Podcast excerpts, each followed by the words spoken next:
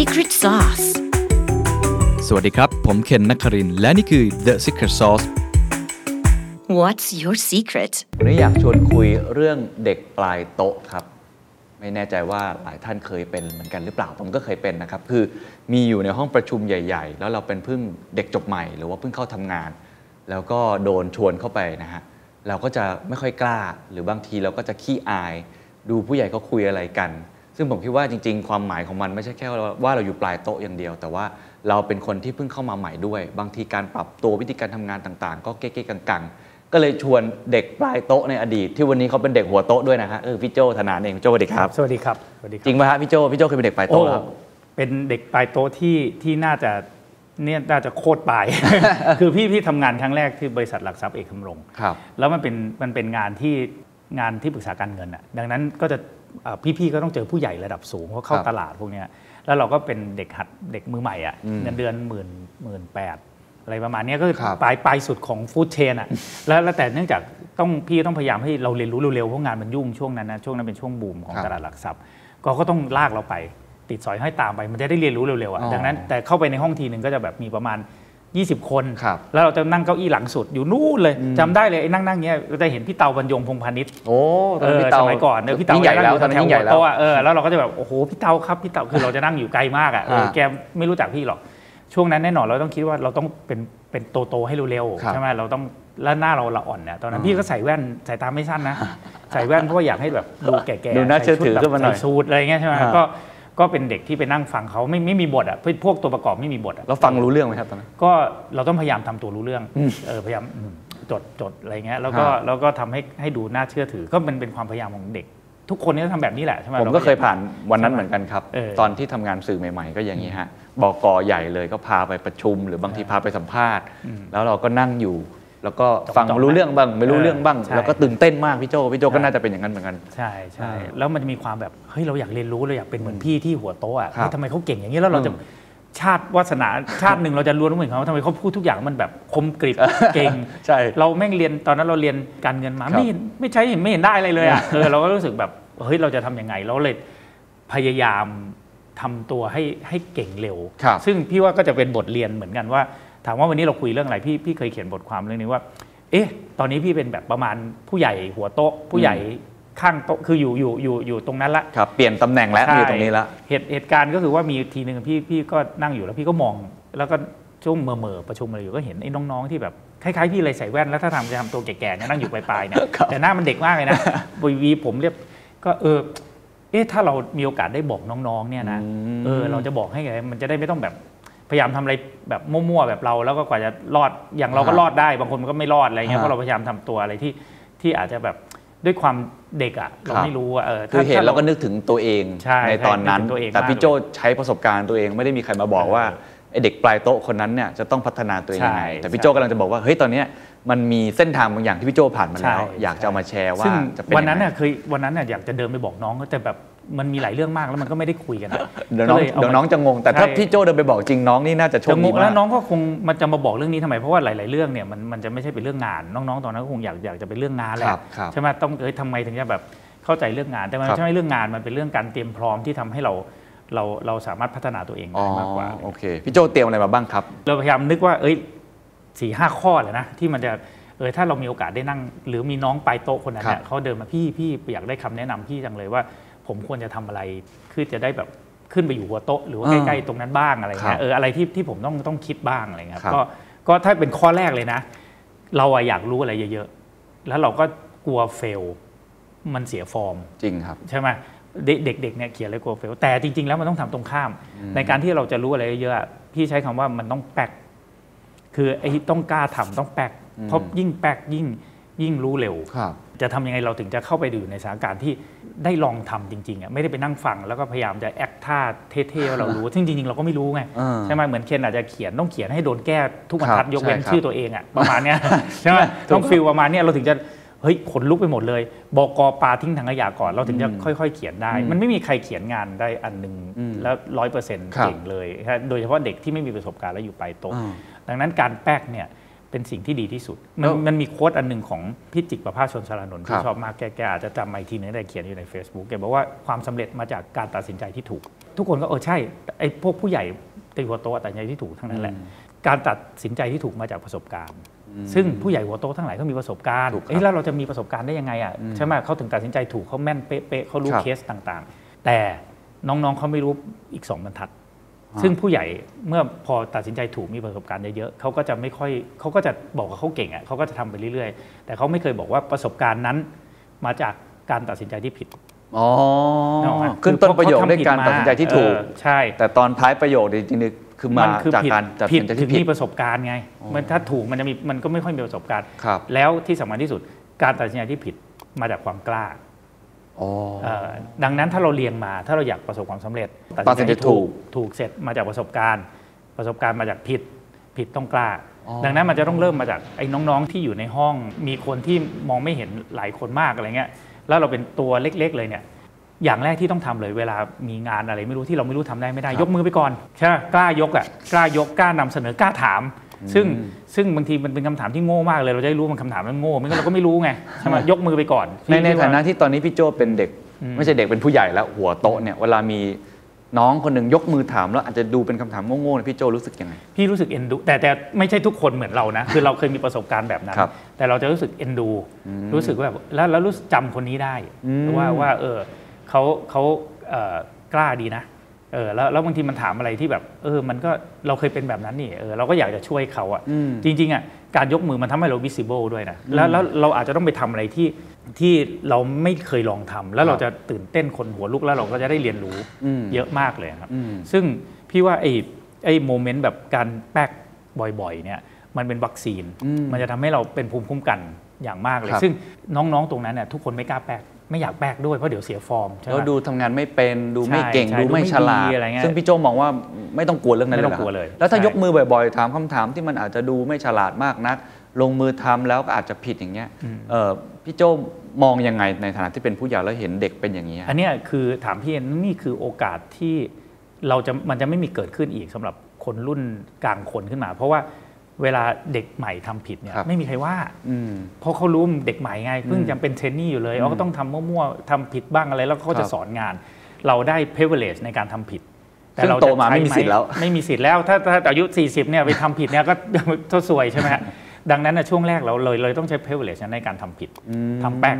ทำแล้วก็ไม่รู้ก็ถามอะไรเงี้ยเพราะว่าเขาคาดหวังว่าเราต้องไม่รู้อยู่แล้วอะเขาเป็นเด็กใหม่ไงเขาถึงให้เงินเดือนเรานิดเดียวไงอ่าอ่าเออแล้วเราเราก็ทำก็เรียนรู้ไป แต่แน่นอนในการเรียนรู้ก็ไม่ใช่ไม่ใช่ทำผิดซ้ำๆนะครับครับทำผิดแล้วปรับปรุงทำผิดแล้วปรับปรุงนี่คือ character ที่ที่พี่ว่าเด็กใหม่เนี่ยจะต้องกระโจนเข้าไปใส่ตอนตอนพี่โจเป็นเด็กปลายแถวปลายห้องแบบนั้นนะครับ แล้วเวลาเราทำแล้วมันผิด เวลาเราทำแล้วมันแป๊ก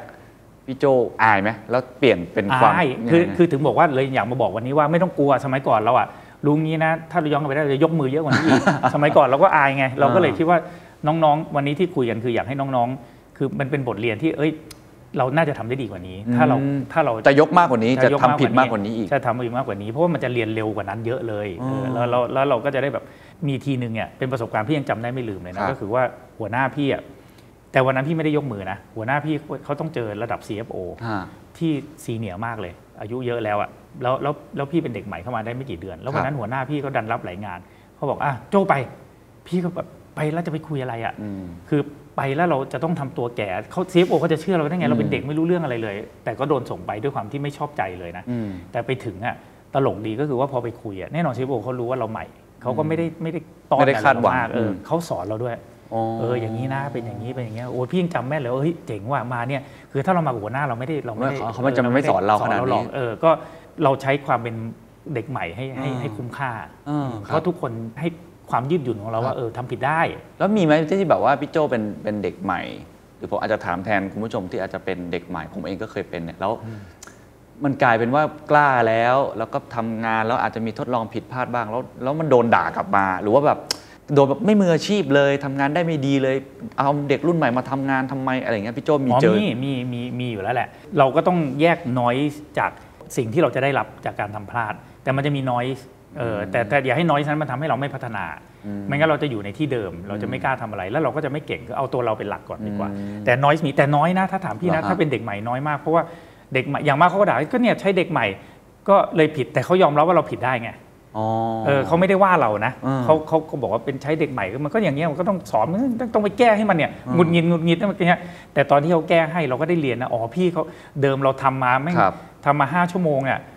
ยังได้แค่นี้เองพี่เขาป้ายสามทีได้ละดังนั้นเราก็รู้ว่าครั้งหน้าเราจะป้ายสามทีอ๋อคือแต่มันเราก็จะไม่เสียกำลังใจไหมพี่ใช่โดนด่าแล้วถ้าเขามาแก้ให้เนี่ย คือผมก็เคยเป็นเหตุการณ์นี้ที่ชวนคุยเพราะว่าบางทีก็เสียกำลังใจเหมือนกันนะพี่อู๋ Wink Wink เคยครับเล่าเรื่องนี้ให้ฟังเรื่องเสือดาวครับ เขาเป็นเด็กยก reflect เป็นอยู่ในตอนนี้อู๋ Wink เป็น production house ที่ใหญ่มากๆ แล้วก็ครับเอ่อประสบความสำเร็จมากๆนะฮะคุณอู๋เนี่ยเขาเคยเล่าว่าเขาเป็นเด็กชายขอบมาถึงก็เป็นเด็กยก reflect อะไรอยู่ Leo Burnett มั้งแล้วก็เป็นเด็กเบ๊อะให้ใช้อะไรก็ทำอะอืมแล้วมีทีหนึ่งอะมาใหม่ ๆ เลยอะพี่คนหนึ่งอยากได้เสือดาวเข้าฉากเสือดาวเสือดาว แล้วอู๋ก็ไม่รู้ทำยังไง พยายามไปหารุ่นพี่ช่วยอะฮะแล้วก็ปรากฏไปเจอพี่คนหนึ่งพี่พี่ก็นั่งฟังเนี่ยแล้วก็บอกว่าทำไมกูต้องบอกมึงโอ้ เป็นเรื่องปกตินะอู๋ก็แน่นอนครับแค้นใจแต่ต้องทำให้ได้ แต่ก็พี่คนนั้นเนี่ยจริง ๆเขาเหมือนสอนทางอ้อมนะถ้าเราคิดว่าเขาด่าก็ได้นะอู๋ก็ต้องวิ่งไปหาต้องพยายามทำเวลาก็จะหมดแล้วจนไปหาเองทำอะไรเองผิดพลาด รู้ว่าตรงนี้มีตรงนี้ไม่มีจนไปเจอที่จตุจักรแล้วก็ไปหาบ้านยืมเสือดาวมาได้ นี่คือบทเรียนเสือดาวเออที่คือเราเด็กใหม่ต้องเจอแบบเนี้ยก็คือต้องแป๊กต้องมีคนปฏิเสธเรา ต้องเอาความเจ็บปวดนั้นมาทำให้เราแกร่งขึ้นอู๋ว่าเล่าเรื่องนี้ตลอดเพราะว่า พ่อเสือดาวนั้นทำให้เขามีวันนี้เลยเออดังนั้นเนี่ยเราต้องกล้ายกมือหาเสือดาวอันนั่นคือบทเรียนแรกครับไม่งั้นเราก็จะได้แต่เลี้ยงแมวเป็นอะอ่าได้ไปเข้าใจครับไอ้คนที่หาเสือดาวตรงนี้เป็นอย่างอู๋ได้ เข้าใจมันอาจจะเจ็บนิดนึงใช่มันอาจจะรู้สึกว่าเอ้ยรุ่นพี่ไม่ยอมสอนงานเรานิดนึง แต่ถ้าเกิดเราเปลี่ยนสิ่งนั้นเป็นพลังนั่นแหละมันจะ ซึ่งฝรั่งเรียกว่าข้ม growth mindset อ่าคือคนที่คนที่ยอมรับความพ่ายแพ้คิดว่าเป็นชะตาชีวิตฮะไม่กล้าทำอะไรเลยเขาเรียก fix mindset ครับคนที่เติบโตได้เขาเรียก growth mindset ยอมเอาความคำด่ามาเป็นพลัง ล้มเหลวคือเรียนรู้อ่าลองไปอ่านหนังสือเล่มนี้ก่อนน้องๆที่เล่มแรกที่น้องๆน้องใหม่ฮะควรจะอ่านคือ growth mindset ครับครับได้ครับ นี่คือข้อที่หนึ่งครับแป๊กบ่อยๆครับ ข้อที่สองครับ ข้อที่สองเนี่ยมาจากพี่จิ๋มสุวภาครับเอ่อพี่จิ๋มสุวภาเนี่ยแกเป็นที่ปรึกษาการเงิน แล้วแล้วพี่ก็เพิ่งรู้ความลับนี้ตอนอายุประมาณ 40 กว่านะครับสายไปหน่อยนึงงั้นพี่จะรวยมากกว่านี้เยอะมากเลยนะคือพี่จิ๋มเนี่ยเขาเคยเป็นที่ปรึกษาการเงินให้เอ่อโรงแรม Oriental มันเข้าตลาดหลักทรัพย์แล้วช่วงนั้นแกต้องไปคุยกับลูกค้า แล้วก็การคนพัก Oriental นี่มันคืนหนึ่งหลายหมื่นนะครับแล้วแกเจอฝรั่งสามีภรรยาคู่หนึ่งเอ่อเกษียณละพัก Oriental ทีหนึ่งเดือน แกก็คิดว่ารวยมากต้องเป็นรวยมากแน่นอน ปรากฏไปนั่งคุยอยากรู้จักลูกค้าอ่าสองคนนี้เป็นครูธรรมดาที่อเมริกา แน่นอนครูอเมริกาเงินเดือนโอเคครับแต่ก็ไม่ได้ถึงกับแบบรวยมาพักแบบนี้ได้เป็นหมื่นเป็นเดือนเหมือนถึงครูอ่า99%เนี่ยพักแบบนี้ไม่ได้หรอกอืมเออแต่ปรากฏว่าถามสามีภรรยาเคล็ดลับเขาคืออะไรมาคือการออม คือคนที่จะมีตังค์เนี่ย ทำงานเงินเดือนเท่ากันเนี่ยสิปีอาจจะต่างกันมากนะ พี่จิ๋มเขาเล่าเรื่อง Magic Number 72ไว้ฟังเจ็ดสิบสอง72 72หาร1ได้72ครับ72หาร2ได้สามสิบ36หก72หาร10ได้เจ็ดจุดสอง72 72หาร20ได้3.6อ่าความหมายคือว่าถ้าเรามีเงินก้อนหนึ่งเริ่มต้นเท่ากันครับเช่นกับพี่เก็บเงินทำงานปีแรกด้วยกันได้ครับเงินคนละแสนนะเพราะครัเงิบนเดือน20,000เก็บเงินได้คนละแสนครับถ้าฝากดอกเบี้ย1%เราจะมีเงินกลายเป็น 2 0 0 0 0 0 คือทบต้นภายใน 72 ปี ซึ่งไม่ทันใช้เท่าทบต้นได้แค่ 72 ปี ถ้าเราเอาเงิน 1 0 0 0 0แสนนั้น ไปหารายได้ดอกเบี้ยได้ 2%มันจะทบต้นภายใน 36 ปีก็คือเกษียณพอดีอะแต่ถ้าเราเอาไปหาตังค์ได้ 10%ครับเงินนั้นจะทบต้นได้ใน 7 ปี 7.2 ปี เร็วมากนะ 20%คือ 3.6 ปี ดังนั้นเนี่ยคนที่มีเงินเดือนเท่ากันเนี่ยในที่สุดแล้ว 10 ปี 20 ปีเงินอาจจะไม่เท่ากันก็ได้ครับเราต้องรู้จักเอาเงินที่เราได้มา อย่างแรกก่อนต้องรู้จักก่อนว่า การใช้การบริหารจัดการการเงินเนี่ยอ่ามีเงินไม่ใช่จ่ายแล้วออม มีเงินออมแล้วค่อยจ่าย ออมก่อนออมแล้วค่อยจ่ายครับอันเนี้ย ทำงานไปด้วยอะต้องเก็บเงินไปด้วย แล้วก็ต้องใช้พลังของดอกเบี้ยทบต้นให้เป็นประโยชน์ คือไม่งั้นเราก็โยนเข้าแบงก์0.5% 1%อะครับแล้วอีกคนหนึ่งอะพอเข้าใจเรื่องการลงทุนกองทุนรวม equity หุ้นเอามา mix กันยังไงลงทุนต่างประเทศอะไรก็ได้ถ้าเขาถ้าเขาหาได้ 10%ต่อปีอะเขามีเงินเร็วกว่าเราโอ้โหไม่แป๊บเดียวแป๊บเดียวเขาดับเบิลแล้วเรายัง 72 ปีได้ได้เท่าเดียวเองอะไม่รู้อ่าเออเมื่อไหร่จะได้มีตังค์อ่าพอมีเงินเราถึงจะ มี financial freedom ซึ่งมันมาพร้อมกับอะไรอีกอันหนึ่งครับในการที่เราจะเข้าใจว่าเราจะหาเงินได้ 20-30%น่ะเราต้องเข้าใจเรื่อง risk มันต้องมาคู่กัน ดังนั้นเนี่ยเรื่อง risk คืออะไรฮะ เราต้องลงทุนในในเรื่องที่เรารู้เรื่องเออต้องทำต้องทำการบ้าน ไม่ว่าจะทำอาชีพอะไรก็ตามเนี่ยต้องรู้เรื่องการเงินอืมคือไม่ลงอะไรที่เราไม่รู้อย่างเด็ดขาด เช่นอ่าเพื่อนชวนไปเล่นคริปโตอืมอ่าแล้วก็ลงไปโดยที่มันไม่รู้คืออะไร ไม่รู้ฮะรู้หน้าคือ stable coin มันแบกกันยังไงเนี่ย ไม่ควรลง แต่ถ้าเราเข้าใจ risk มาแล้วแล้วเราเอาเงินบางส่วนไปลงเนี่ยพี่โอเคนะอ๋อแต่ดังนั้นเนี่ยต้องไม่เอาเงินไปไปทำในสิ่งที่เสี่ยงเสี่ยงๆครับเออเช่นไปแทงบอลอะไรเงี้ยเออถ้าเป็นแมนยูก็เจ๊งแล้วยกตัวอย่างอาจจะแทงสวนก็ได้แทงสวนอะถ้าแทงสวนนี่มหาเศรษฐีได้นะ ในปีที่ผ่านมาอาจจะอาจจะถึงกับแบบรวยมากได้ครับ มันไม่แน่นอน ดังนั้นถ้าเราเข้าใจเรื่องฟันดัมเ n นทัลครับเรื่องการครับเงินเนี่ยมันมีโอกาสที่ทำให้เราทำให้ได้ 10% 20%อ่าไม่ไม่ยากเลยนะสำหรับพี่ผู้ซึ่งมาเข้าใจตอนอายุ 40 กว่า แล้วพี่โจทำได้ไหมพอตอนเข้าใจทำได้สิทำได้มันก็เป็นใช่เติบโตใช่แบบ 10%คือเลิต่อกปีทำอะได้ไรจที่มันริงเสี่ยงเสี่ยงๆเออ10%ๆอย่างพี่โจลงทุนอะไรบ้างคะอาจารย์ที่แนะนำหุ้น หุ้นซะเยอะก็กองทุนรวม จริง ๆ ถ้าไม่มีเวลาใส่เงินกองทุนรวมไว้ มี IMF ก็ควรจะซื้อถ้าเข้าใจ IMF ครับ LTF ไม่มีแล้ว เพราะมันประหยัดภาษีได้ครับได้เหมือนได้แต้มต่อมา 30%เนี่ยครับปีแรกก็สบาย 30%ได้ตั้งเท่ากับถ้าเราตั้งแค่ 15%ต่อปีอะไม่ยากอืมไม่ยากแน่ๆ เราต้องเข้าใจมันเท่านั้นเองต้องฮะอ่านเยอะ ดังนั้นเนี่ยนอกจากน้องๆจะทำงานแล้วไม่ว่าจะทำงานโฆษณา ไม่ว่าจะทำงานโรงงานครับต้องเข้าใจการเงิน แล้วเข้าใจเมจิกนะเมื่อว่า 72 โอเค แล้วเข้าใจความเสี่ยงก็คือทุกคนต้องต้องทครับำต้องรู้เรื่องการเงินครับเออชีวิตถึงจะมีโอกาส ได้แต่งงานมีครอบครัวที่ดี ลูกสามารถเรียนดี ๆ ได้ ถ้าเข้าใจยิ่งเร็วเท่าไหร่ดอกเบี้ยทบต้นยิ่งทำงานเร็วนะแสดงว่าสมมุติว่าอาจจะเป็นแค่เด็กจบใหม่เงินเดือนอาจจะหมื่นสองหมื่นห้าพี่โจก็แนะนำเราให้เริ่มออม แล้วก็เริ่มลงทุนตั้งแต่วันนั้นเลย แต่ต้องเป็นสิ่งที่เราเข้าใจ ใช่ใช่ใช่มีรายได้มาออมก่อนจ่ายนะอ่าคนส่วนใหญ่จะจ่ายแล้วเหลือเท่าไหร่ค่อยออมฮะเรารู้ว่าเราต้องมีรายได้3 0,000ออม5,000 เอาไปก่อนเลย เราจะได้รู้มีวินัยมีวินัยในเรื่องจ่ายอืมครับถ้ามองมุมหนึ่งอันนั้นคือการเอาเงินเนี่ยไปลงทุน ซึ่งตอนนี้ผมว่าคนรุ่นใหม่ก็สนใจมากขึ้นนะครับแต่ถ้ามองอีกมุมหนึ่งมันก็จะมีคำพูดพี่โจว่าเป็นลูกจ้างตลอดชีวิตอะไม่รวยสักทีอะอืมเงินเดือนก็ขึ้นปีนึงก็5ถึง7เปอร์เซ็นต์บางทีเงินเฟ้อยังเยอะกว่าเลยเนี่ยจากประสบการณ์พี่โจทำไงให้เนี่ยเด็กปลายโต๊ะสามารถลืมตาอ้าปากได้อะไรครับคืออย่างอย่างแรกเนี่ยถ้าเราเข้าใจเรื่องเมจิกนะเมื่อ72อะครับมันมีโอกาสที่จะมีเงินพอที่เราจะไปทำธุรกิจอื่นได้หมายถึงว่าถ้าเราชอบร้านกาแฟเราต้องมีเงินเก็บก่อนครับใช่ไหมเงินเก็บเนี่ย ถ้าเก็บแบบ1%น่ะไม่ได้เปิดร้านกาแฟแน่นอน ถ้าเก็บแบบพอมี return ได้ต้องเข้าใจด้วยนะ หรือว่าต้องคุยกับผู้รู้เยอะๆครัเนี่ยมีโอกาสอันที่หนึ่งครับอันที่สองเนี่ยในการที่จะเป็นเด็กจบใหม่อะเมื่ออีกสักห้าปีผ่านไปอะเราอยากจะเป็นผู้เลือกหรือผู้ถูกเลือกเอ่อพูดต่างกันนะครับผู้ถูกเลือกคือว่าอ๋อคือแบบเราก็เขาจะเลือกเราไปโปรโมทไหมอะไรเงี้ยอ่าหรือว่าเพราะเราเก่งมากเราเลยเป็นผู้เลือกว่าเราไปไหนก็ได้เออเราไปบริษัทที่เงินเดือนมากกว่านี้ก็ได้นะ ถ้าที่นี่ไม่ดูแลเราในการที่เป็นผู้เลือกเนี่ยมันจะนำมา น่าจะเป็นข้อ 3 ของพี่ก็คือว่าเราจะทำตัวเองยังไงให้ให้ได้รับการหนึ่งคือได้ได้อยู่ในที่ที่เราได้แสดงผลงานมี Impact แล้วกัน ได้แสดงผลงานเรซูเม่อะใช่ไหมพี่พี่บอกน้องๆที่ที่โรบินฮูดพี่ทำโรบินฮูดใช่ไหมครับก็บอกเขาบอกว่าเนี่ยที่ทำโรบินฮูดเนี่ยนะถ้าเราทำสำเร็จเนี่ยทุกคนเขียนเลยว่าทำงานโรบินฮูดทุกโอ้โหหลังจากนี้ไปที่ไหนก็ได้ไปที่ไหนก็ได้ บางทีมันไม่ใช่เรื่องเงิน มันเป็นเรื่องของ project แล้วแล้วเวลาเขาสัมภาษณ์เราทำโรบินฮูดเหรอตื่นเต้นนะทำไงเล่าให้ฟังสิฮะเราอาจจะเป็นตัวนิดเดียวนะ แต่เรารู้มันคืออะไรเนี่ยเราเราก็จะมีเรซูเม่ที่ดีที่เราจะเลือกได้ ครับ ถูกเลือกคือเรซูเม่ไม่มีอะไรวันๆใครถูกเลือกคือเราก็ถ้าเป็นผู้ถูกเลือกก็ไม่ค่อยมีใครเลือกอยู่แล้วอืมใช่ไหมอืมอืม ดังนั้นข้อ 3 ของพี่อะพี่คิดว่าสำคัญมาก ๆ เลยนะ คือพี่เองก็พลาดตรงนี้มาในช่วงประมาณ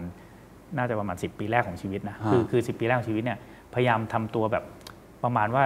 เหมือนเราเราอยู่ในระบบการสอบที่มันต้องมีที่ 1 ที่ 2 ที่3ครับแล้วเราติดอย่างนั้นว่าเราต้องเป็นที่ 1 เพื่อนฝูงเราก็แบบประมาณว่ากูต้องเก่งกว่าเพราะเราจะได้โปรโมทใช่ไหมครับแต่พอผ่านไป 10 ปีถึงเข้าใจแล้วว่าสิ่งที่สำคัญที่สุดที่น้องๆใหม่ควรจะทำคือต้องเป็นคนนิสัยดีอืมเออนิสัยดีเลย ไม่ใช่ทำงานดีอย่างเดียวเหรอนิสัยดีใช่เพราะว่านิสัยดีมันจะนำมาเยอะมากเลยอย่างแรกนะฮะอันนี้พี่เล้ง MFEC เคยบอก เริ่มต้นคู่ขี้10 ปีอาจจะไม่เท่ากัน หัวใจหลักๆหนึ่งที่ไม่เท่ากันก็คือว่าไอ้คนคนหนึ่งเนี่ย มี mentor ที่ดี มีคนอุปถัมภ์ค้ำชูครับคนผู้ใหญ่ที่อุปถัมภ์ค้ำชูเนี่ยนอกจากเก่งแล้วเนี่ยต้องนิสัยดี ผู้ใหญ่ชอบคนนิสัยดีอะพี่เป็นผู้ใหญ่คนที่นิสัยดีนิสัยดีคืออะไรเอาแน่นอนมันไม่ใช่เหมือนคนดีดีฝ่ายมันนิสัยดีก็ชอบช่วยเหลือคนอื่นเออใช่ไหมมีอะไรก็ยกมือเอ่อ การพูดการจาใช่ไหมเออแล้วก็มีน้ำใจใช่ไหมเออ contribute เป็น team team player เหมือนกับไม่ได้คิดแค่ตัวเอง เท่าที่ผมใช่ฟังพี่โจ้นี่ใส่ดีใช่ในมุมมองพี่โจ้คือมีการทำเพื่อคนอื่น contribute ปลูกต้นไม้ปลูกต้นไม้ทุกวันปลูกต้นไม้ทุกวันพี่เรียกว่าปลูกต้นไม้ปลูกต้นไม้อ๋อคือบางทีช่วยคนนู้นช่วยคนเล็กคนน้อยช่วยอะไร ช่วยคนที่โดยเฉพาะช่วยคนที่ที่ไม่มีประโยชน์อะไรกับเราอะ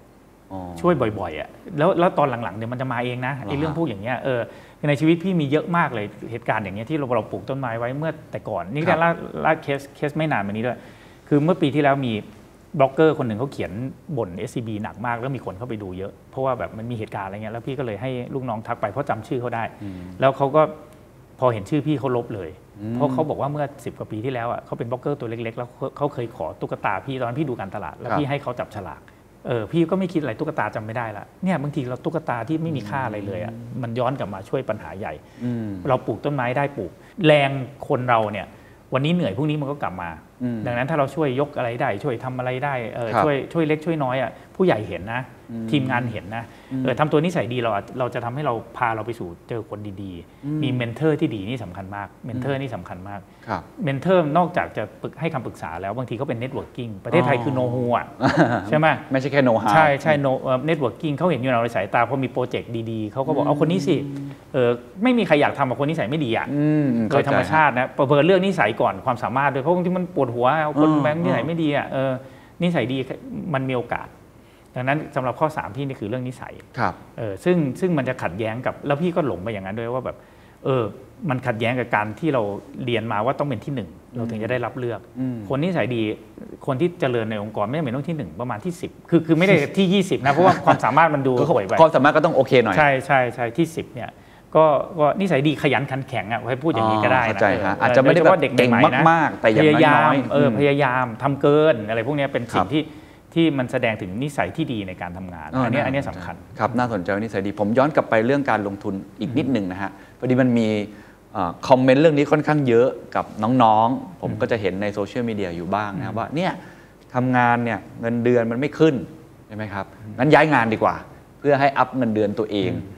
แบบเนี้ยพี่โจคิดไงเราเราควรจะคิดยังไงในฐานะที่เราแบบ ยังตัวเล็ก ๆ อยู่เนี่ยควรจะย้ายงานไหมหรือว่าควรจะอยู่ที่เดิเดี๋ยมวมันหรือมันแล้วแต่แล้วแต่ท่านะฮะพี่เนี่ยจอมย้ายงานเลยแล้วพี่รู้ย้ายงานแล้วเงินเดือนมันขึ้นจริง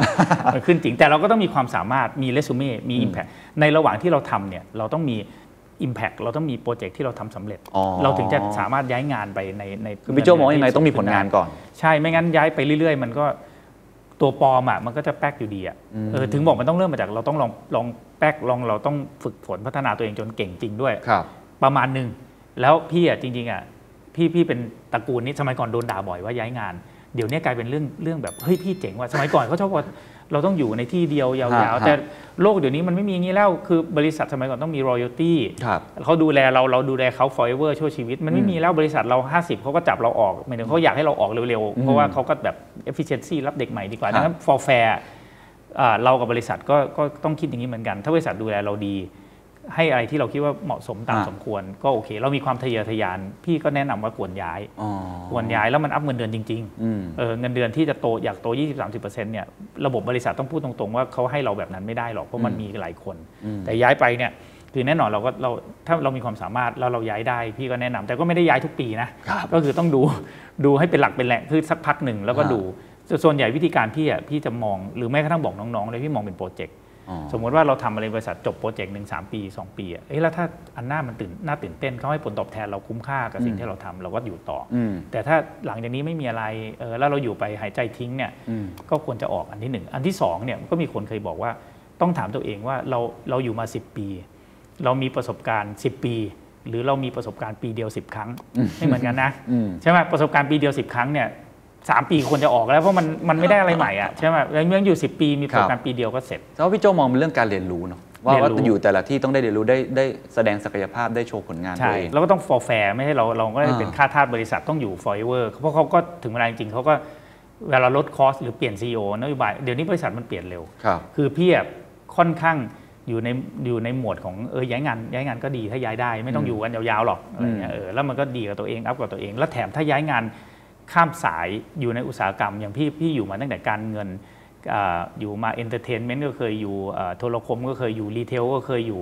คือทำมันทุก ซึ่งพอโตๆแล้วมันเอามาผสมกันได้ครับเออมันก็ดีได้รู้จักเพื่อนหลายวงการด้วยอืมเออมันก็มันก็เป็นถ้าเราย้ายได้ถ้าเขารับนะฮะเออพี่พี่ก็ว่ามันมันก็เป็นการแป้กชนิดหนึ่งเวลาเรากระโดดข้ามห้วยจากโทรคมไปทำกางเกงยีนส์พี่ก็แป้กมาละอืมใช่ไหมแล้วไปก็ไปอยู่แกรมมี่ก็ตื่นตาตื่นใจมากข้างห้องเป็นพี่เบิร์ดก็ได้รู้จักศิลปิน อะไรเต็มไปหมด มันก็มีส่งผลมาจนวันนี้ด้วย คืออถ้าพี่อยู่ที่เดียวยาวๆเนี่ยพี่ถ้าพี่อยู่ดีแท็จนถึงวันนี้ก็คงโดนเล y o ออฟไปแล้วคือแต่อย่างเงี้ยนึกออกอันนี้แต่เป็นอันนี้เป็นเส้นพี่นะครับครับเส้นอื่นแต่มันต้องคู่กับการแป๊กแข็งแรงอ่าอ่านั้นก็มันก็เป็นเส้นเรื่องด้วยอืมครับเข้าใจครับอะงั้นข้อต่อมาแล้วครับอืมคือในการทำงานเนี่ยตอนนี้ก็รู้ซึ้งแล้วว่าเก่งแค่ไหนเนี่ยเล่าเรื่องไม่เป็นเนี่ยหายไปเกินครึ่งโอ้อันเนี้ย storytelling storytelling เนี่ย ฝึกได้ครับ storytelling สำหรับพี่เนี่ยมีมีสองเรื่องหนึ่งคือพูดสองคือเขียน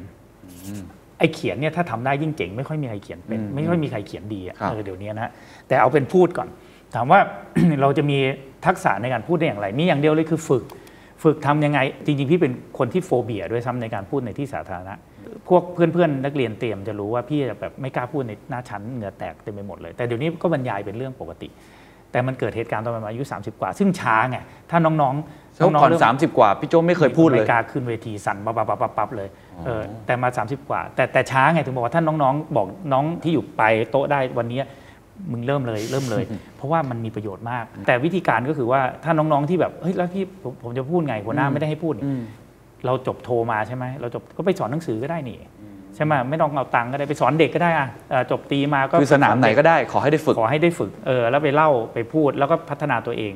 เออแล้วอาสาก็ได้ใช่ไหมไปพูดเอ่อไปบรรยายนู่นบรรยายมีเยอะแยะคือคนเขาอยากให้บรรยายเยอะแยะกรมการค้าภายในอะไรคือมันก็มีเต็มไปหมดอะฮะเออพูดแป๊กบ้างอะไรบ้างพี่อะกว่าจะพูดได้อะ เนื่องจากพี่พี่พี่มาจากติดลบกับคนอื่นเลยนะ พี่ต้องใช้ประมาณ 2 3 0 0 ครั้งบ้างถึงจะรู้สึกว่าฮะสองสามร้อยครั้งเลยใช่ฮะถึงจะรู้สึกว่าตัวเองพูดพูดพอได้ แล้วแล้วช่วงสองสามร้อยครั้งมันก็แปลกแปลกเหรอแปลกแล้วไม่ทราน fail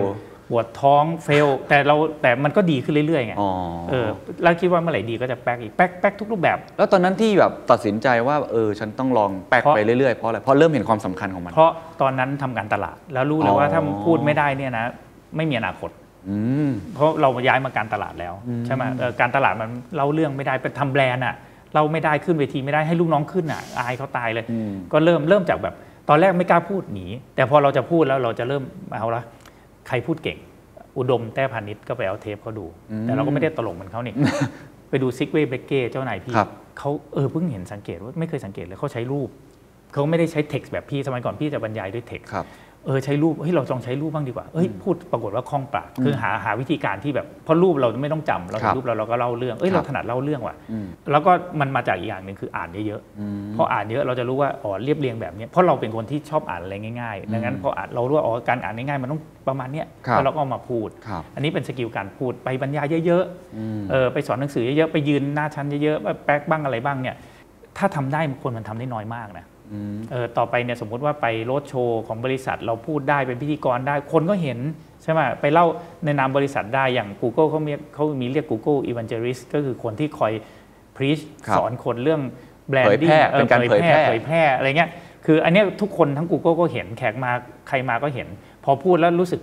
หล่อซึ่งเก่งไม่เก่งไม่รู้นะ พูดดีพูดดีมีคนชวนไว้ก่อนทำงานอีกโอ้โอกาสมันเยอะโอกาสเพราะเรามันมากไฟมันส่องมาใช่ที่เรา ใช่ อันนี้คือพูดอีกอันนึงอะ ถ้าทำได้จะดีมากเลยพอดีพี่พี่พี่ค่อย ๆ พัฒนาตัวเองครับมาด้านนี้เลยรู้ว่ามันสำคัญมากคือเขียนอืมคนเขียนให้รู้เรื่องได้น้อยมากนะในโลกนี้แปลกมากเลย มันเป็น skill ที่แบบเขียนหนึ่งหน้า A4 ง่ายๆเนี่ยฮะแทบแทบจะไม่ค่อยมีใครเขียนได้ครับง่ายครับเลยได้ได้แบบอ่านแล้วแบบเพลิดเพลิน ถ้าไม่พยายามเขียนศัพท์ยากๆไปเลยฮะก็เขียนไม่รู้เรื่อง ไม่มี why ไม่มี how ไม่มีอะไรอะแต่มันคือการฝึกไงเขียนเขียนแล้วเราอ่านเยอะแล้วเราค่อยมาเขียนเขียนครับแล้วก็อ่านอ่านแล้วเขียนเดี๋ยวนี้มันพี่ลองง่ายก็เปิดเพจเปิดเพจตัวเองก็ได้ ลองทำเขียนมัน storytelling สำคัญยังไงครับ พูดเนี่ยพอเข้าใจ เพราะว่าเวลาไปพูดหน้าห้องประชุม หรือว่าการ presentมันทำใช่ให้เราก็พูดตรงๆได้หน้าด้วยอะไรอย่างนี้นะใช่แต่ถ้าการเขียนนี่สำหรับพี่โจมันยังสำคัญอยู่ เขียนเนี่ยเป็นสกิลที่คนมีน้อยมากใช่ไหมดังนั้นเนี่ยอย่างแรกเนี่ยในการ executive summary อะถ้าเคยได้ยินเนี่ยอ๋อสรุปของผู้บริหารหน้าเดียวเนี่ยครับถ้าผู้บริหารอ่านรู้เรื่องเนี่ยงานมันก็ไหลลื่น ถ้าต้องไปเล่ากันเป็นปึกเขาก็ไม่รู้ว่าเราต้องการอะไรกันแน่วะอืมเออแล้วหัวหน้าเราก็จะดีใจถ้าเราสามารถเขียนได้ง่าย ๆ หน้าหนึ่งแล้วก็หัวหน้าเขาอีกคนหนึ่งเข้าใจ แม้กระทั่งเป็นผู้นำก็ตามเนี่ยครับนโยบาย strategy อะไรที่เขียนลงเป็นหนึ่งหน้า A4 ไม่ได้ปฏิบัติไม่ได้นะอืมเพราะแม้เข้าใจผู้นำจะพูดซ้ำๆซ้ำๆคนมันก็ไม่จำแต่ถ้าเขียนเนี่ยมันเห็นอืมดังนั้นโตไปได้ใช้ skill เขียนแน่ๆอันที่ครับหนึ่ง อันที่สองมันมีน้อยไงพอมันมีน้อยเนี่ยคนจะมาหาเราเยอะมากเลยตอนหลังพี่เขียนประกาศเขียนอะไรซี้ซั้วเต็มไปหมดเลยแล้วเราเขียนได้เร็วเพราะเราฝึกมาอ๋อเขียนเนี่ยสำคัญ เพราะมันเป็น skill ที่ที่คนมีน้อยครับอะไรที่มีน้อยหายากมีค่าเสมออืมอันที่สามมันทำให้เราสามารถเป็นนักเรียบเรียง logic ที่ดีได้ คือมันจะไปช่วยในการพูดด้วยนะอ๋อคเอรับอครับแล้วครับแต่มันช่วยในการทำงานด้วย เวลาเราต้องเล่าให้พนักงานฟังอ่าเออเราจะรู้แล้วอ๋อเขียนแบบที่มี impact ต้อง why ก่อนแล้วค่อย how ค่อย what อะไรเงี้ยอ๋อคือมันมันมันช่วยในการที่แบบเวลาเราคิด logic ฝึก logicของเราด้วยใช่ซึ่งไม่ใช่แค่เรื่องการเขียนแต่ฝึกในแง่การทำงานใช่ในการสรุปประเด็นในการคุยกับคน แล้วอันที่สี่มันคือ empathy คือมันทำให้เรา เราเข้าใจผู้อื่น เราจะเขียนให้ผู้อื่นรู้เรื่อง เราต้องรู้ว่าเขาอยากฟังอะไรอะอ๋อคือคือง่ายๆเลย ถ้าเจอฝรั่งเราต้องเขียนภาษาอังกฤษ เจอคนไทยเขียนภาษาไทยก่อนนี่คือทำให้เราพยายามอ่านคนอื่นเออมันการฝึก empathy มันมันครับมันเป็นมันเป็น tool ที่ดีมากๆเลยครับครับถ้าเกิดมีน้องๆมาถามว่า เอ้ย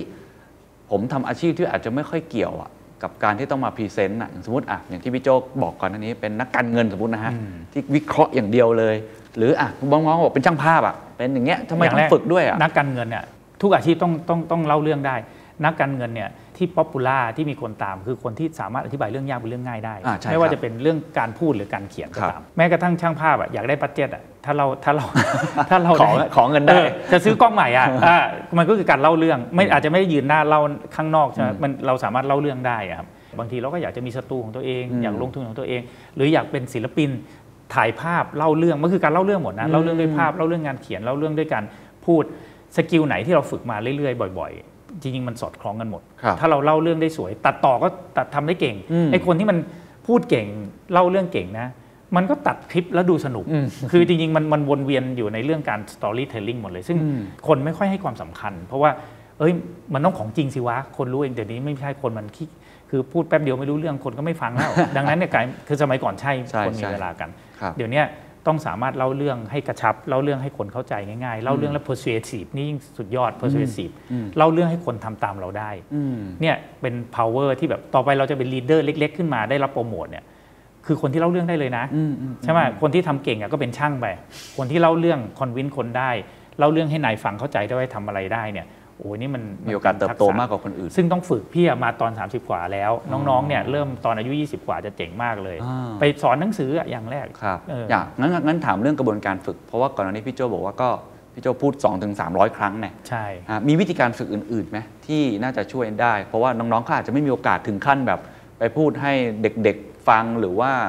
ไม่ได้มีโอกาสให้คนอื่นเชิญไปพูดเลยแบบนั้นนะครับมันมันฝึกกับตัวเองหรือทำอย่างอย่างอื่นอย่างแรกเนี่ย ไม่ต้องเชิญไปพูดไปสมัครพูดมีมีเยอะมากเลยนะมันจะมีหลักสูตรเล็กหลักสูตรน้อยอะไรเงี้ยคือ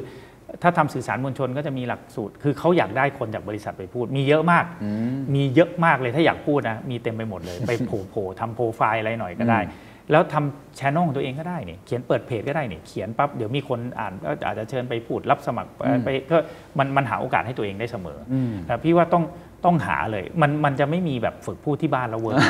พี่พี่คิดว่าไม่เชื่ออย่างนั้นนะมันคือแป๊กมันจะกลับมาข้อข้อแรก ๆ ของเราที่พูดถึง มันเหมือนกับการทำงานเลย เราอยากเก่งการทำงานต้องแป๊กเรื่องการทำงานอืมเราอยากเก่งเรื่องพูดต้องแป๊กเรื่องพูด อุดมแต้พาณิชย์เหมือนเขาเป็นคนที่พูดได้เก่งโดยธรรมชาติ แต่ไม่ใช่นะ อุดมเนี่ยก่อนขึ้นเดี่ยว 13 เขาต้องไปเดินสายตามห้องเล็ก ๆ ไปพูดฟรีตามสถานที่พักคนชราอืมไปโรงเรียนต่างจังหวัดเขาพูดเป็นร้อยครั้งนะแป๊กมุกนี้ไม่ work มุกนี้ย้วย มุกนี้ต้องก่อนมุกนี้ ไปยาวไปเออคนนี้หลับเออมุกนี้พูดชื่อนี้คนนี้ไม่รู้เขารวมมาเขาถึงบอกว่าแป๊กคือวัคซีนอืมแล้วเขาถึงจะขึ้นเวทีได้ ดังนั้นถ้าเราอยากเป็นผู้บริหารในอนาคตที่เล่าเรื่องเก่งแล้วก็ convincing เนี่ยครับต้องแป๊กแป๊กเวทีย่อยๆๆๆเยอะๆแล้วเอามาใช้ที่ที่ที่ทำงานครับสุดท้ายก็กลับไปที่ข้อแรกเนาะคือต้องแป๊แป๊กกแป๊กใช่ในทุกๆ เรื่องข้อสุดท้ายแล้วครับพี่โจข้อสุดท้ายเนี่ยเป็นข้อที่ ทุกคนเริ่มได้เลย แล้วควรจะต้องทำเป็นอย่างยิ่ง แต่ทุกคนจะไม่ค่อยทำโดยเฉพาะคนที่หนุ่มสาวอายุ 20 กว่า เฮ้ยเดี๋ยวค่อยทำก็ได้ พี่อะเริ่มช้า ถ้ารู้งี้ อันเนี้ยที่เราคุยเรื่องนี้คือรู้งี้เราจะทำตั้งแต่ห้าขวบด้วยซ้ำเรื่องเนี้ยห้าขวบเลยเออจริง ๆ แต่เราพี่มาทำมาตอน 37 ต้องเข้าโรงพยาบาลไปรอบหนึ่งอ๋อเออเรื่องสุขภาพ ใช่อ้วนแล้วก็ทำงานหนักแก้ตัวตลอดเวลาไม่มีเวลาเออเดี๋ยวยังไม่ป่วยหรอกเรายังแข็งแรงอยู่เออเดี๋ยวค่อยไปออกกำลังก็ได้อืมข้อสุดท้ายสำหรับพี่อะ เริ่มได้ต้องเริ่ม exercise ออกกำลัง แน่นอนประโยชน์ basic ของการออกกำลังครับมันพี่พี่คิดว่า 2 เรื่องทำไมเราต้องออกกำลังกันนะอย่างแรกเนี่ยคือร่างกายแน่นอนถูกไหมร่างกายเนี่ยเราก็ได้อยู่แล้วครับร่างกายมันได้ฮอร์โมนที่ดีไม่เครียดอะไรที่ burnout เนี่ยเวลาคนถามเนี่ย burnout พี่ก็บอกไปออกกำลังแล้วทุกคนก็จะบอกมันช่วยมันบรรเทาอืมมันมันมันทำให้เรามีแต้มต่อคนอื่นที่มัน burnout กับไม่ออกกำลังใช่ไหมฮะอืมอืมออกกำลังทำให้เราหุ่นดี smart เวลาเราอยู่ในห้องพูดจามันก็จะมันก็จะดูดีกว่าคนอื่น หน้าตาผิวพรรณสดใสใช่ไหมออกกำลังมันช่วยเรื่องนอนหลับสบายครับทำให้เราตื่นมากระฉับกระเฉงอืมออกกำลังนี่มันทำให้เราลดความเครียด เวลาเราเจอใครเราก็โมโหได้น้อยกว่า ซึ่งมันก็โมโหเยอะก็โอกาสซวยเยอะอย่างเงี้ยคืออันนี้อันนี้เป็นเรื่อง body ฮะฮะที่ต้องทำร่างกายแข็งแรงเนี่ยครับถูกต้อง อันที่สองเนี่ยออกกำลังมันทำให้เราจะยังทำงานได้ เมื่อแล้วก็ทำงานได้ดีอืมเมื่อเราอายุเยอะขึ้น เช่น 40 50 คือมีพลังมากใช่กว่า มันมันจะยังปกติ stableบิลได้ ไม่ใช่แบบพองี้ลงเลยอ่าแล้วเราแล้วเราไปทำงานไม่ค่อยได้ตอน 40 ก็โดนเด็กมันแทนอะใช่ไหมเพราะฟิตกว่า ใช่อ่าใช่ดังนั้นเนี่ยมันช่วย maintain stamina ก็ได้ในการอืมทำงาน ความอึดความอึดแล้วก็ในการทำงานอ่าอายุการทำงานของเราก็ใช่อาจจะยืดไปได้ ใช่ยืดไปได้ด้วย เพราะร่างกายไม่ได้เนี่ยก็เสร็จละอ่าแต่ข้อสำคัญกว่านั้นอ่าออกกำลังเนี่ยมันคือวินัยดิสซิ p ลิน คือโลกมันเปลี่ยนเยอะครับอะไรที่ทำให้เราเปลี่ยนตามโลกได้คือดิสซิ p ลินเช่นสมมติว่าเราถ้าถ้าเราเข้าใจเรื่องดิสซิ p ลินเนี่ยเช่นถ้าโลกมีเทรนด์ด้านนี้แล้วเราอยากเรียนรู้ใหม่เราจะมีดิสซิ p ลินในการเรียน หรือว่าเรามีดิสซิ p ลินในในการทำงานครับถ้าเราต้องเปลี่ยนสาขาวิชาอะไรก็ตามเนี่ยดิสซิ p ลินสำคัญยังไงคือวินัย คือออกกำลังสม่ำเสมอมาเราจะเรียนรู้เรื่องเรื่องเรื่องวินัยของตัวเองดิสซิ p ลินครับฟรีดอมถ้าเคยได้ยิน วินัยนำมาซึ่งอิสระ คิปโชเก้เคยพูดไว้อืมนักวิ่งอืมมาราธอนครับเพราะว่า คนที่ปราศจากวินัยแล้วก็จะเป็นทาสของ passion อืม emotion ยกตัวอย่างง่ายๆ ถ้าเราอยากมีอิสระทางการเงินครับเราก็ต้องมีวินัยทางการเงิน เรื่อง Magic of 72เรื่องไม่ take risk อะไรที่เสี่ยงๆ ต้องมีวินัยใช่ไหมเราถึงจะสักพักหนึ่งเรามีเงินเก็บ เราไม่ใช้จ่ายก่อนออมครับเราจะมีอิสระอืมถ้าเรามีวินัยเรื่องวิ่งเราจะเข้าใจเรื่องวินัยการเงินอืมถ้าเราอยากมีอิสระเรื่องเวลา เช่น ถ้าเรามีครอบครัวเราจะได้ดูแลลูกครับเราต้องทำเรื่องสำคัญ เราได้อ่านหนังสือเราทำอะไรก็ตามเนี่ย ต้องมีวินัยด้านเวลา วินัยด้านเวลาคืออะไรฮะต้องไม่ไถ TikTok ซี้ซั้วต้องต้องรู้จักตื่นเป็นเวลาใช่ไหมครับต้องครับต้องเออใช่ไหมพื่นไม่ได้เอาเวลาไปทำอะไรไร้สาระจนลืมตัวใช่อ่าใช่จนไม่มีเวลาครับทำเรื่องสำคัญอ่าส่วนอันที่ 3 คือ ถ้าเราอยากมีอิสระด้านสุขภาพ เราก็ต้องมีวินัยด้านสุขภาพคือออกกำลัง คือไม่งั้น 5 60 เดินเก็บเงินทั้งชีวิตมนุษย์ทำงานเงินเดือน เพื่อเกษียณ 60 แล้วเข้าโรงพยาบาลเหรอออืมแล้วเราจะเข้าใจเรื่องนี้ดีเมื่อเราอายุ40นะเพื่อนพี่เนี่ยเดี่ยงกัน4 50นี่แบบรู้งี้รู้งี้ออกกำลัง แล้วบางทีมันร่างกายมันไปแล้วมันสายบางคนก็กลับได้บางคนก็กลับไม่ได้ครับพี่เชื่อเลยว่าไม่ว่าจะหลากหลายสาขาอาชีพ วิชาชีพไหนก็ตาม ถ้าถามคนอายุ 5 60เขาจะพูดคำเดียวเลย น้องออกกำลังเชื่อพี่ โดยเฉพาะคนที่ไม่ออกกำลังแล้วป่วยอยู่ ที่มาบอกน้องๆวันเนี้ยเพราะพี่เริ่มได้ 37 ถ้าพี่เริ่มได้5ขวบแต่ตอนนี้ถ้าอายุ 25 เริ่มเลย เริ่มไม่เป็นวินัย เริ่มครับให้แล้วมันจะพาสิ่งดีๆมาสู่ชีวิตมากอะครับครับอย่างการออกกำลังกายของพี่โจจากคนที่ไม่เคยออกเลย ต้องเข้าโรงพยาบาลเนี่ยทำยังไงให้มันมีวินัยขึ้นได้ครับเอ่อของพี่เป็นวิธีการที่ไม่น่าจะมีใครทำตาม คือพี่เข้าโรงพยาบาลจนกลัวตายอะคือไปอยู่นอน CCU เป็น panic disorder ด้วย แล้วแล้วก็ไม่รู้ทำไงอะมันกลัวตายแล้วก็ชีวิตมันใช้แบบนี้ไม่ได้มั้งอายุ 37 เองนะ ก็เลยเริ่มตอนนั้นอ้วนเกือบร้อยโลด้วยแล้วก็โอ้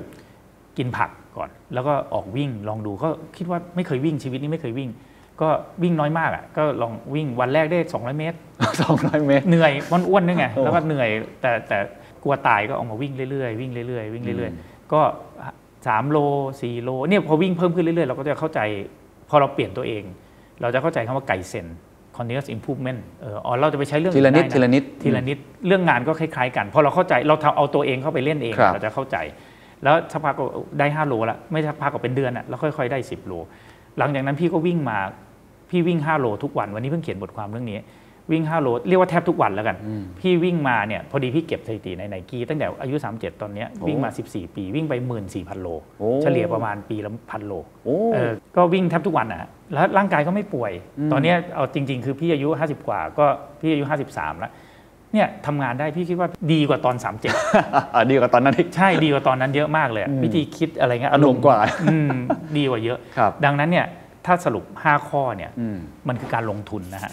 อย่างแรกคืออะไรอะก็ต้องลงลงทุนไปแป๊กอืมนะฮะลงทุนเปลี่ยนตัวเองให้นิสัยดีอืมลงทุนการเงินนี่แน่นอนลงทุนชัดเจน แล้วก็ลงทุนด้านเวลาเอามาออกกำลังอืมเออเราต้องเริ่มลงทุนวันเนี้ยเราต้องไม่เอาเปรียบโลกที่บอกว่าไม่มีอะไรได้มาฟรีๆ อยากได้อะไรอยู่ต้องลงทุนต้อง invest ครับเออลงทุนกับชีวิต แล้วแล้วรีบๆ อายุ 25 ที่บอกทำเลยไอ้สิ่งที่พี่ทำเนี่ยที่เหลือไม่ต้องรอเออพี่ทำตอนอายุ 40 บ้าง 37 บ้าง 40 กว่าบ้างครับนะกว่าจะเข้าใจเรื่องพวกเนี้ยก็เลยเวลานั่งเห็นเด็กปลายโตก็เลยว่าเฮ้ยเนี่ยถ้าบอกน้องๆเขาได้อยากบอกให้น้องๆเขาทำห้าข้อนี้เลยเพราะพี่รู้สึกว่ามันในที่สุดแล้วบางคนก็อาจจะมาเข้าใจเหมือนพี่คือแก่ไปละหรือไม่แก่ไปหรือแก่แก่บ้าง แหมรู้งี้เร็วกว่านี้ก็ได้ครับบางคนอาจจะไม่เข้าใจเลยแล้วผิดหวังกับชีวิตไปเลย เช่น ถ้าไม่ออกกำลัง หรือไม่มีเงินเก็บตอนอายุ5ครับ60 อะไรเงี้ยหรือว่าไม่แป๊กพอแล้วก็อยู่ที่เดิมจน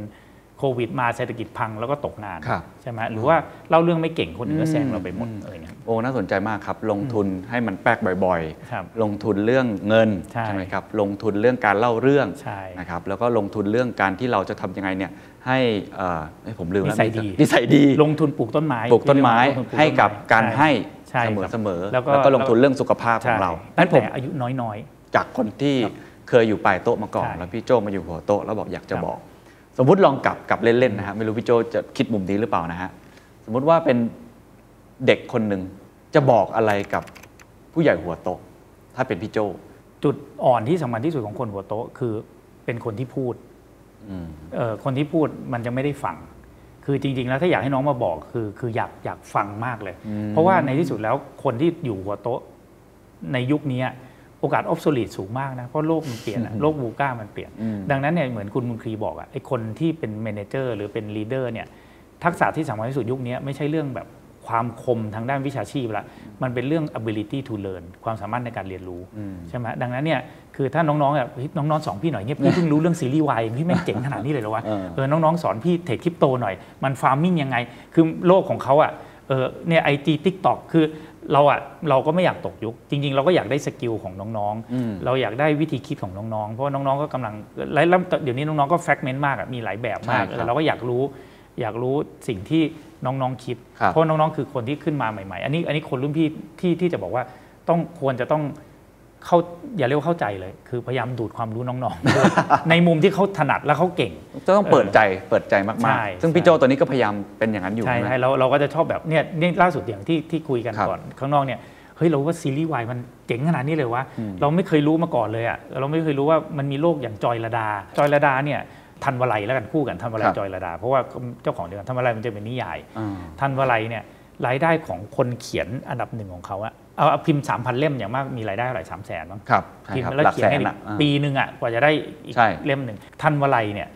คนเขียนนิยายเบอร์หนึ่งเขานะมีรายได้เดือนละสิบล้านฮะเนี่ยคือเป็นความรู้ที่ความคื สิบล้านต่อเดือนใช่คือมันจะมีความรู้สี่แบบโนนโนนโนนโนนคือรู้ว่าตัวเองรู้ครับอันเนี้ยเราก็คิดว่ารู้ตัวเองรู้ ซึ่งเราจะรู้ผิด อันเนี้ยอันตรายมาก อันโนนโนนก่อนอืมไม่รู้ว่าตัวเองรู้ อันนี้ก็โอเคอืมก็คือเราต้องพยายามอันล็อกศักยภาพอย่างครับเอ่อให้ให้เรารู้มากขึ้น โนนอันโนนรู้ว่าตัวเองไม่รู้อะไรอ๋อเราจะเริ่มงงอันนี้อันที่สาม known อันที่อันสาม known unknown เออรู้ว่าตัวเองไม่รู้อะไร ซึ่งอันเนี้ยดี เราจะได้รู้เอาเราไม่รู้เรื่องนี้เราจะได้เป็นความครับรู้ อันสุดท้ายที่ ที่มันมาอย่างพายุแล้วมันอาจจะพาเราไปได้เลย โดยเฉพาะคนรุ่นคนรุ่นเราเนี่ยเราถึงต้องฟังเด็กใหม่ๆ ต้องเข้าใจเรื่องสตาร์ทอัพเข้าใจเรื่องแพลตฟอร์ม ก็คือว่าอันโนนอันโนนไม่รู้ว่าตัวเองไม่รู้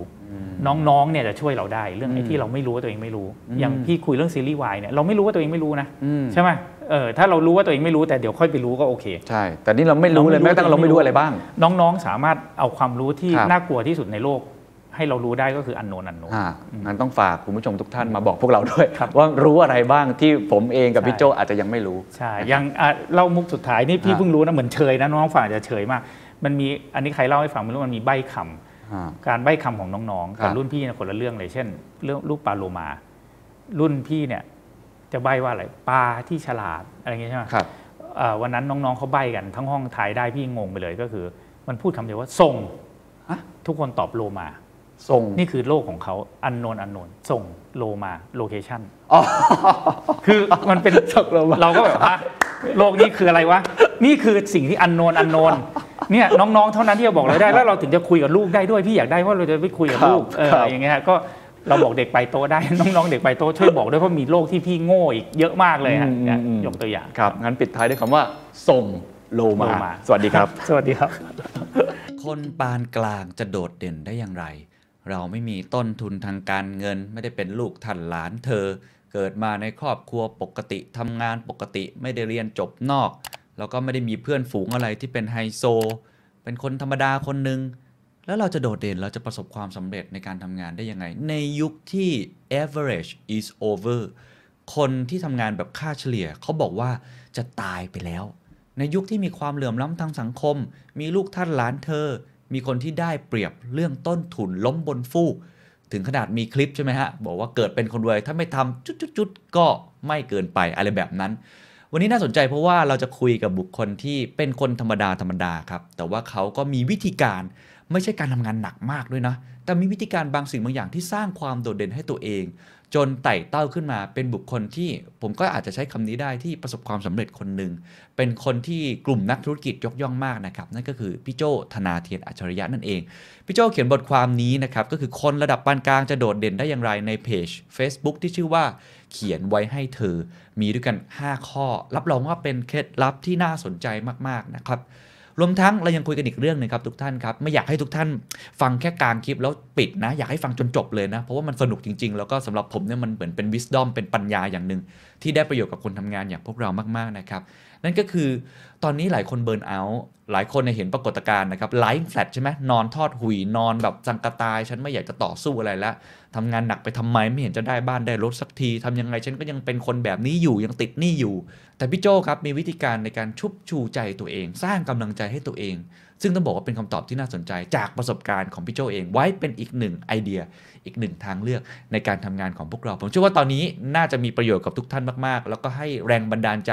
ในการทำงานต่อไปลองไปฟังนะครับ ผมบังเอิญไปเห็นบทความที่พี่โจเขียนไว้ใน Facebook นะครับ เขียนไว้ให้เธอ หัวข้อน่าสนใจมากเลยเกี่ยวว่าคนระดับปานกลางจะโดดเด่นได้อย่างไร คนแชร์เยอะมากครับ แชร์ไปเกือบนะฮะครึ่งหมื่น 5,500K แล้วก็คนแชร์ในไลน์เยอะมากเลยครับ ทีนี้ก่อนอื่นเนี่ย ผมสนใจประโยคสุดท้ายที่พี่โจเขียนพี่โจเขียนบอกว่า ยุคแห่ง average is over คือเหมือนคนทำงานกลางๆ ตอนเนี้ยมันไม่มีที่ยืนแล้ว อันนี้พี่โจทำไมถึงคิดอย่างนั้นมันเป็นอย่างนั้นจริงเหรอครับ มันต่างไงกับอืมตอนที่พี่โจทำงานใหม่ๆไหมคือแต่สมัยพี่ทำงานเนี่ยเอ่ออันนี้จะบอกว่ามันเปลี่ยนเยอะมากนะสมัยพี่เริ่มทำงานเนี่ยเป็นยุคแห่ง average เลย เพราะว่าคือเราเราต้องการคนที่เหมือนมันมันเป็นลักษณะเป็นโรงงานไทยแบบก็คือว่าอะคนรุ่นคนรุ่นเดิมอะพวกซีเนียเขาจะรับจูเนียเข้ามาแล้วก็สอนงาน โดยที่พยายามสอนให้เหมือนเดิมใช่ไหมครับเพราะประสบการณ์เดิมมันก็ทำงานต่อได้เขาเมื่อไหร่ที่เราได้รับการถ่ายทอดประสบการณ์มาเต็มที่แล้วเราก็จะได้เลื่อนขั้น มันเป็นเหมือนแบตโรงงาน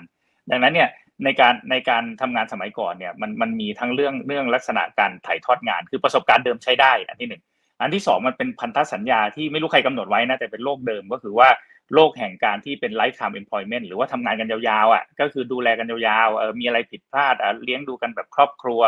ค่อยๆเป็นค่อย ๆ ไปอ่าพนักงานก็ทุ่มเทเต็มที่ใช่ไหมก็รักบริษัทเหมือนเหมือนแบบ เราจะอยู่จนเกษียณเนี่ยบริษัทก็ไม่ทอดทิ้งง่ายๆอะไรเงี้ยคือไอ้โลกโลกแห่งความสงบสุขนั้นมันก็มาถึงจุดประมาณหนึ่งอะแต่ตอนหลังมันมีดิจิทัลดิสรัปชันอะโควิดนี่เห็นชัดเจนใช่ไหมมี the great resignation แล้วช่วงเนี้ยก็คือมันมันเป็นทั้งคู่ก็คือเอ่อคู่ข้างแรกก็คือว่าบริษัทเองก็ไม่ได้มี lifetime employment แล้วก็คือ ถ้าเอาคนรุ่นเดินเดินออกได้เขาอยากเอาออกอะใช่ไหมเดี๋ยวนี้มันมัน early retire กัน45แล้วนะไม่ใช่50อะหลายๆ บริษัทเอากำหนดที่45ด้วยซ้ำถ้าเขาเอา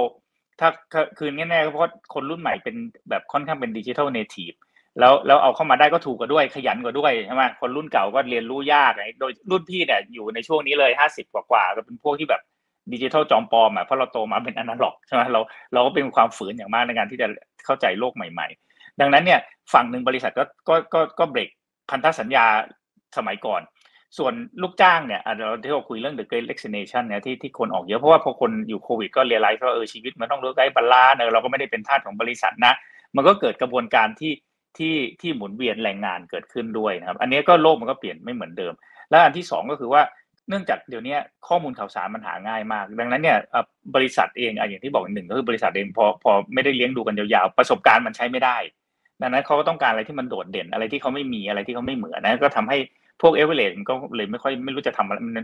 ขยับตัวยากมากเพราะว่ามันไม่มีใครถ่ายทอดของเดิมก็ใช้ไม่ได้ มันก็มีคนเก่งมา แล้วข้อมูลข่าวสารการฝึกฝนอะไรเดี๋ยวนี้มันมันโอ้โหมันมันง่ายกว่าสมัยก่อนเยอะสมัยก่อนมันมีการถ่ายทอดมันต้องมีครูบาอาจารย์มีวิชาเดี๋ยวนี้ทำระเบิดเข้าไป YouTube ยังทำได้เลยคือดังนั้นดังนั้นมันก็ใครที่เรียนรู้เร็วใครที่ทำอะไรได้เร็วมันก็จะมีความโดดเด่นแล้วก็อีกเอ่ออีกอันหนึ่งคือมันเป็น age of choice คือตอนนี้โอ้โหทางเลือกมันเยอะใช่ไหมไม่ว่าเรื่องอะไรก็ตาม ดังนั้นไม่ต้องพูดถึงคนหรอก product หรืออะไรก็ตามมันเลยต้องต้อง outstanding มากอะมันถึงมันถึงจะอยู่ได้ เพราะ average มันก็เลยผมพี่ก็เลยเรียกเป็นยุคที่ average is over ครับ ดังนั้นพอพอเป็นอะไรที่กลางๆ ต่อให้คือ average is over ไม่ได้หมายความว่าคนที่มีทักษะปานกลางมันจะรอดไม่ได้นะ มันรอดได้แต่มันแต่มันมันจะจะจะทำตัวทุกอย่างกลางไปหมด แล้วก็อยู่ อยู่บริษัทแล้วได้เกรดสามบ้างเลี้ยงเลี้ยงไปเรื่อยๆเนี่ยคือความเสี่ยงก็สูงอะเพราะตอนตอนสองนี่ก็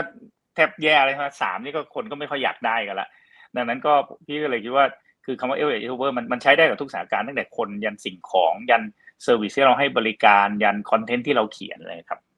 ครับโอ้น่าสนใจมากครับเหมือนมาอีกยุคหนึ่งนะครับ ที่ถ้าไม่นับเรื่องตัวพนักงานพี่โจ้ผมก็เห็นปรากฏการณ์บอกว่าถ้าไม่ differentiate or die คือถ้าไม่แตกต่างก็ใช่ตายในเมื่อสินค้าหรือบริการเนี่ยมันมีเพียงพอและแล้วมันก็เหมือนเหมือนๆกันไปหมด ทีนี้แต่ชวนคุยเรื่องไอการทำงานเนี่ยเอ่อผมเห็น2อสปีเนี้ก็จะมีคำหลุดหลุดๆออกมา ซึ่งส่วนหนึ่งก็มาจาก The Standard ด้วยนะครับ เช่นคำว่า productive ใช่ไหมครับ เช่นในแง่ของการทำงานมากจนเกินไป แล้วมันเกิดอาการ burn out ใช่ไหมครับ มี brown out ด้วยนะ แล้วตอนนี้มี The Great Resignation ล่าสุดมี lying flat อีกปรากฏการณ์คนจีนอืมที่เขานอนลาบนอนทไม่ออดยากทำแล้วบุหรี่มเออไม่อยากทำแล้วเขาเหนื่อยอะไรเงี้ยครับ แต่ว่าโอเคนั่นเป็นภาพใหญ่ทีนี้ที่อยากจะชวนพี่โจให้ช่วยช่วยคิดหน่อยก็คือว่า แล้วสรุปแล้วพนักงานกลางๆเนี่ย average เนี่ยทำไงดี ผมว่ามีขาหนึ่งที่ผมเห็นหลักๆ คือเขาก็พร้อมวิ่งเลยเขาก็จะสู้เต็มที่เพื่อพัฒนาศักยภาพตัวเองให้ตัวเองเนี่ยอยู่เหนือบาร์นี้ให้ได้ อีกโซนหนึ่งก็บอกว่ามันเหนื่อยเกินไป แต่ก็ยังอยากอยู่ในโลกของการทำงานพี่โจคิดว่าวิธีการของพี่โจจะแนะนำกับคนที่เป็นระดับแบบ average หรือซึ่งผมว่าทุกๆคนก็เป็นลักษณะแบบนี้ค่อนข้างเยอะนะครับ จะทำยังไงดีหลังจากนี้ หรือวิธีคิดในการทำงานพัฒนาตัวเองมันอาจจะต้องเปลี่ยนหรือเปล่าฮะครับคือพี่ต้องบอกว่าพี่เป็นมนุษย์ที่มีความขี้เกียจเป็นเป็นเขาเรียกอะไรเป็น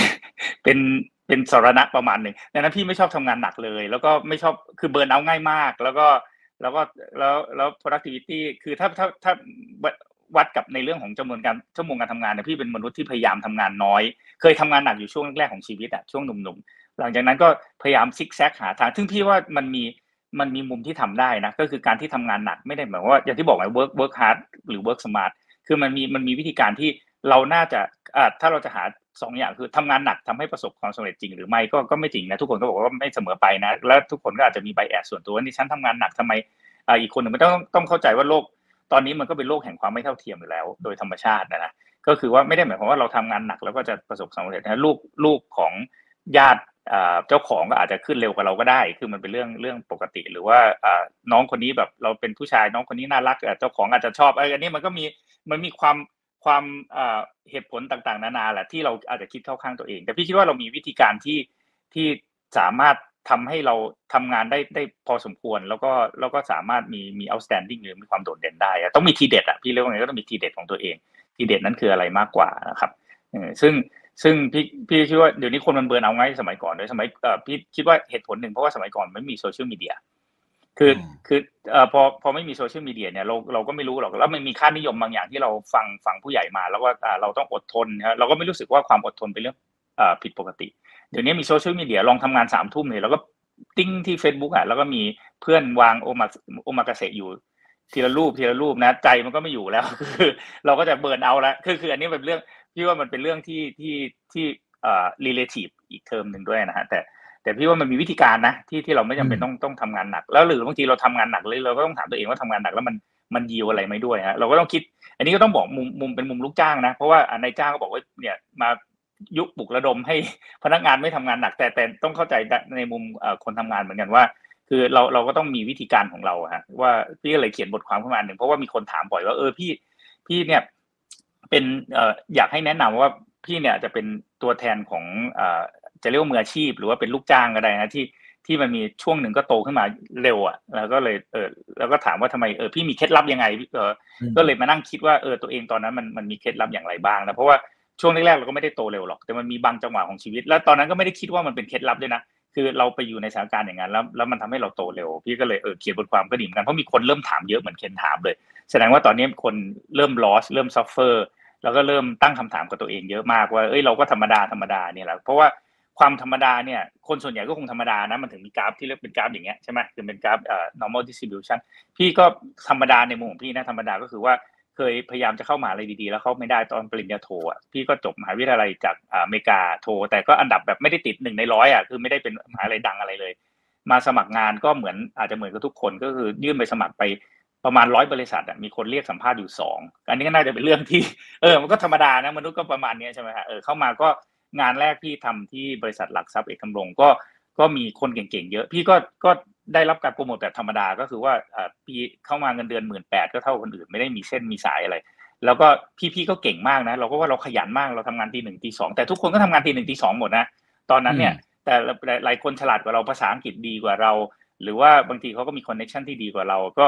ก็พี่ก็ไต่เต้ามาเป็น supervisor อะแค่นั้นเองก็คือสามสี่ปีมาก็เงินเดือนจากหมื่นแปดมาเป็นสองหมื่นกว่าๆก็ไม่ได้ไม่ได้มีความพิเศษอะไร ก็ทำงานแต่ได้วิชาความรู้เยอะ ดังนั้นเนี่ยจุดเริ่มต้นเราก็คือเป็นเรื่อง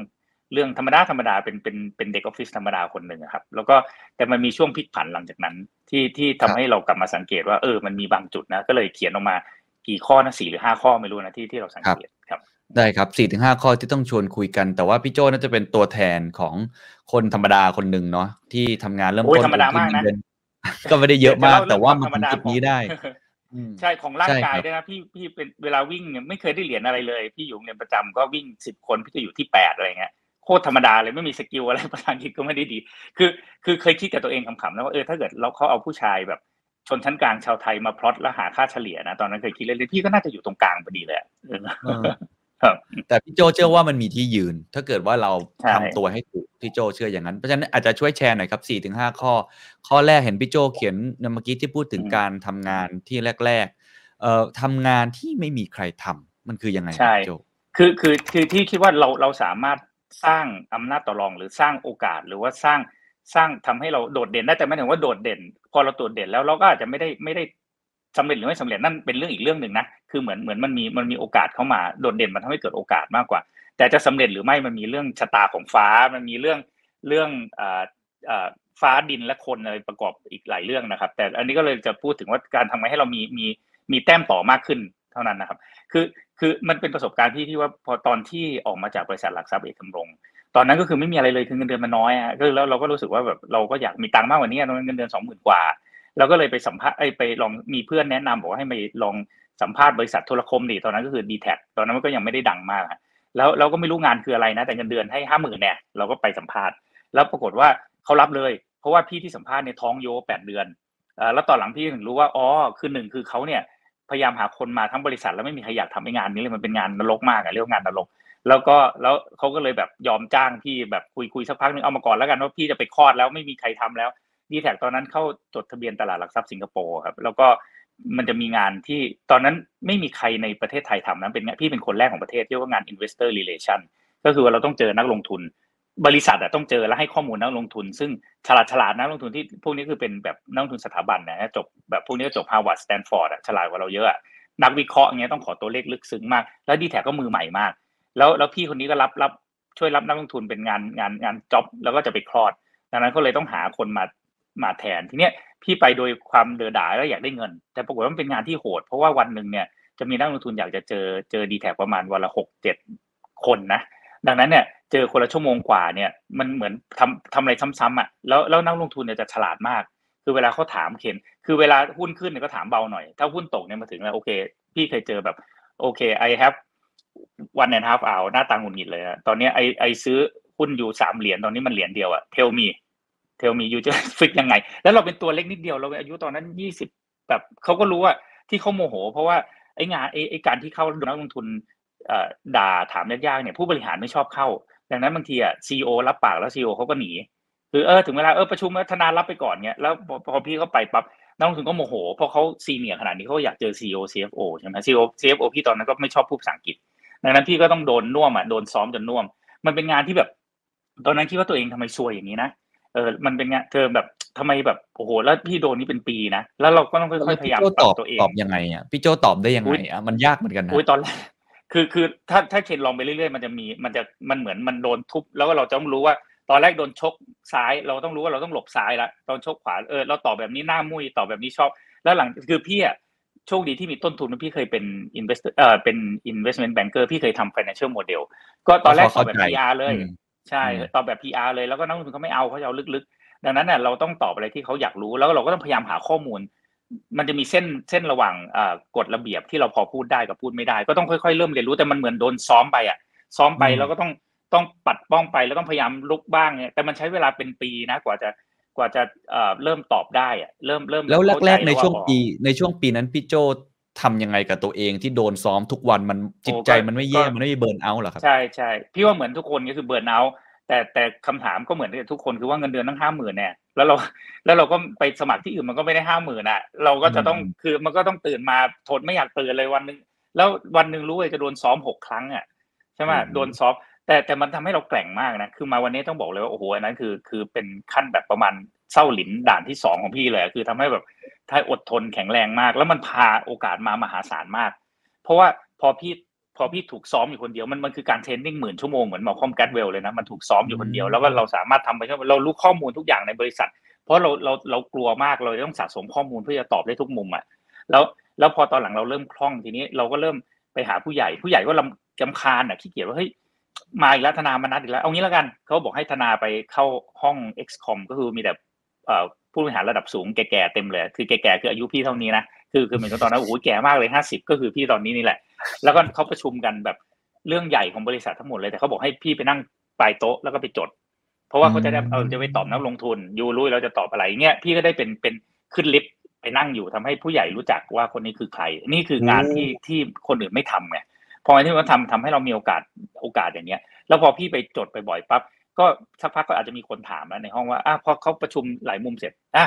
ธนาคิดยังไงกับเรื่อง investor เพราะธนาเนี่ยเป็นคนเดียวที่เจอ investor นี่คือการผูกขาดของอะไรบางอย่าง เพราะว่ามันไม่มีใครทำไงเราก็เลยได้ผูกขาดบางอย่าง เราก็เลยเราก็เลยตอบว่า investor คิดนี้ครับทั้งห้องนี้เชื่อเลยไม่มีใครเถียงเพราะว่าไม่มีใครเคยเจอ investor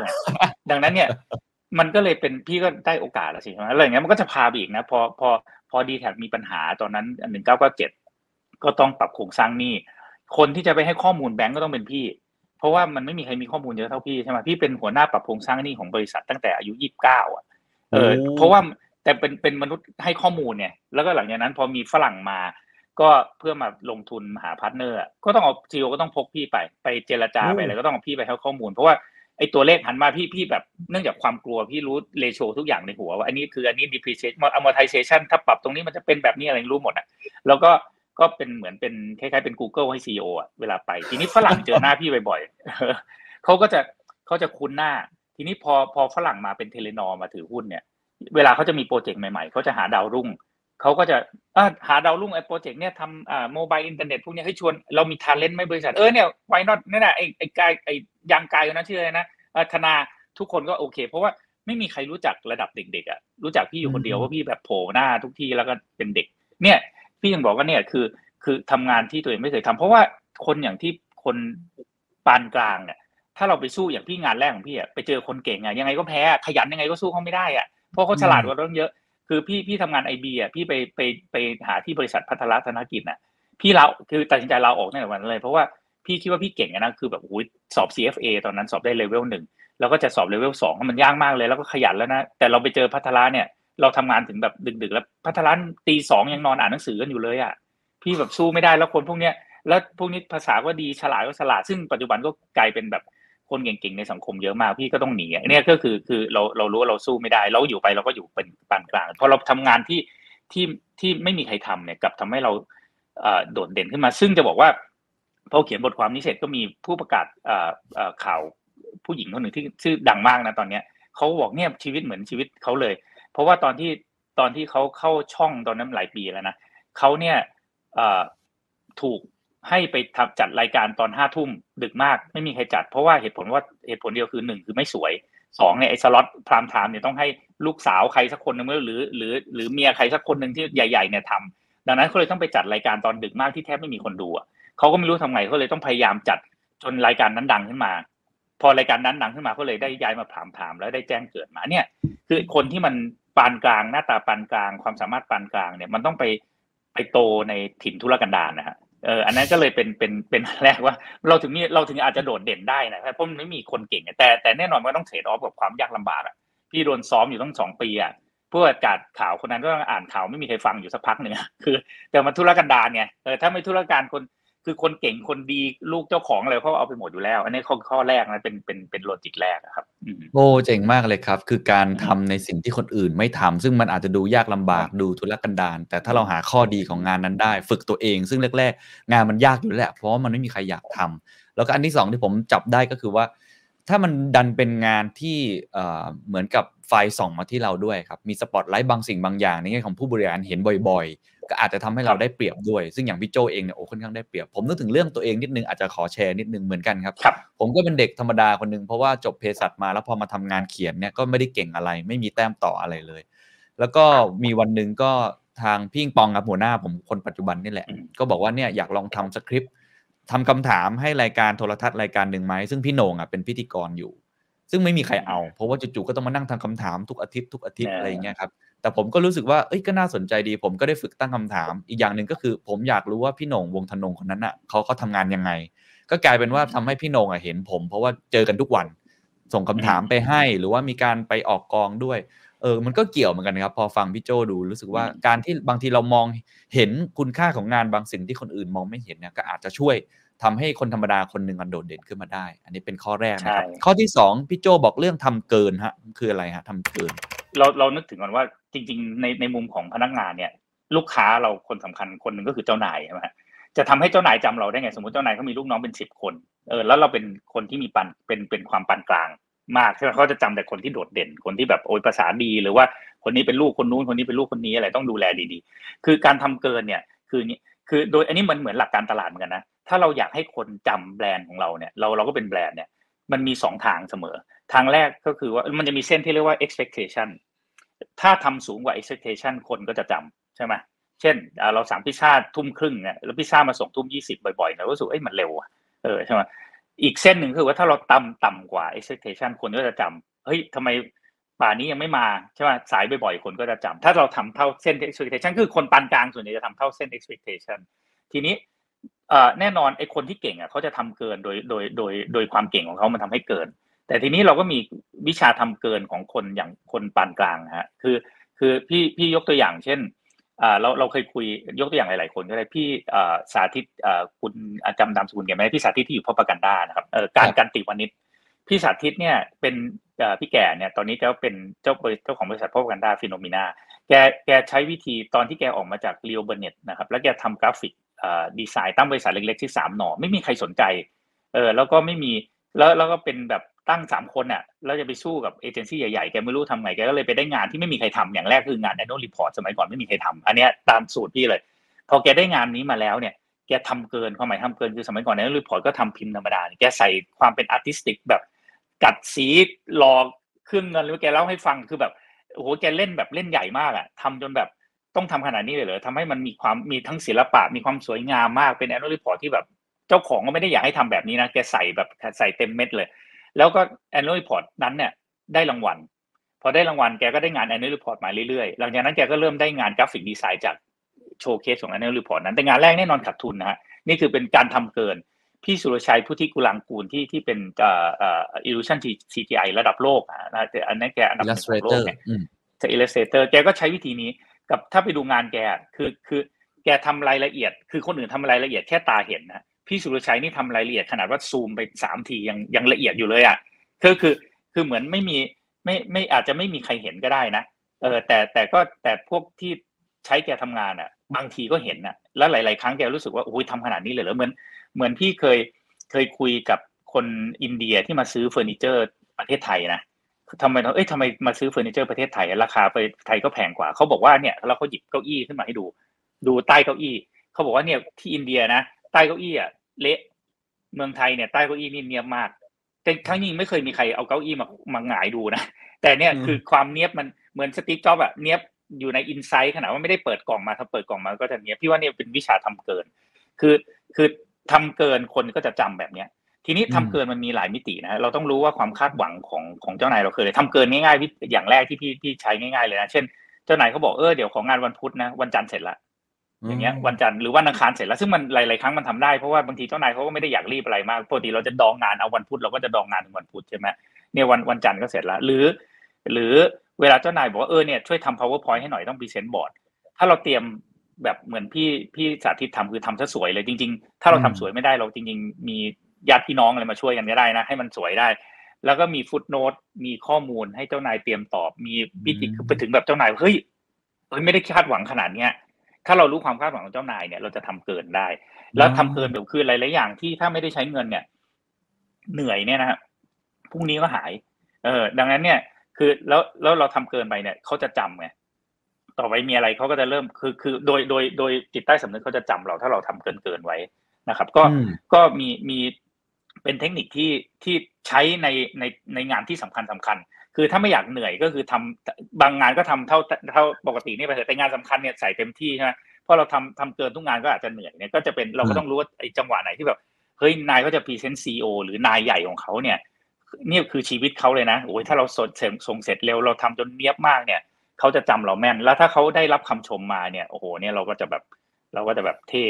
ครับ อืม คือทำเกินในงานสำคัญ อีกอันหนึ่งก็คืออทำเกินแบบที่รู้ว่าความคาดหวังมันคืออะไร ไม่ใช่แบบทำแบบสัวๆคือต้องรู้ว่าเขาจริงเขาอยากได้อะไรใช่ไหมครับ มันก็จะตรงเป้าพี่โจยกตัวอย่างตัวเองได้ไหมตัวเองทำเกินยังไงแล้วครับพี่โจตอนที่ทำงานแรก ๆ เนี่ยตอนที่จริงๆจริงๆมันจะเกี่ยวพันกับข้อที่ที่เรียกว่าทำให้เจ้านายเป็นง่อยเบาๆเลยครับเพราะเราทำเกินคือคืออย่างเช่นตอนที่พี่ไปตอน investor relation แล้วกันงานงานเดิมนี่แหละ คือเวลาเวลา investor มันจะมีทุกๆสามเดือนเนี่ย เราจะต้องสมัยก่อนก็จะต้องไปรถโชว์ต่างประเทศฮ่องกงสิงคโปร์บ้างบางทีก็ไปยุโรปไปอเมริกาบ้างไปเนี่ยไม่ได้ไปเที่ยวเลยนะเพราะมันไปทีเจ็ดวันหกวัน พวกฝรั่งก็จะพาไปเนี่ย ต้องไปเจอนักลงทุนโหดไม่แพ้กันก็คือวันหนึ่งตื่นแปดโมงเช้า meeting หกเจ็ด meeting จนถึงเย็นอะหมดแรงอะกลับโรงแรมก็นอนอะนะครับ ก็ก็เจ้านายพี่บางทีก็อยากไปเที่ยวบ้างอะ พี่ก็รู้ว่าเขาอยากไปเที่ยวบางทีเขาก็ฝาก meeting นึงแล้วกันเราก็ไปเที่ยวตอนหลังๆก็รู้ว่าเจ้านายเจ้านายพี่ก็ไม่ไม่ไม่ชอบสมัยนู้นนะก็ไม่ชอบพูดภาษาอังกฤษอยู่ละคือเข้าไปจริงๆเขาก็ไม่ได้ตอบอะไรมากมายก็พี่เป็นคนตอบงั้นพี่รู้สึกว่าเอองั้นก็งั้นแบบบอกเจ้านายไปเที่ยวได้เลยครับเดี๋ยว handle เองแล้วบางทีช่วงหลังๆไปกันแบบสมมติเจ็ดวันเนี่ยหกวันนี้เจ้านายไปเที่ยวได้เลยนะพี่แฮนด์ลได้คนเดียวเนี่ยก็คืออันนี้พี่เรียกว่าทำเกินก็คือจริงๆ ถ้าไม่งั้นก็ช่วยกันตอบอ่านายก็มีหน้าที่กับเราเราก็ไปด้วยกันดีกว่าทำไมนายจะมาหนีไปยังไง แต่ถ้าเรามองมุมนี้ก็คือว่า เฮ้ยนายก็ไม่คิดไม่คาดว่าไปถึงแล้วไม่แทบไม่ต้องทำงานเลยนะเพราะธนามทำให้หมด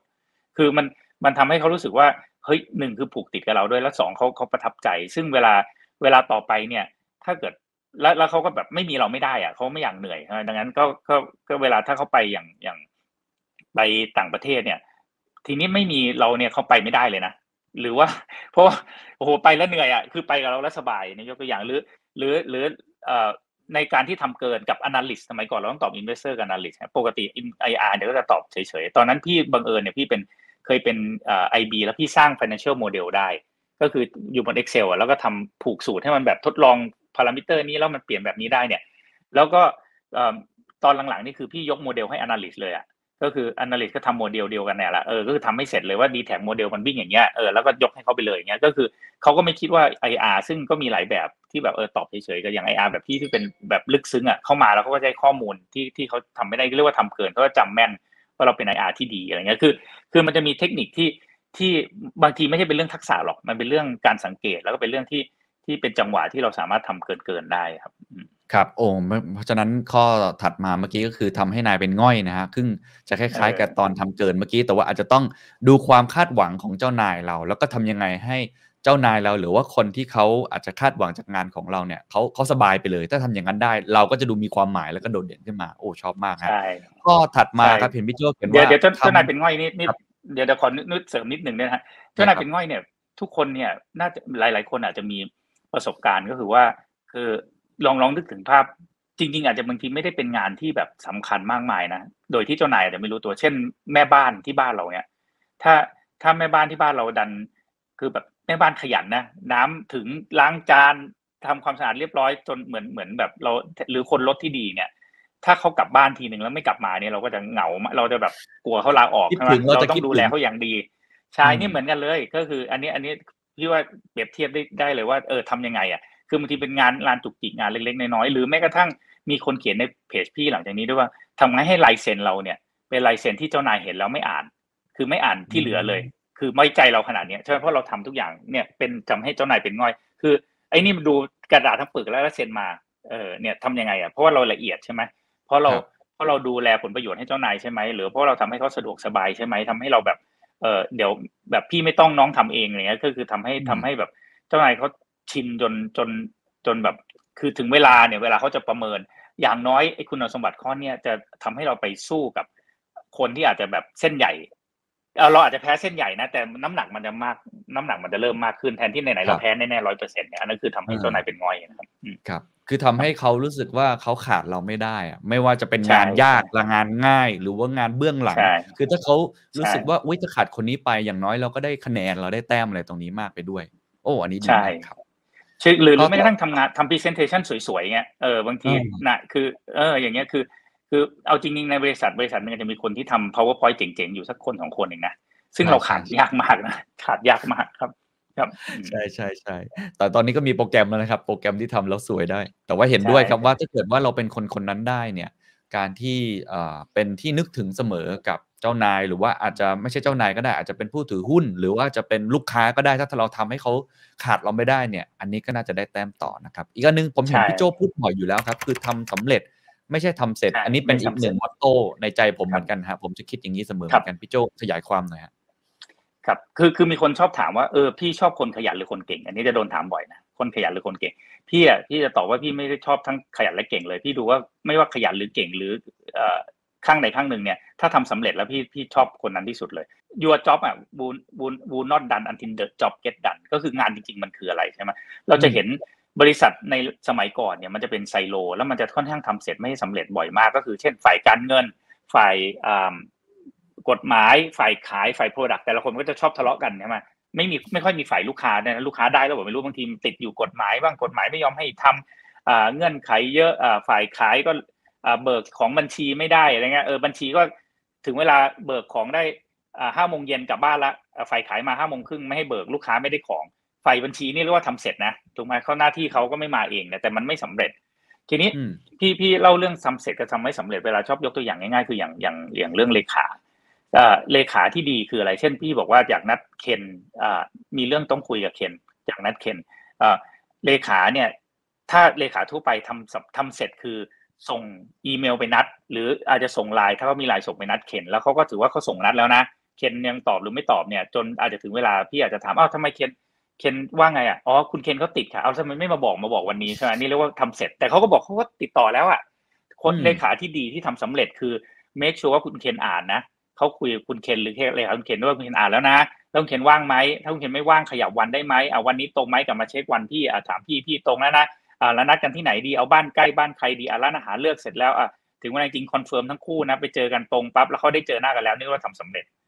คือคนที่ คนที่มองเห็นกระบวนการทั้งหมดแล้วทำให้สำเร็จเนี่ยพี่ว่าเป็นเป็นทัศนคติที่โคตรเจ๋งเลยนะในในในในเรื่องของเอ่อไม่ว่าจะเป็นพนักงานร้านอาหารเสิร์ฟอาหารจนถึงระดับไอทีจนถึงระดับอ่า senior management นะฮะคือพี่ว่ามันเลยเป็นคุณสมบัติที่สำคัญที่สุด ไม่ไม่จะไม่รู้ขยันหรือเก่งนะพี่ต้องบอกเราไม่จำเป็นต้องขยันหรือเก่งนะแต่เราต้องทำให้สำเร็จเราต้องเข้าใจว่าความสำเร็จของงานนั้นคืออะไรอะแล้วเราเราดันไปให้สุด คือพี่ว่านี่เป็นคุณสมบัติที่สำคัญมาก เอาจริง ๆ แล้วเวลาเราพูดเรื่องนี้เป็นการบริหารเจ้านายการบริหารของความแต่จริงๆมันใช้กับลูกค้าก็ได้นะ ไม่ว่าจะเป็นเรื่องตั้งแต่อ่าคือลองทำอะไรที่แบบไม่มีใครทำให้ลูกค้าทำเกินเกินๆไว้ก่อนใช่ไหมทำให้แบบลูกค้าสบายจนลูกค้าแบบติดเรามากเนี่ยทำให้งานที่ลูกค้าเขาอยากได้สำเร็จไม่ให้ทำเสร็จซึ่งจริงๆเราเราพลิกเป็นลูกค้าก็ได้ แต่ต้องบอกลูกค้าของเราก็part หนึ่งก็คือเจ้านายอะใช่ไหมถ้าเราใช่คือเราทำให้สำเร็จเนี่ยเออคือคือก็พี่ว่าก็ก็ มันโดดเด่นกว่าพวกทำเสร็จ แล้วแล้วในองค์กรส่วนใหญ่ โดยเฉพาะองค์กรใหญ่ๆเนี่ยงานทำเสร็จเยอะมากนะ มันไม่สำเร็จอืมมันไม่สำเร็จครับอืมจริงครับ เหมือนทำให้ได้ตาม KPI ไปงั้นแหละ แต่ว่าจริง ๆ แล้วใช่เอ่อเรียกว่า outcome กับ output นี่มันไม่เหมือนกันเพราะฉะนั้นต้องต้องมองให้ออกแล้วก็อันนี้ผมเห็นด้วยกับพี่โจ้ว่าในฐานะคนที่เคยเป็นพนักงานมาก่อน แล้วก็ตอนนี้ก็มีน้องๆช่วยทำอะไรหลาย ๆ อย่างเนี่ยเราจะชอบมากเลยว่าคนที่ทำงานแล้วมัน มันทำแล้วมันเขาคิดละเอียดเขาทำตั้งแต่กระบวนการตั้งแต่ต้นจนจบ แล้วก็เป็นห่วงเป็นใยกับงานของเขาใส่ใจในงานของเขาไม่ใช่ ภาษาวัยรุ่นเดี๋ยวนี้เขาใช้คำว่าไร้ใจอะคือทำให้มันจบๆไปอะอันเนี้ยใช่ผมคิดว่าอันใช่เนี้ยเกี่ยวมากเลยครับพี่โจครับอะใช่ถ้าอย่างนั้นข้อสุดท้ายครับทำอะไรไม่รู้แต่ยกมือไว้ก่อนฮะ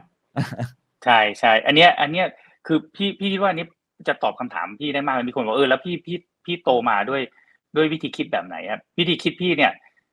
อาจจะตลกดีแต่แล้วก็เรียบง่ายเหมือนกันนะคือพี่พี่ชอบไม่แน่ใจแล้วพี่ชอบทำคือไม่ค่อยอืมชัวร์ก็ทำไปก่อน เออ คือเวลาเขาให้ลองทำนี่เออลองทำไปก่อนถ้าถ้าประเมินแล้วว่าเออถ้าทำแล้วพลาดไม่โดนไล่ออกหรือติดคุกอะไรเงี้ยก็ทำไปก่อนนะเออพี่พี่เลยคิดว่าอันเนี้ยเป็นเป็นสิ่งที่ถ้ามองมุมกลับตอนนี้เราเป็นเจ้านายแล้วเนี่ยเวลาเรามีงานอะไรพิเศษงานยากงานที่ต้องมาในเวลาที่คนไม่มาเงี้ยแล้วเราเราถามเราพยายามจะให้ใครทำเนี่ยมันมีสองฝั่งพี่พี่เคยเขียนบทความเรื่องนี้ไว้ด้วยว่า ไม่ว่าจะชอบหรือไม่ชอบ ไม่ว่าเราจะอยากทำหรือไม่อยากทำเนี่ย เราอาจจะพยายามหนีก็ได้แต่อย่าชักสีหน้าคำเนี้ยอืมคำว่าชักสีหน้านี่คือเป็นสิ่งที่ไม่มีผู้ใหญ่คนไหนชอบเลยนะ คือเราอาจจะไม่อยากทำหรือว่าเราติดธุระจริงๆนะ แต่เราต้องเดี๋ยวเราต้องหาทางออก เราต้องหน้านิ่งๆ เราต้องเป็นโป๊กเกอร์เฟสไม่ให้เราทำหน้าแบบเฮ้ยพี่มาสั่งอะไรงี่เง่าหรือว่าพี่เออมันอะไรคือ คือไม่มีใครชอบหรอก อันนี้อันอย่างแรกนะ เราชอบคือคนที่ที่แบบเฮ้ยอย่างแรกคือคือรับไว้ก่อน แล้วเดี๋ยวเดี๋ยวไปหาทางทำให้สำเร็จอันเนี้ยอันนี้ข้อหนึ่งเราไม่รู้มันมันไม่คุ้นจริงแต่ทำให้สำเร็จ อันที่สองคือคือคนที่แบบคืองานมันมันไม่มีใครทำแล้วเขายกมืออย่างอย่างพี่เขียนในเป็นตัวอย่างเรื่องคุณตัน คุณตันนะเล่าให้ฟังคุณตันนี่คือสุดยอดแห่งมนุษย์เอเวอเรสต์จริงๆ below average นะแกเริ่มจากจับกังนะครับ แล้วแกพูดไม่ชัดด้วยนะ หน้าตาก็ไม่หล่อด้วยนะ การศึกษาก็ไม่มีด้วยนะ อันนี้พี่ว่าต่ำกว่าเอเวอเรสต์มาก แต่แกใช้เวลาไม่นานนะในการเป็น supervisor เออแกเป็นจับกังแบกของอยู่ในโรงงานเนี่ยแหละเออโรงงานเสื้อชั้นในโรงงานของแกเนี่ยแกเล่าให้ฟังบอกว่าตอนแรกแกก็แบกของอย่างแรกก่อนคือแกอาสา คือแกมีใครแบบ คือแกเป็นคนหนุ่มไฟแรงอยากอยากเติบโต แต่แกไม่มีความรู้ ใครอยากให้มาวันอาทิตย์แกก็ยกมือ เอาฝ่ายนี้ขาดคนแกก็ยกมือ เงินได้เงินไม่รู้ยกมือยกมือจนคนเจ้านายแบบพวกหัวหน้าจับกังทั้งหลายก็รักเอ่ออย่างแรกก่อนทีนี้พอมีโอกาสแกก็ได้มีโอกาสให้เป็นหนึ่งในหลาย ๆ คนที่แกเล่าว่า เนี่ยกำลังจะหามีทีหนึ่งนายบอกว่าจะหา supervisor ขับรถส่งของอ่าพอดี sup ลาออก มีใครขี่มอเตอร์ไซค์เป็นไหมทุกคนก็เลิ่กลั่กเลิ่กลั่กคุณตันยกมือเลยปุ๊บใช่แล้วแล้วผมก็ถามแกต่อว่าเออแล้วแล้วยังไงต่อคุณดันก็โชว์แผลที่หลัง ให้ให้ผมดู ก็เออพี่ดูพี่ก็เอ๊ะ แล้วเกี่ยวอะไรกับเรื่องการเป็น supervisor แกบอกไอ้ที่ยกมือเนี่ยแกขี่มอเตอร์ไซค์ไม่เป็นกูยกไปก่อนโอ้โอ้นี่คือวิธีการของแก คือไม่รู้อะไรยกไปก่อนแหละโอกาสมาแล้วยกไปก่อนแล้วเดี๋ยวไปหาทางแก้ปัญหาเอา และแกก็มีเวลาน้อยมากแกก็เลยต้องไปขี่มอเตอร์ไซค์แบบเร่งรัดเนี่ยแกก็เลยล้มอะล้มแล้วก็ไปขี่ดูทาง แล้วก็ล้มล้มจนได้แผลเป็นเต็มตัวเลยอะแต่แกก็ได้เป็น supervisor นะนี่คือคนที่แบบอะไรไม่แน่ใจโอกาสมันลางมากอะยกมือไว้ก่อนอืมแล้วแล้วพี่ว่าหัวหน้างานหรือว่าแบบอย่างเช่น สมมุติว่าเนี่ย ลูกค้าด่าพี่พี่ถามในห้องไลน์สมมุติว่าอย่างโรบินฮูดเนี่ยเนี่ยเนี่ยลูกค้าเอาปะว่าตอนนี้มีลูกค้า complain แล้วนะเนี่ยเนี่ยใครจะ handle บ้าง ถ้าเงียบทั้งห้องอะเอ๊ะแล้วยังไงวะแล้วเนี่ยลูกค้าเดือดร้อนอยู่ ถ้ามีน้องๆใครสักคนหนึ่งเดี๋ยวหนูจัดการเองค่ะนะอืมคืออย่างเงี้ยคือหนึ่งคือเราจำได้ว่าคนนี้จะไปจัดการสองเขาไปจัดการจนจบ แล้วเขากลับมารายงานนี่คือทำสำเร็จไม่ใช่ทำเสร็จสามเขาทำให้เราเป็นง่อยเพราะว่าแค่แค่ปะในห้องไปก็ก็ก็เรียกว่าก็เอ่องานเสร็จแล้วใช่ไหมเราก็ไม่ต้องทำอะไร ไม่ต้องไปโทรเองด้วย อันที่สี่เขาทำงานที่ไม่มีใครอยากทำใช่ไหมเออแล้วอันที่ห้าเขาทำเกินด้วย เพราะว่าไม่ใช่หน้าที่เขาเนี่ยเราจะจำเขาแม่นเลย ว่าคนเนี้ยมันเออใช้ได้ว่ะ มันมีทัศนคติที่ดีมากอย่างเงี้ย ยกตัวอย่างนะครับเป็นครับงานงานลอยๆขึ้นมาไม่มีปัญหาเนี่ยเออแล้วใครใครจะไปจัดการให้เนี่ยพี่ยกตัวอย่างก็ดังนั้นเนี่ยโอกาสมันไม่ได้มาบ่อยอะ ดังนั้นก็ก็อะไรไม่แน่ใจทำไปก่อนแล้วบางทีมันไม่ใช่โอกาสด้วยนะมันเป็นสิ่งที่บริษัทขาดแล้วมันอะไรที่แบบที่บางทีเราทำไปไม่รู้ทำไปทำไมอะแต่พี่คิดว่าพวกลักษณะพวกนี้มันทำให้เรามีแต้มต่อขึ้นมา ไม่ได้หมายความว่าแต้มต่อนั้นจะพาเราไปต่อได้นะ มันทำให้มี probability มากกว่าสูงขึ้นอืมแล้วที่เหลือมันก็จะมีมีเรื่องอื่นมีเรื่องโชค มีเรื่องอะไรมีเราอยู่ผิดที่อยู่ถูกที่อะไรนั่นก็ก็เป็นเรื่องต่อเนื่องไปอีกครับ ครับ โอ้ขอบคุณพี่โจมากครับทำงานที่ไม่มีใครทำทำเกินทำให้นายเป็นง่อยทำสำเร็จไม่ใช่ทำเสร็จนะครับ แล้วก็ทำอะไรไม่รู้แต่ยกมือไว้ก่อนนะครับพี่โจผมอยากจะขมวดช่วงท้ายเอมพอเท่าที่ฟังดูเนี่ย มันก็ยังเป็นมุมของการที่เราก็ต้องทำงานที่ทำงานหนักอะทำงานหนักค่อนข้างพอสมควรใช่ไหมครับหรือว่าเมื่อกี้ที่พี่โจพูดคือมีมี mindset ที่ดี มี growth mindset ที่ดีนะครับอันนี้ผมผมถามด้วยว่าตลอดชีวิตที่พี่โจทำมาเนี่ยเอมมันจำเป็นไหมที่ต้องพนักงานคนนั้นเขาหรือว่าคนคนหนึ่งต้องมี purpose ต้องมี passion ในการทำงาน หรือว่าเสาร์อาทิตย์ก็ยังคงทำได้ มันทำ เกี่ยวไหมกับการที่เราต้องเป็นลักษณะแบบนั้น ตอนนี้มันมีแนวคิดที่คนเริ่มรู้สึกแบบ ไม่อยากทำลักษณะแบบนั้น เราทำอย่างนั้นทำไมถูกไหมครับ หรือว่าคนรุ่นใหม่ส่วนใหญ่ก็จะมองว่าเฮ้ยมันต้องเท่าเทียมกันสินายจ้างต้องไม่เอาเปรียบลูกจ้างสิแต่พอพูดมาไอ้ทำทำทั้งหมดกับพี่โจมันก็ยังกลับมาที่ลูกจ้างอยู่ดีว่าเหมือนลูกจ้างต้องทำเกินต้องทำเยอะกว่าปกติเนี่ยจริง ๆพี่โจมองเรื่องนี้ยังไงครับ คือคือพี่พี่ว่าเราคือจริงๆมันมีหลายมิติมากนะฮะ คือพี่เป็นมนุษย์ที่ทำงานไม่หนักเลย คือ คือขึ้นอยู่กับจังหวะของชีวิตว่าเราจะออกแบบเราเราอะไรที่เราไม่ชอบอะคือบางคนชอบทำงานหนักนะ คือบางคนอืมบางคนสนุกกับงานนี่นี่ถือว่าเป็นโชค แล้วก็ถือว่าเป็นคนที่แบบอาจจะคอนเทนต์ในตัวบางคนไม่ชอบทำงานหนัก ในจังหวะบางจังหวะอย่างเช่นพี่อะพอเราโตขึ้นมาเรื่อยๆเราก็หาลูกน้องเก่งๆพอเรามีลูกน้องเก่งนะชีวิตสบายมากเลย คือคือรู้คือ คือเวลาพี่ประกอบทีมพี่ชอบเอาลูกน้องที่แบบถนัดในสิ่งที่เราไม่ถนัดอะโอ้แล้วแล้วลูกน้องที่มันเก่งๆทำงานสำเร็จเนี่ยโอ้โหแบบ ชีวิตนี่แบบร้อยลอยสบายสบายแล้วเราก็ดูแลเขาดีๆอย่างเงี้ยเราก็มีทีมที่ดีอะพอมีทีมที่ดีมันก็สนุกอ่ามันก็มีความสนุกในงานได้ หรือถ้าถามพี่อะถ้าถ้าในกรณีที่เรายังแบบอ่าตัวจิ๋วๆอยู่แล้วกันใช่ไหมแล้วเราก็ต้องทำงานหนักแล้วชีวิตมันโอ้ยนี่ทำงานหนักผ่อนบ้านเหมือนเหมือนฝรั่งบอกไงทำงานหนักผ่อนบ้านแล้วก็รู้ตัวอีกทีก็เสียแล้วชีวิตจะเป็นแบบนี้หรือใช่ไหมตอนนี้เขาเบิร์นเอากันพี่คิดว่าถ้าไม่อยากเป็นแบบนั้นอะ ต้องสร้างแต้มต่อให้ตัวเองนะครับ คือถ้าเราคิดว่านี่คือไม่ใช่ชีวิตเรา แต่แต่ตอนนี้เรายังเรายังหนีไปไหนไม่ได้ เพราะว่าอาจจะเพิ่งมีลูกใช่ไหมคือลองไปอยู่ข้างนอกแล้วจะเอาอะไรกินใช่ไหมคือ คือดังนั้นต้องสร้างให้แต้มต่อให้ตัวเองแต้มต่อให้ตัวเองอะของเรามีหลายเรื่องนะครับ พี่ว่าอย่างแรกเนี่ย คือที่ที่ฝรั่งพี่จำไม่ได้พี่เขียนบทความไปแต่จำชื่อ ชื่อที่เขาเรียกไอ้กลุ่มนี้ไม่ได้ก็คือเอออย่าง early คือพยายามจะจะรีทายเร็วอะในการที่รีทายเร็วอะเราก็ต้องวางแผนการเงินใช่ไหมเราต้องมีเราเราเราทำยังไงเราถึงจะเข้าใจเรื่อง investment ใช่ไหมเราเราต้องคือมันจะมี magic number 72ถ้าเล่ากันก็คือว่าถ้าถ้าอ่า72คืออะไรก็คือถ้า72หารหนึ่งได้72คือถ้าเราเราเราหาเงินเดือนมาได้เราออมแล้ว แต่เราหารีเทิร์นได้ปีละหนึ่งเปอร์เซ็นเงินเราก็จะงอกได้อีกเท่าหนึ่งภายใน72ปี แต่ถ้าเอาหารสิบมันคือ7.2ปี คือถ้าเรามีวิธีการหาเงินแล้ว แล้วแล้วงอกได้ปีละ10%เงินนั้นก็จะเท่าทบต้นภายใน7.2ปี ถ้าเราหาได้20%ต่อปี ก็จะได้ภายใน3.6ปี มันต่างกันมากนะระหว่างคนหาเงินได้1%กับ20%นะครับ คนที่จะมีอิสรภาพทางการเงินต้องเข้าใจเรื่องกลไกเรื่องตัวเลขนี้ด้วย ส่วนใหญ่เนี่ยถ้าคนคิดว่าอาชีพเราไม่ใช่แบบเราอยู่แบบนี้ไม่ได้เนี่ย อันนี้คือเรื่องที่หนึ่งเลยที่ต้องเข้าใจว่าว่าทำไงเราถึงจะมีมีเงินมากพอที่เราจะมีทางเลือกแล้วกันว่าเราจะอยู่ต่อเราจะทำต่อหรือว่าเราไปทำงานเบาๆลงก็ได้ แต่เงินเงินไม่ใช่ทุกอย่างแต่มันก็ แต่มันก็เป็นช่มิวยนิมัมของทุกอย่างเหมือนกันอ่าก็คือเหมือนกับว่าใช่ถ้าเกิดแต่เราเข้าใจเรามองอนาคตไปเราไม่อยากทำงานหนักแบบสามสิบปีสี่สิบปีมาแล้วใช่ปรากฏออกมายังติดหนี้อยู่ใช่ก็คือเราต้องให้ความสำคัญเรื่องการเงินเรื่องการลงทุนอิสรภาพทางการเงินใช่ควบคู่ไปด้วยนี่ใช่ข้อแรกในมุมพี่โจครับ ใช่ใช่แล้วแล้วต้องเข้าเข้าใจเรื่องรีเทิร์นของการเงินด้วยนะฮะคือแล้วเดี๋ยวนี้รีเทิร์นสิบเปอร์เซ็นหาไม่ยากนะคือคนรวยมาถึงเป็น K shape ไงเพราะว่าคนรวยเขารู้หรือว่าคนที่มีเข้าใจเรื่องการเงินเขารู้ว่าจะหาได้ไงดังนั้นก็ถึงจะเป็น K shape แต่คนที่หาเงินได้ฝาก ดอกเบี้ยหนึ่งเปอร์เซ็นต์ถึงสู้เขาไม่ได้ อันที่สองเนี่ยจะทำให้เรามีแต้มต่อเรื่องเรื่องอ่าจะเรียกว่าเรซูเม่ก็ได้นะก็คือว่าคือถึงบอกว่าเดี๋ยวนี้มันไม่มีพันธสัญญาว่าเราต้องอยู่บริษัทนี้ชั่วชีวิต บริษัทก็อยากจะเอาเรา retire early retire ไปใน 45 อยู่แล้ว ดังนั้นเนี่ยเราต้องมีอำนาจต่อรองอะไรบางอย่างนะฮะคืออำนาจต่อรองเกิดจากอะไรอะก็คือเกิดจากโปรเจกต์ที่เราทำงานแล้วสำเร็จใช่ไหมคือเราถึงจะมีโอกาสที่จะจะไปสมัครที่อื่นได้เรานี้เราต้องหาทางให้มีมีอะไรที่เป็น ความสำเร็จของเรา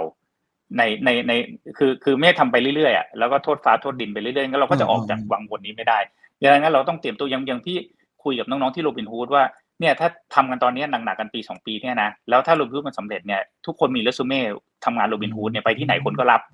ใช่ไหมดังนั้นอยู่ก็ไปช็อปไปไปคือพี่บอกว่าสองสามปีแล้วเดี๋ยวว่ากัน อย่างเงี้ยเราเราจะสร้างเรซูเม่ของตัวเองได้อย่างไร ให้ให้เราสามารถมีความโดดเด่น ซึ่ง ที่เราเล่ามาเนี่ยมันก็มีโอกาสนะทำสิ่งทำงานที่ไม่มีใครทำอย่างเงี้ย คือทำงานที่ไม่มีใครทำเนี่ยถ้าเราเป็นผู้จัดการสาขา เราไปอยู่สาขาไกลๆเลย แล้วเออสาขาที่ไม่มีคู่แข่งไม่มีใครอยากไป แต่เราพัฒนาสาขานั้นจนแบบเป็นตัวเลขอันดับหนึ่งแต่เวลาเวลาผู้ใหญ่ที่แบงค์ดูอะเขาแรงระหว่างกรดสูงสุดอยู่แล้วเขาไม่ได้ดูหรอกว่าสาขาไหนอะไรคือเขาดูแบบสาขาแบบท่าบ่อหนองคาย เอ้ยทำไมดีใช่ไหมเพราะเราเราอาจจะไปอยู่ท่าบ่อหนองคาย แล้วอันนั้นก็เป็นเป็นเรซูเม่เราด้วยนะ เราเคยทำ พลิกฟื้นสาขานี้ต่อไปถ้าไปอยู่แบงก์โอเคเดี๋ยวนี้แบงก์อาจจะ mobile banking แล้วแต่ยกตัวอย่างรุ่นเก่าหน่อยอืมก็จะทำให้เรามีมี story เราจะสะสม story สะสม branding ของตัวเองได้ไง แล้วก็พี่ว่าอันที่สามเนี่ยคือการที่ทำไงให้ให้เราสามารถมีเอ่อจะเรียกว่าเอ่อ reference ก็ได้นะ หรือว่าเป็นอืมเป็นเวลาจากไปเนี่ย คือเราต้องควรจะต้องทำดีกับทุกคนอะ ก็คือ คือเพราะว่า เพราะว่าเวลาเวลาเราจะต้องถึงเวลาจริงๆเนี่ยเออเขาก็จะมาถามที่บริษัทว่าไอ้คนนี้เป็นยังไง leadership skill เป็นยังไงใช่ไหมน้ำจิตน้ำใจมีไหมอะไรเพราะทุกคนก็อยากได้คนที่มีเอ่อโดยเฉพาะอายุเยอะๆจะมองเป็น leader นะครับ แล้วก็แล้วก็ข้ออีกข้อสุดท้ายก็คือว่า networking อะฮะก็คือทุกอย่างเนี่ยมันอยู่ที่เราแหละคือคือโลกโลกอะเราชอบคิดว่าโลกหมุนรอบตัวเราแต่จริงๆเราหมุนรอบคนอื่น ดังนั้นเนี่ยอืมเราเป็นแค่ middle เนี่ยเราทำไงคือเราถึงจะมี networking ก็คือไปเรียนหลักสูตร ใช่ไปเข้าอบรม networking คือรู้จักคนนู้นรู้จักคนนี้ประเทศไทยก็จะเป็นอย่างเงี้ยชวนกันไปชวนกันมา พอเราดีกับคนอื่นเราเรามี skill บางอย่าง หรือเราทำอะไรสำเร็จมาบางอย่าง แล้วมีโอกาสที่ไปเปิดเผยไปคุยกับโลกภายนอก เราก็จะมีโอกาสเลือก เนี่ยมันเป็น choice มากกว่า คือคือทำไงเราถึงจะมี choice ทีนี้เลือกผิดเลือกถูกนั่นอีกเรื่องหนึ่งแล้วนะเป็นแต่แต่เราต้องสร้างตัวเองให้ให้มีสามารถมีช้อยส์ในการเลือกได้ว่าอยากใช้ชีวิตยังไงตอนหลังพี่ก็ พี่พี่มีลูกสาวพี่ก็ไม่อยากทำงานหนักแล้วก็ อ่าเราก็เลือกที่จะถอยออกมา แล้วก็ไปเป็นบอร์ดนู่นบอร์ดนี่ได้อะไรเงี้ยเออทำงานอิสระได้ แต่เราต้องสร้างตัวเองให้มีมีทางเลือกทั้งทางเรื่องการเงิน ทางเรื่องแคริเอร์ทางเรื่องของเอ่อเรื่องเรื่องของความสัมพันธ์กับคนว่าเราจะเลือกให้ได้ครับ ครับโอ้ซึ่งชอบซึ่งมากคัการรบเป็นคนปานกลางไม่ไม่ง่าย ต้องบอกว่าไม่ง่ายครับ แต่แต่ถ้าเรา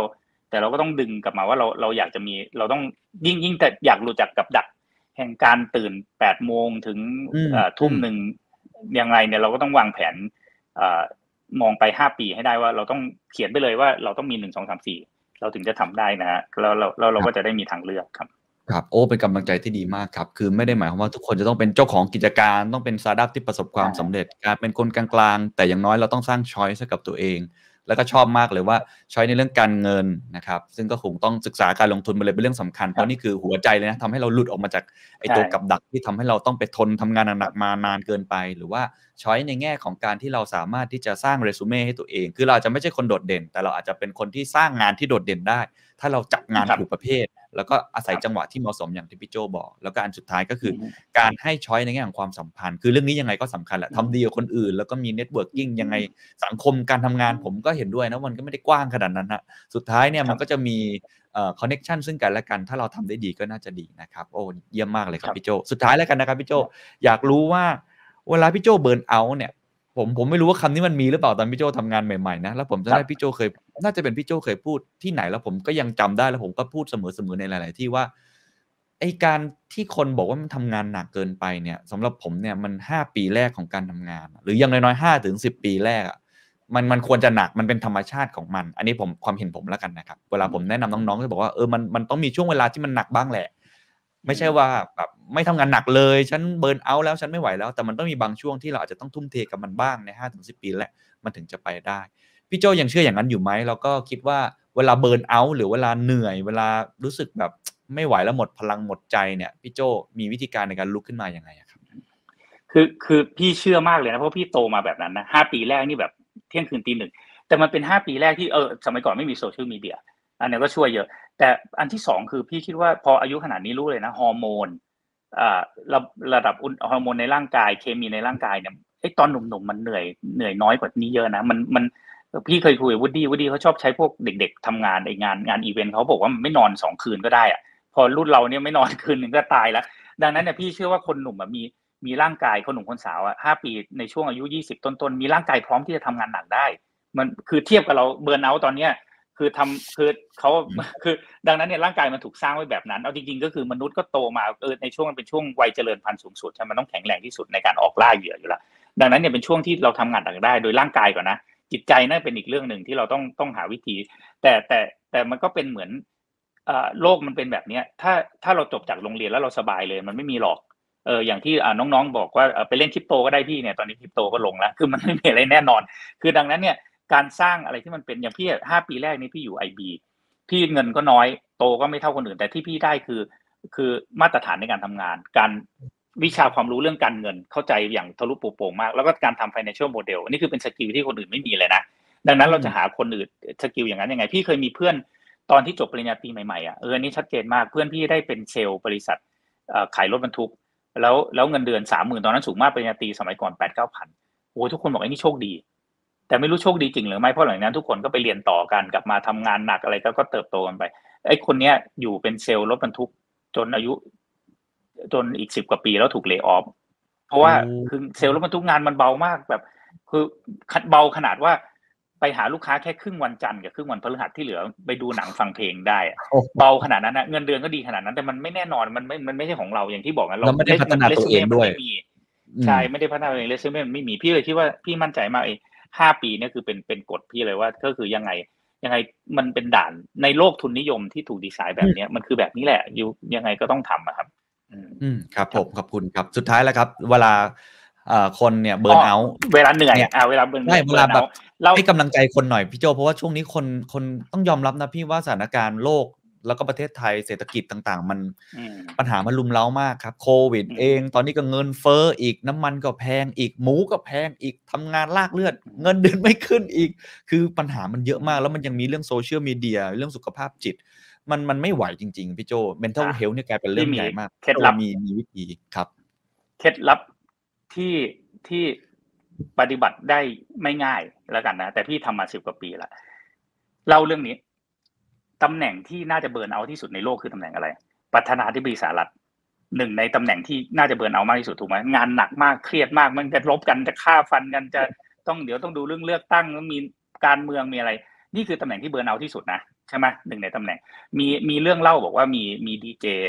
เอ่อที่ที่แบบดีเจท้องถิ่นเนี่ยสมัยบารักโอบามาเอ่อก็เขาได้ตำแหน่งใหม่ๆเนี่ยเขาไปให้สัมภาษณ์ดีเจท้องถิ่นอาจจะคุยกับเราอย่างนี้แหละแล้วดีเจท้องถิ่นถามว่าอะเดี๋ยวถ้าพรุ่งนี้นะไอลองสวอปกับยูนะยูมาเป็นดีเจท้องถิ่น ไอจะไปเป็นประธานาธิบดีสหรัฐนะยูมี only one advice ขอคำแนะนำคำเดียว โอบามาตอบว่าอะไรรู้ไหมฮะ exercise อืมออกกำลัง อืม พี่เคยอยู่โรงเรียนอัสสัมศรีราชา มันมีภาษาละตินอันหนึ่ง ซึ่งสมัยก่อนไม่เข้าใจ เดี๋ยวนี้เข้าใจละมันเขียนแปลได้ว่าร่างกายไอ้จิตใจที่ดีจะอยู่ในร่างกายที่แข็งแรงเท่านั้นโอ้อ่า วันนี้อาจจะลึกซึ้งพี่จะเข้าใจอย่างลึกซึ้งมากแล้วโดยเฉพาะอายุขนาดพี่นะคือถ้าร่างกายดีอะการลดไอ้เบิร์นเอาท์คือมันอาจจะยังเบิร์นเอาท์อยู่นะเออแต่แต่พี่คิดว่าเรานอนได้แล้วก็ออกกำลังดีๆเนี่ย มันมันลดการ burnout ไปเยอะมาก ไม่ได้บอกว่าจะหายนะเพราะมันอาจจะมีเหตุผลอื่น แต่ถ้าไม่เอ็กซ์ไซส์แล้วเนี่ย โอกาส burnout สูงมากเออเพราะมันเหนื่อยง่ายมันมันสัมพันธ์กันเครียดง่ายฮอร์โมนมันยิ่งอายุเยอะๆก็ยิ่งยิ่งร่างกายก็ยิ่งพังง่ายนะครับ ดังนั้นเนี่ยพี่อาจจะไม่ได้มีคำแนะนำเรื่องจิตใจว่าเออโอเค เพราะแต่ละคนมันมีสาเหตุไม่เหมือนกัน แต่ที่ทุกคนทำได้เหมือนกันคือออกกำลังอย่างสม่ำเสมอนะครับแล้วก็พี่คิดว่าเนี่ยเป็นเคล็ดลับที่ดีที่สุดแล้วแหละในในในการที่จะทำให้จิตใจมันสงบประมาณหนึ่งแล้วกัน มันช่วยนะครับ ครับ งั้นคำถามสุดท้ายขอถามคำถามเดียวกับดีเจคนเมื่อกี้ได้ไหมครับ กับพี่โจ้ ถ้าสลับผมสลับกับพี่โจ้หนึ่งวัน พี่โจ้คิดว่าในใน position ของพี่โจ้ตอนนี้เองที่คนก็มองว่าเป็น role model ในแง่การทำงาน แล้วผมก็เคยบอกกับพี่โจ้ว่าโอ้พี่โจ้เนี่ยเป็นคนที่ เหมือนกับมีคนอยู่รายล้อมที่ที่แอดมายพี่โจเยอะมากนะครับ แล้วผมก็เห็นเฮ้ยพี่โจก็ไม่ค่อยทำงานหนักเนาะก็มีเวลาไปกินโอมากาไม่เสะไม่ทำงานหนักอะไรต่างๆเนี่ยสมมติสลับได้เนี่ยเดี๋ยวนี้ไม่ทำงานหนักอะไรละอืมอะไรทำให้พี่โจแบบมามาถึงตรงนี้ได้ หรือว่าอะไรที่ทำให้พี่โจสามารถดีไซน์ชีวิตการทำงานความสัมพันธ์ที่ดีได้ครับ สมมติอะมีวันหนึ่งที่ผมไปเป็นพี่โจเนี่ยทำอะไรดีฮะเออแต่แต่นี่มันตอบเอาตอนที่เราเราคือคือคคือมันมีสองช่วงใช่ไหม ช่วงที่เราทำงานหนัก และช่วงที่เราอย่างที่บอกสะสมสิ่งที่ทำให้เราเลือกได้อะเออเอออันนี้อันนี้เป็นช่วงที่สองของชีวิตที่เราเลือกได้ เราก็เลือกสิ่งที่เราชอบแล้วใช่ไหมไอไอช่วงที่ทำงานหนักช่วงที่ช่วงที่ต้องเก็บเงิน มันก็มีช่วงเหมือนทุก ๆ คนแหละ แต่ถ้าถามว่าช่วงนี้นะพี่คิดว่าเป็นเรื่องเป็นเรื่องของความไม่พยายาม คือ คืออาจจะเป็นอันนี้คือพี่เป็นมนุษย์ introvert คือรู้จักตัวเองแล้วกันว่า คือเราเราเรียงว่าเรา อะไรสำคัญในชีวิตมากกว่า เราเราเราเราเคยพี่เล่าเรื่องนี้บ่อยละคือสมัยน้ำท่วมเนี่ยพี่จุ้ยสุบุญเลี้ยงเขาแต่งเพลงชื่ออะไรที่สำคัญกว่าเพราะเราจะหยิบของได้ไม่กี่อย่างเวลาน้ำท่วมถูกไหมเราต้องใส่รถไป บางคนก็จะเอาพระเครื่องไป บางคนเอารูปถ่ายไป บางคนเอาแก้วแหวนเงินทองบางคนเอาหมา บางคนเห็นว่าบ้านสำคัญก็อยู่รอน้ำท่วมเลยอะถ้าจำได้สมัยก่อน ดังนั้นตอนเนี้ยลองเรียงดูว่าอะไรสำคัญ แล้วแล้วเราใช้ชีวิตตามนั้นเนี่ย มันก็จะได้ตามนั้นใช่ไหมคือพี่ยกตัวอย่างถ้าถ้าเราไม่ได้เอาเรียงตัวเองเนี่ยเราก็ไปคิดว่าโอ้ยเรื่องเนี่ยเราต้องมีตำแหน่งใหญ่ ๆ ซื้อเรื่องสำคัญ เราต้องมีเงินล้นฟ้าทำทุกอย่างเพื่อให้ได้เงินมาใช่ไหมเพิ่งอ่านโค้ดอันหนึ่งบอกว่าถ้าอยู่มีเงินเยอะๆหรือถ้าอยู่เป็นเทคเกอร์อะอยู่อาจจะ eat well นะแต่อยู่เป็น giver อยู่ sleep well อะก็คือว่าถ้าถ้า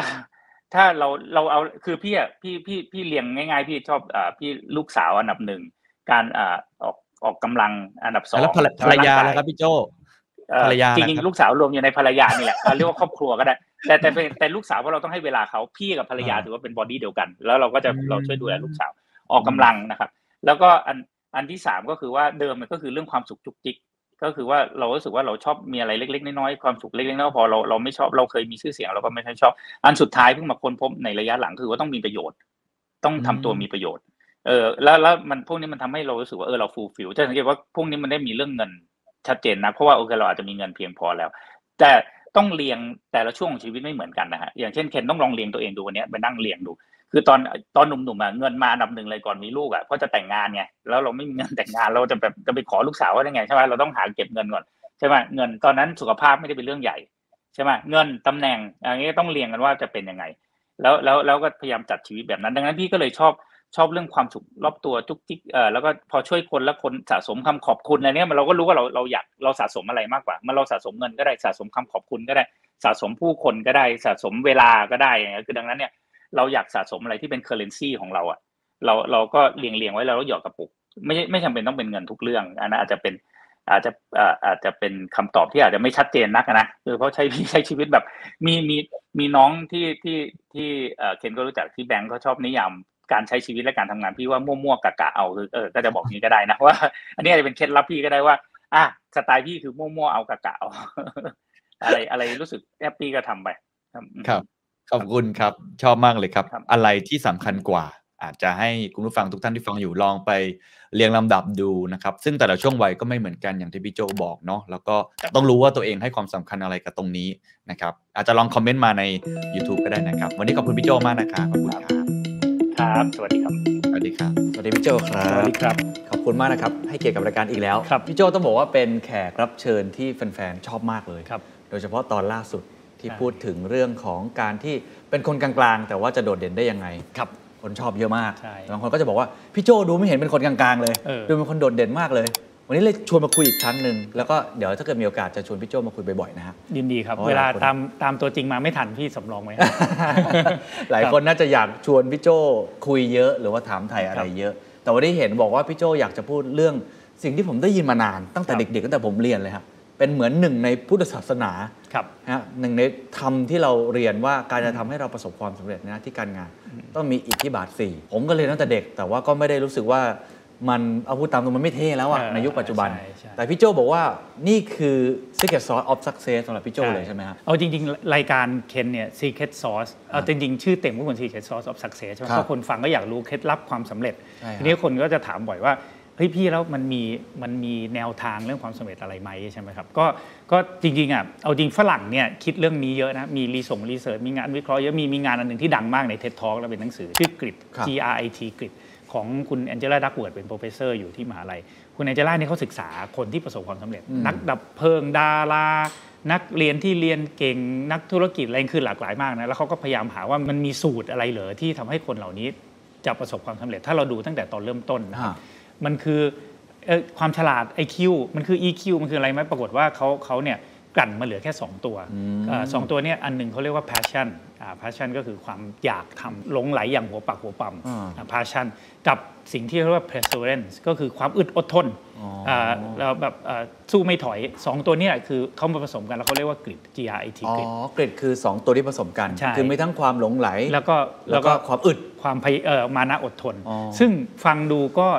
แล้วก็สถิติก็บอกอย่างนั้นจริงๆนะเวลาอ่าเขาไปเทสเนี่ยเขาสามารถทำนายได้เลยว่าคนนี้จะเป็นนักดับเพลิงที่เก่งที่สุดอ๋อคนนี้จะเป็นคุณครูที่เก่งที่สุด คนนี้จะเป็นนักกีฬาที่เก่งที่สุดเพราะมี 2 ตัวนี้อืมอืมเป็นเป็นเป็นพื้นนะครับฮะทีนี้พอมาคิดต่อเนี่ยพี่ก็รู้สึกว่าเอ้ย อันนี้ฝั่งตะวันตก ทีนี้ฝั่งตะวันออกเนี่ยมันก็จะมีจะมีที่เคที่เคนบอกอะที่เราเคยคุ้นเคยมาแล้วหลายคนก็บอกเฮ้ยมันเชยมันโบราณฮะที่เรียกอิทธิบาทสี่ อิทธิบาทสี่จริงๆอะแปลว่าหนทางสู่ความสำเร็จเลยนะใช่ครัถ้าบแปลจริง ๆ แล้วแล้วที่น่าสนใจหนึ่งคืออะไรมาที่พี่สังเกต ไอ้สองตัวที่เขาบอกเนี่ย passion กับ perseverance อะมันคือฉันทากับวิริยะอ๋อเออคือจริงถามพี่เนี่ยมันคือ subset ของอิทธิบาทสี่เออดังนั้นก็เลย เอ๊ะ ดังนั้นถ้าถ้าฝรั่งเขา verify ไปสองตัวแล้วอ่าใช่ไหมอ่าแต่เรามีทั้ง 4 ตัวเนี่ยฮะพี่ก็เลยชอบค้นคว้าศึกษาสังเกตสัมภาษณ์คนที่เก่งๆ แล้วก็เอาไอ้สตัวเนี่ยลอง ลองลองทดสอบลองลองดูว่าเขามี 4 ตัวนี้ไหมอะไรเงี้ยแล้วก็พี่ก็รู้สึกว่าสิ่งที่พระเจ้าท่านสอนมา2,500 ปีนี้ไม่เชยเลยนะเอ่อถ้าจะคุยแต่ละตัวให้เป็นเป็นตะวันตกหน่อยเนี่ยเอ่อจะเห็นว่ามันไม่เชยจริงๆอย่างเช่นเราพูดถึงฉันทะครับฉันทะคือ passion คือถ้าเราชอบอะไรมากๆแล้วเนี่ยเราจะทำมันได้ไม่รู้จักเหนื่อยเลยอืมอันนี้อันนี้คือเป็นตัวแรกใช่ไหมครัฉับนทะแต่ทีนี้ประเด็นของฉันทะที่พี่มีความรู้สึกว่าฉันทะมันมีรายละเอียด เราชอบคิดว่า เราต้องทำในสิ่งที่ชอบเราจะทำได้ดี ใช่ แต่แต่ในโลกแห่งความเป็นจริงอะเราไม่สามารถทำในสิ่งที่ชอบได้ ส่วนใหญ่ทำไม่ได้ด้วยเช่น เราชอบร้องเพลงมากเลย แต่ตอนนี้นั่งทำบัญชีอะแล้วเราก็แบบจะไปประกวดอะไรเราก็แก่ไปแล้ว แต่เราชอบร้องเพลงอะเราไม่ได้ทำในสิ่งที่ชอบ คุยกับคุณชัชชาติสิทธิพันธุ์เออบอกว่างานบนโลกเนี้ยเออไม่เพียงพอสำหรับ passion ใช่คือมันไม่ใช่ทุกคนจะได้ทำงานที่รัก ใช่ไม่มันมันน้อยมากน้อยเลยมากใช่ทำในสิ่งที่รักเนี่ยเขาเรียกว่ามี freedom ก็คือเลือกได้ แต่เราเลือกไม่ได้ใช่ไหมเราเลือกไม่ได้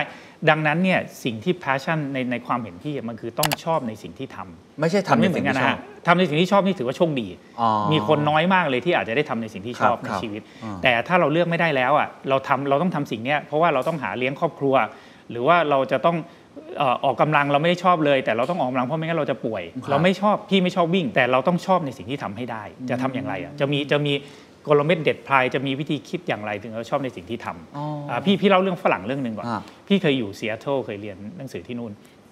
ซีแอตเทิลเนี่ยมีตลาดพระตลาดปลาชื่อ Pike Place Market ถ้าใครเคยไปจะรู้ว่าเป็นตลาดที่ดังที่สุดในซีแอตเทิลเขาจะแบบเหม็นเนี่ยเป็นงานที่แย่ที่สุดในโลกนะหนึ่งในงานที่แย่ที่สุดในโลกนั้นเพราะว่าต้องตื่นไอ้คนคนที่ครับกรรมกรโยนปลา ขนปลาขายปลาเนี่ย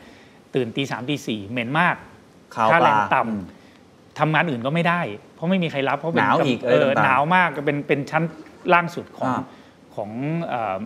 food chain เลยแหละ แต่ตลาดปลาเนี่ยกลับดังมากดังจนเป็นที่ท่องเที่ยวระดับโลกอันดับหนึ่งของซีแอตเทิลเลยนะ Pike Place Market เวลาไปเนี่ยทุกคนจะต้องไปที่นี่ มันเกิดจากอะไร ไม่ได้ปลาอร่อยนะเพราะว่าเขาบอกว่าที่นี่มันสนุกไปถึงแล้วเฮ้ยมันมีโชว์มีโยนปลา มีมีเล่นกับลูกค้า ก็มีคนไปสัมภาษณ์ว่ามันเกิดจากอะไร ปรากฏว่าเอ่อ กรรมกรที่โยนปลาเขาบอกว่าก็นั่งเบื่อเบื่อๆกันวันหนึ่งก็มีคนพูดบอกว่าเนี่ยไหนๆเราไปไหนไม่รอดละเรามาทำอะไรให้มันชีวิตมันตื่นเต้นหน่อยดีกว่า เออ ก็เลยเริ่มลองเล่นโยนปลากันเล่นดูแล้วเอ้ยลูกค้าชอบอะโยนปลาให้ลูกค้าเล่นไปเล่นมา ก็เลยกลายเป็นคือเขาเรียกคุณจีรันพิษปิชาเคยเขียนหนังสือแปลหนังสือชื่อปรัชญาปลายิ้มเรื่องนี้เลยครับว่าแบบทำให้มันเกิดความสนุกเพราะว่าเขาเลือกไม่ได้เขาเลยตัดสินใจทำสิ่งที่ ทำให้มันมันดีกว่าทำให้มันสนุกดีกว่า แม้ว่าจะเป็นดูเป็นงานที่หลายคนมองว่ามันไร้ค่าที่สุดใช่เลยใช่สกปรกมากใช่แต่ว่าเขาก็ทำให้มันดูเพราะมีสนุฉักนขึ้นทะมาได้ เพราะมีฉันทะก็คือออชอบในสิ่งที่ทำใช่ไหมอย่างอย่างพี่อะพี่ครับพี่เคยป่วย แล้วพี่รู้ว่าตัวเองต้องวิ่งต้องออกกำลังกาย แล้วพี่ไม่ชอบวิ่งเลยตื่นเดี๋ยวนี้ตื่นเช้ามาก็แบบวิ่งดีไม่วิ่งดีคือถ้าถ้าให้เลือกก็ไม่วิ่งอะแต่รู้ว่าจำเป็นต้องวิ่งอ่าดังนั้นเนี่ยเราก็ต้องหาวิธีที่ทำให้เราชอบในสิ่งที่ทำอ่าก็ต้องเช่น รู้ว่าจะต้องวิ่งทำไมดีก็ไป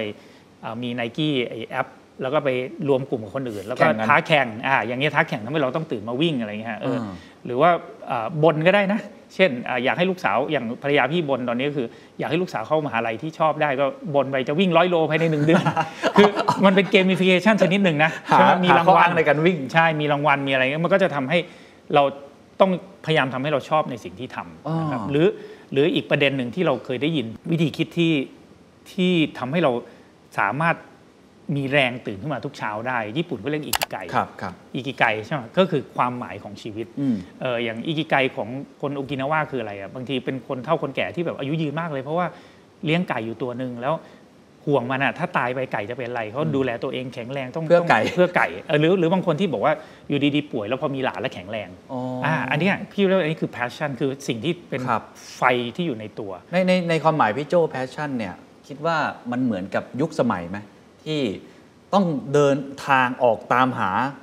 passion ที่เราชอบ หนูไม่มี passion อะ หรือทำยังไงดี หรือซึ่งอันนั้นเนี่ยพี่เรียกว่า freedom ถ้าเรามีเงินเรามีทางเลือก ก็เป็นตามหาได้ หรือสิ่งที่เราทำเนี่ยเราจะทำยังไงให้เราให้เราชอบมันให้ได้ที่เราทำมันอยู่ทุกวันเนี่ยเออทำไงครับเออพี่สมมติใช่เด็กรุ่นใหม่มาถามพี่โจ้ผมเองตอนเป็นตอนนี้ก็ไม่รุ่นใหม่เท่าไหร่กลางเก่าแล้วนะกลางใหม่ละเราก็เคยมีคำถามนี้พี่ว่าแบบ มันงานที่เราทำเนี่ยบางทีมันก็น่าเบื่อบางทีมันก็นู่นนี่นั่น แต่มันก็มีเงินให้เลือกใช่ยังไงใช่ดีว่าเงินงานสิ่งที่ชอบสิ่งที่ไม่ชอบทำยังไงให้เราชอบในสิ่งสิ่งที่เราทำให้ได้ใช่คือมีมีเรื่องถ้าจำไม่ผิดเอนิ้วกลมเล่านะว่ามีร้านอาหารร้านเล็ก ๆ อันหนึ่งนะครับ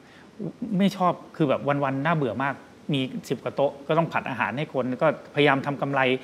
รายได้ก็ไม่ได้ขึ้นเลยโต๊ะก็มีเท่าเนี้ยจะมีวันหนึ่งเขาเปลี่ยน อันนี้อาจจะเป็นเปลี่ยนเป้าหมายหรือเปลี่ยนเปลี่ยนเปลี่ยนโจทย์อ๋อแทนที่จะ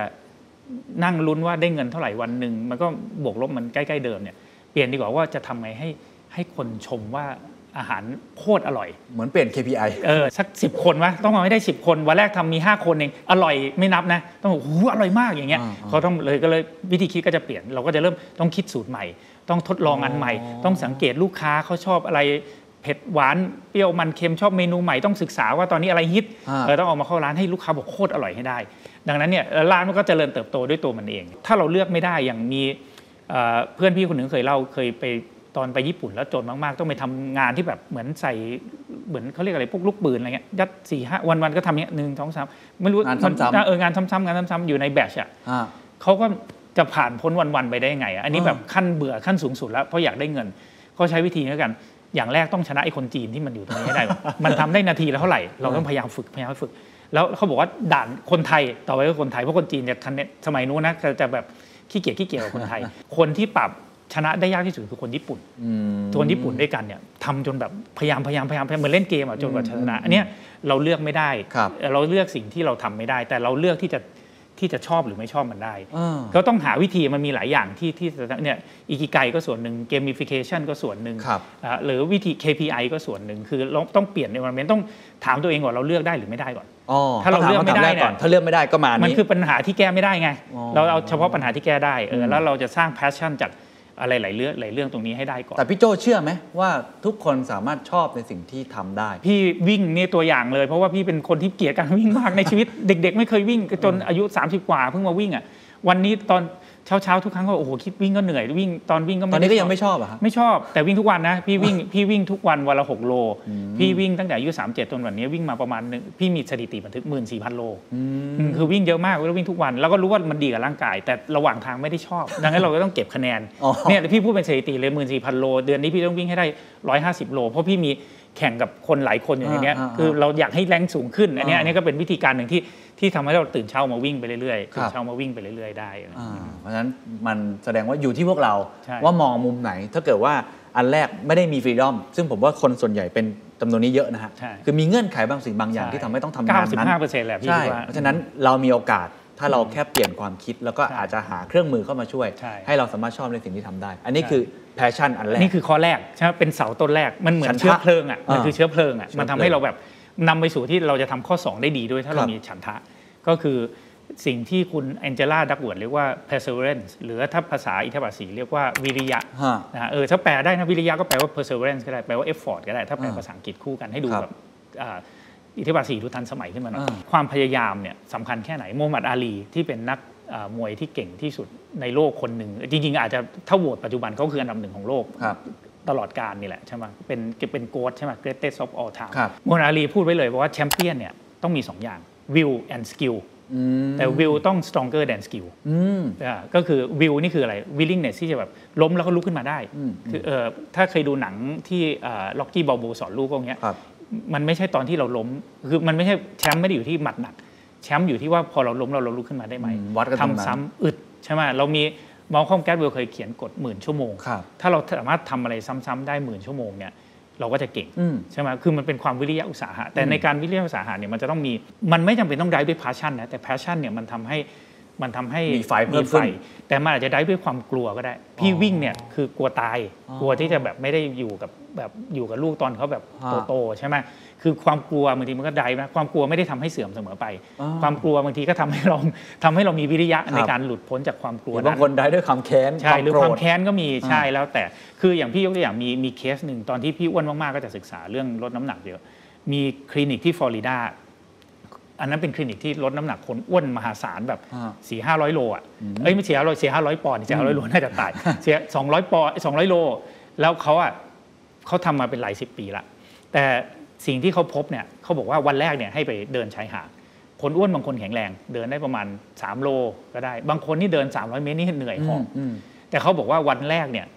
ไม่ได้บอกอะไร ไม่ได้บอกว่าคนเดินไกลจะลดน้ำหนักได้ แต่เขาบันทึกสถิติไปเรื่อยๆเขาพบว่าเขาทำนายได้เลยว่าคนที่ลดน้ำหนักได้ ไม่ใช่คนที่แข็งแรงที่สุดในวันแรก แต่คือคนที่วันที่สองมันยังตื่นมา โอ้โห หรือวันที่สามตื่นมาอีกติดกันสามวันเนี้ยลดสได้ม่ำแน่เสนมอนอมีวินัย อึดเนี่ยคือแบบเหนื่อยไม่อยากมาแต่มันเป็นวิริยะทำแล้วซ้ำอีกเนี่ยครับ ถ้าถ้าถ้าถ้าทาง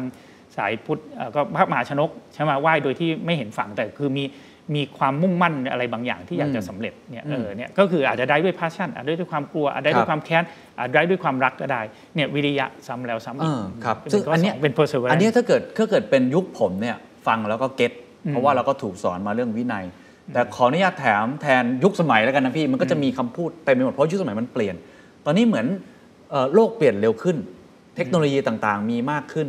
บางทีการที่ทำอะไรซ้ำๆเยอะๆมากๆ ก็ดูเป็นการทู่ซีเกินไป หรืออาจจะเขาเรียกว่าเป็นการแบบไปทนทำมันสิ่งนั้นทำไมถูกไหมอยู่บริษัทเดิมๆ30 ปีทำไมเปลี่ยนไปเปลี่ยนมาดีกว่าทำไมไม่แบบทำแล้วมันโตแบบ 10 เท่า 10x แล้วก็ขาย exit ขยายกิจการออกไป คือผมว่ามันมีความคิดที่มันกลับด้านหรือว่าเปลี่ยนแปลง ไอแนวความคิดนี้พอสมควรพี่โจคิดยังไงอะโดยโลจิกของของการตลาดเนี่ยถ้าเรามีเป็นมีความต่าง differentiate อืมเราจะมีโอกาสชนะเสมออ่าเช่น ยุคของพ่อพี่อะคนที่มีความเก่งด้านภาษาอังกฤษ จะรุ่งมากเลยเพราะสมัยก่อนพูดภาษาอังกฤษกันไม่ได้อ่ารุ่นพี่เนี่ยคนที่มีข้อมูลข่าวสารอืมที่ไม่เหมือนชาวบ้าน เช่นอาจจะแบบอ่านหนังสือเยอะ หรือว่ามีเป็นแบบอ่านอ่านเรื่องราวต่าง ๆ เยอะหรือรู้เรื่องโอกาสมากกว่าคนอื่นโได้ยินฟังเรื่องหุ้นอะไรเงี้ย ก็จะเจริญเติบโตได้เดี๋ยวนี้ข้อมูลข่าวสารมันเท่ากันครับภาษาอังกฤษใครๆก็พูดเท่ากันครับอะไรที่คนรุ่นเดียวกันมีน้อยเออความอดทนโอ้ใช่ไหมความอดทนคือถ้าเรามีความอดทน แต่ความอดทนแน่นอนมันจะมีมันต้องดูโดยที่ไม่ได้ไม่ได้มันมีอดทนกับดันดันทุรังนะใช่ใช่ใช่คือใช่คือเราต้องรู้ตัวเอง ถามว่าเรารู้ตัวเองยังไงมีคำถามง่ายๆเลยเมื่อกี้ที่เขียนบอกว่าอยู่บริษัท 10 ปี 20 ปี คนที่ทำงานเนี่ยอยู่ 10 ปีมี 2 แบบนะครับ แบบหนึ่งคือเขาเรียก มีประสบการณ์1ปี10 10ครั้งประสบประสบการณ์10 ปีหนึ่งครั้งอะก็คือนึกออกไหมก็คือว่าถ้าประสบการณ์ 1 ปีทำ10ครั้งเนี่ยมันคือประสบการณ์ 1 ปีเข้าใจใช่ไหมแต่ถ้าคือไม่ได้เรียนรู้อะไรเลยไม่ได้เรียนรู้อะไรเลย ดังนั้นเนี่ยเราก็จะรู้ตัวเองว่าเฮ้ยไอ้ที่เราทำมาเราอยู่ 3 ปี 10 ปีมันไม่เกี่ยวกับว่าเราเรามีเราได้เรียนรู้อะไรใหม่ ๆ หรือไม่ใช่ไหมฮะอ๋อเออแล้วความอดทนของเราคือเมื่อเราต้องเรียนรู้อะไรใหม่ๆเราอดทนที่จะเรียนรู้ให้มัน กระจ่างแจ้งหรือไม่ แต่อดทนทำซ้ำๆอะไรที่ที่มันไม่ก้าวหน้าเนี่ยพี่ก็เห็นด้วยพี่ย้ายงานบ่อยเออถ้ารู้สึกว่ามันดันทุลังเนี่ยก็ก็ควรจะไปหาสิ่งที่สิ่งที่มันทำให้เราเรียนรู้ แต่พวกเมื่อไหร่ที่เราเข้าจังหวะครับที่เรียนรู้แล้วเนี่ยเราเราจะต้อง